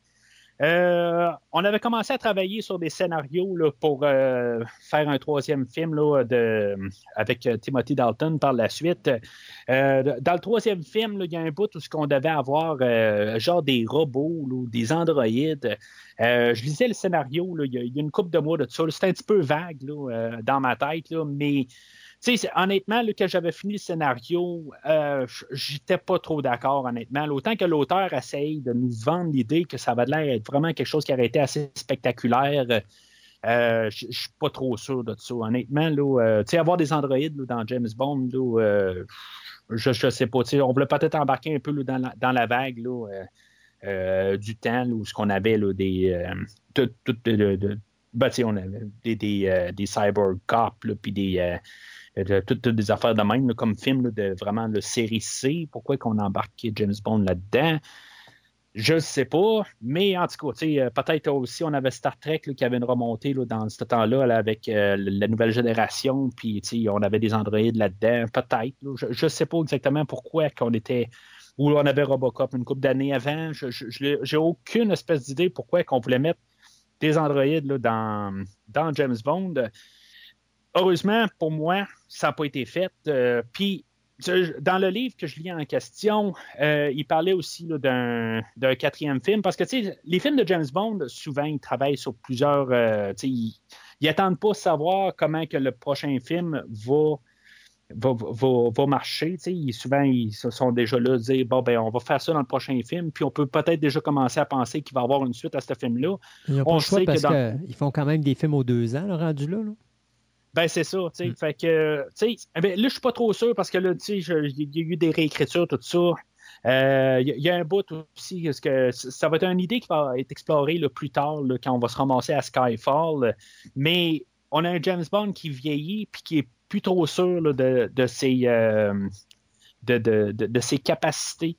Puis euh, là-dedans, ben, tu sais, ça, j'aurais été pas mal intéressé de voir ça avec Timothy Dalton, voir James Bond qui est plus trop sûr de faire ses cascades, puis des fois, il va arriver et dire Oh, je peu euh, de l'hélicoptère ou pas, ou des affaires de même. Euh, quelque chose là, que, qu'on, qu'on va euh, revisiter là, dans plusieurs années plus tard là, avec Daniel Craig. Mais qu'on a déjà commencé à penser à faire ça, ben, je trouve que ça aurait été. Euh, on aurait pu le faire là, avec Timothy Dalton, puis on avait l'acteur pour le faire. malheureusement, ben, c'est ça, le, le, toute la, la l'affaire avec MGM a été trop longue. Euh, même si on travaillait euh, sur des scénarios, ben, éventuellement, Timothy Dalton, il s'est tanné, puis euh, il, a lâché. ben, ça dépend des sources. C'est les deux. En réalité, il y avait Brocoli d'un côté qui disait tu peux pas revenir parce qu'il y a trop de délai entre les deux. Puis il y avait Timothy Dalton que lorsque Brocoli a dit ça, il a dit bon, écoute, de toute façon, je vais te donner ma démission parce que je suis rendu trop vieux pour faire le rôle. Donc, tu sais, il y a un peu des deux, je pense, qui sont arrivés en même temps pour dire que là, il n'y aurait, pas, aurait pas de retour de Timothy Dalton dans le rôle de James ben, Bond. Tu vois, j'écoutais quelque chose au Joe, que c'est ça, euh, Brocoli a été comme forcé dans un coin euh, parce que c'est c'est du monde qui sont quand même tout le temps loyal euh, envers leur, monde, puis que, même s'il y avait quand même un peu un échec du point de vue commercial sur License to Kill, eux autres, ils voyaient quand même Dalton continuer, mais justement, dans, je pense que c'est à MGM où ce qu'ils disaient, là, ben, regarde, euh, on veut un nouvel acteur, c'est, ce qu'on veut, puis finalement, ben, ils ont réussi à forcer Broccoli là, à dire, bon, ben, c'est beau. Celui-là que je veux, c'est Pierce Brosnan. En tout cas, selon les sources, ça, ça, varie un peu, là, mais ce qui est sûr, c'est qu'on n'aura plus jamais euh, Timothy Dalton dans le rôle. Euh, peu importe, là, puis euh, je, trouve juste ça plate. Honnêtement, j'aurais aimé ça quand même. J'aurais pas aimé l'histoire d'Android, mais avoir une autre chose, finalement. Avoir un troisième film. Oui, c'est ça, juste pour clôturer. Mm. pendant plusieurs années, il va y avoir quand même six ans sans James Bond. Ça va être le plus gros euh, trou euh, sans James Bond, même avec euh, No Time to Die. Je pense que ça, c'est cinq ans depuis le dernier film. C'est quand même un gros trou, à moins que ce soit encore reporté à l'année prochaine. On ne sait pas comment qu'on s'en va, qu'est-ce qui va se passer à l'automne. En tout cas, c'est un gros trou qu'il a fait que ça, ça a forcé Timothy Dalton par la force des choses. ça, va être d'un côté, ça va être une bonne chose pour la franchise, mais ça me rend quand même toujours triste qu'il n'ait pas eu sa chance de faire un troisième film pour solidifier comme ça, ces trois films. Je trouve que ça aurait été plus légitime s'il y aurait eu ces trois films. Je ne sais pas ce qu'on pense, je veux dire. C'est comme. Là, c'est comme deux films, ils ont essayé d'essayer quelque chose. C'est comme George Lazenby. C'est une erreur de ouais, ben, passage. c'est ça que ça paraît, mm. parce que, tu sais, il y a souvent ça, tu sais, euh, Live and Let Die, on, a le nouvel acteur, on ne savait pas euh, quand on écrivait le film, est-ce que ça va être Roger Moore? Ben, est-ce que ça va être Sean Connery qui va revenir? Ça va être un nouveau, tout ça? Fait que le script est souvent écrit euh, pour fitter avec n'importe qui, dans le fond, puis après ça, on l'ajuste rapide avec l'acteur qui arrive. Fait que là, c'était avec Roger Moore. Fait que c'était un film qui était écrit pour Sean Connery, mais peut-être un nouveau, tu sais, on savait pas. Fait que, euh, on, va de l'avant avec un script. Euh, l'homme au pistolet d'or, ben, on essaie de, surcorriger des choses dans Live and Let Die, puis finalement, ben, on a une bombe totale, tant qu'à moi. Euh, mais dans L'espion qui m'aimait, ben, on a tout corrigé parfaitement pour faire euh, probablement le, film le mieux reçu de l'ère Roger Moore. Mais en tout cas, c'est le film qui, est probablement mieux, mieux regardé dans toute son ère. Euh, c'était la même chose pour Sean Connery avec Dr. No, bon, bon, baiser de Russie. Puis à Goldfinger, on avait la dose parfaite pour l'interprète. Euh, ça va arriver plus tard aussi avec Daniel Craig. Euh, remarquez que j'ai sauté euh, Pierce Brosnan parce que je vais en parler de plusieurs, dans les prochaines semaines. Mais toi et moi, ben, de toute façon, on va en reparler dans un mois de ça, où ce va clôturer l'ère Pierce Brosnan dans sa globalité avec le film de Die Another Day. Et c'est ça, ça fait que ça, ça va encore clôturer l'ère, tout ça. Puis c'est ça, au moins, en tout cas, ça va être un air différent. On est euh, dans les 90 la, prochaine fois qu'on va se parler. là, on clôturait toutes les, 80 qui avaient commencé mm-hmm. avec Roger Moore. Puis, euh, il y a eu beaucoup d'affaires qui ont changé. Là. Puis, il y, a, le mur de Berlin qui est que, tu sais, que James Bond, on voit, euh, tu sais, il vient, c'est comme un, un, personnage là, qui, qui, a toujours travaillé là, dans dans, la guerre froide, tout ça. Puis là, c'est des choses là, qui, vont devoir réécrire pour l'ajuster euh, à la nouvelle ère. Puis c'est ça, ça va vraiment être une nouvelle ère qui va arriver. On n'aura plus vraiment la même gang. On va avoir Michael euh, Wilson qui va continuer quand même comme producteur.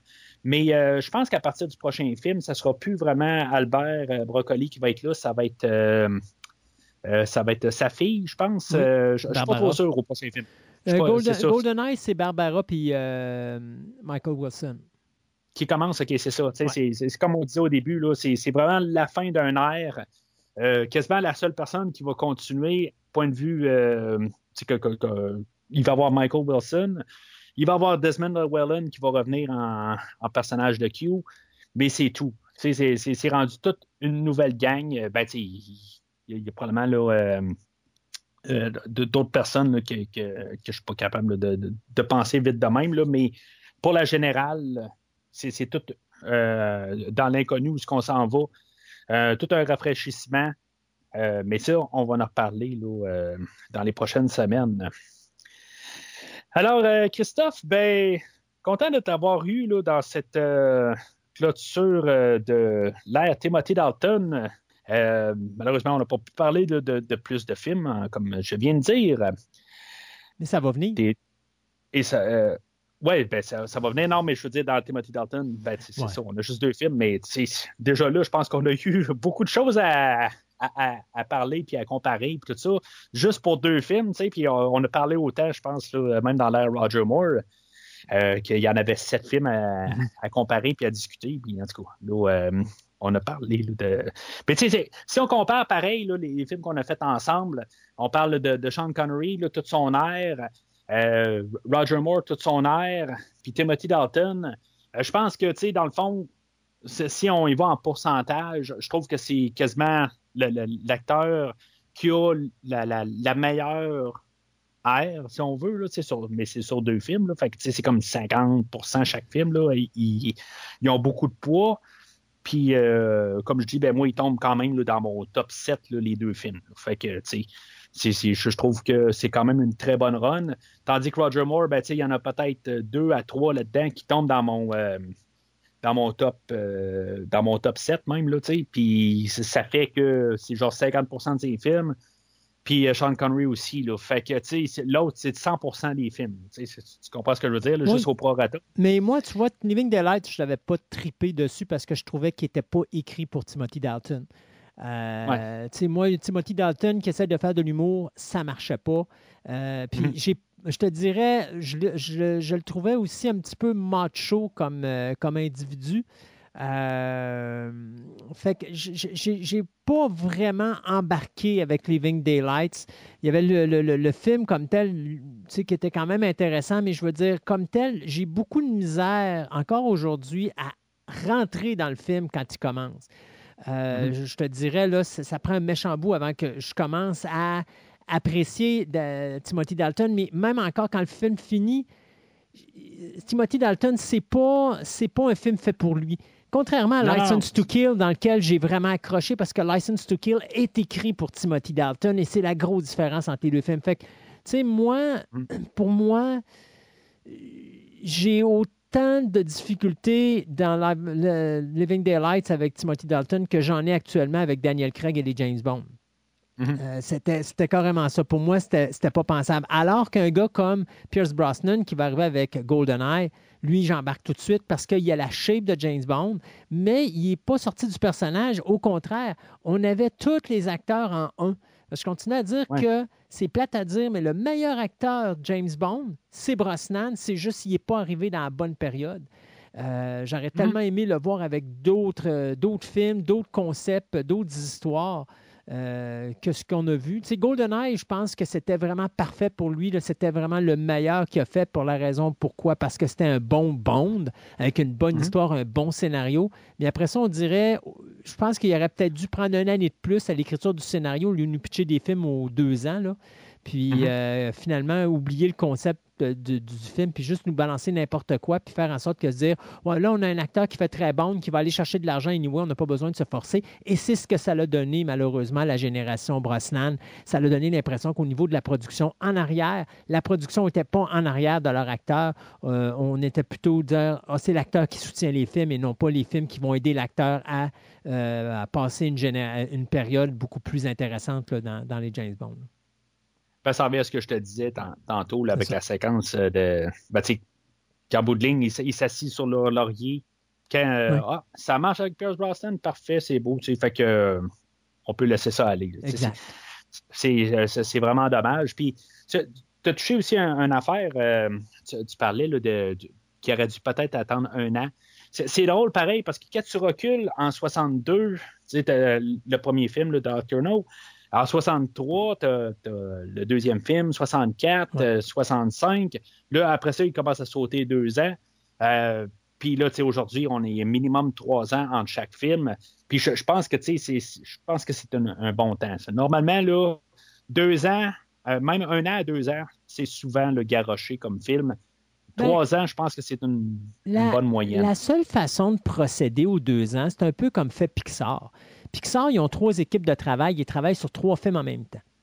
Alors, tu as le film qui sort dans l'année, tu as le film de l'année d'après, puis tu as le film de l'autre année d'après. Euh, et chaque équipe travaille ensemble. C'est-à-dire que, mettons un exemple, on va arrêter, on va montrer à la deuxième et à la troisième équipe ce qu'on a fait pour au niveau de la première équipe. là, les deux équipes vont arriver, vont dire Ouais, ça, ça serait peut-être mieux, ça, ça serait peut-être mieux, ça, c'est pas bon, ça, enlève ça, ta, ta, ta, ta, ta. Puis on fait ça pour mhm. toutes les équipes. Alors, qu'est-ce que ça fait? C'est que ça fait que tu prends le temps de bien développer ton produit, puis tu ne fais pas juste garrocher quelque chose. Là, mm-hmm. en étant. sais, on a quand même été chanceux parce que les autres films de James Bond peuvent se faire aux années. Pourquoi? Parce qu'on a quand même les histoires de brocoli en arrière. Euh, pas de brocoli, mais de Fleming, en arrière. Donc, tu sais, on a une base pour travailler les James Bond beaucoup plus rapidement. Quand on arrive à Brosnan, il n'y a plus rien de ça. Alors, Brosnan, c'est de l'invention. Alors, c'est bien beau inventer, mais c'est parce que si vous inventiez comme du monde, ça vous aurait pris une meilleure équipe de travail, puis ça vous aurait pris une meilleure technique. Et justement, peut-être de rajouter un an de plus, ça aurait permis de vraiment retravailler le scénario adéquatement, puis vraiment prendre le temps d'aller chercher le top qualité au scénario, puis de nous arriver avec des histoires euh, d'espionnage beaucoup plus intéressantes que ce qu'on a eu. Et il y a des affaires qui sont inspirées de, certains livres, mais en tout cas, on, va en parler mm. la, prochaine fois qu'on va parler, là, toi et moi, mais vraiment, là, en général, il n'y a rien de Fleming dans, les quatre films qui s'en viennent. Non. Fait que c'est pas mal tout pour aujourd'hui. À moins que tu aies quelque chose à rajouter. Non, je pense qu'on a pas mal passé à travers. je hein. pense qu'on a pas mal. Hein.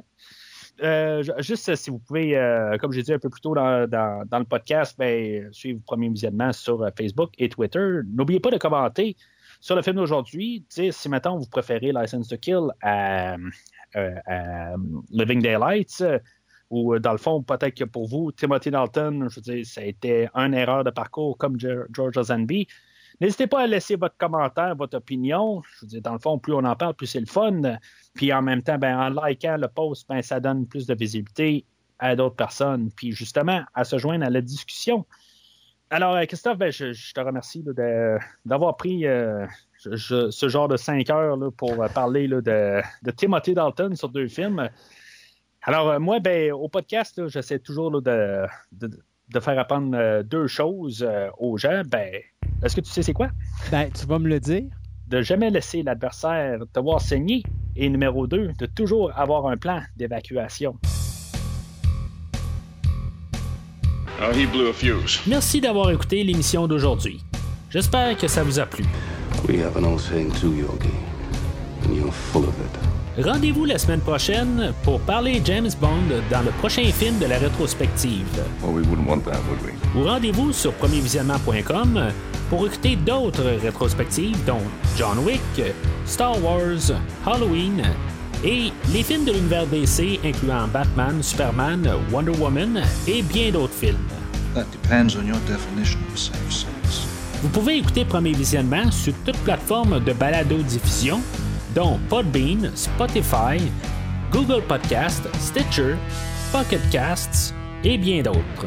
Take a giant step for mankind. Prenez soin de vous et rendez-vous au prochain épisode. Keep my martini cool.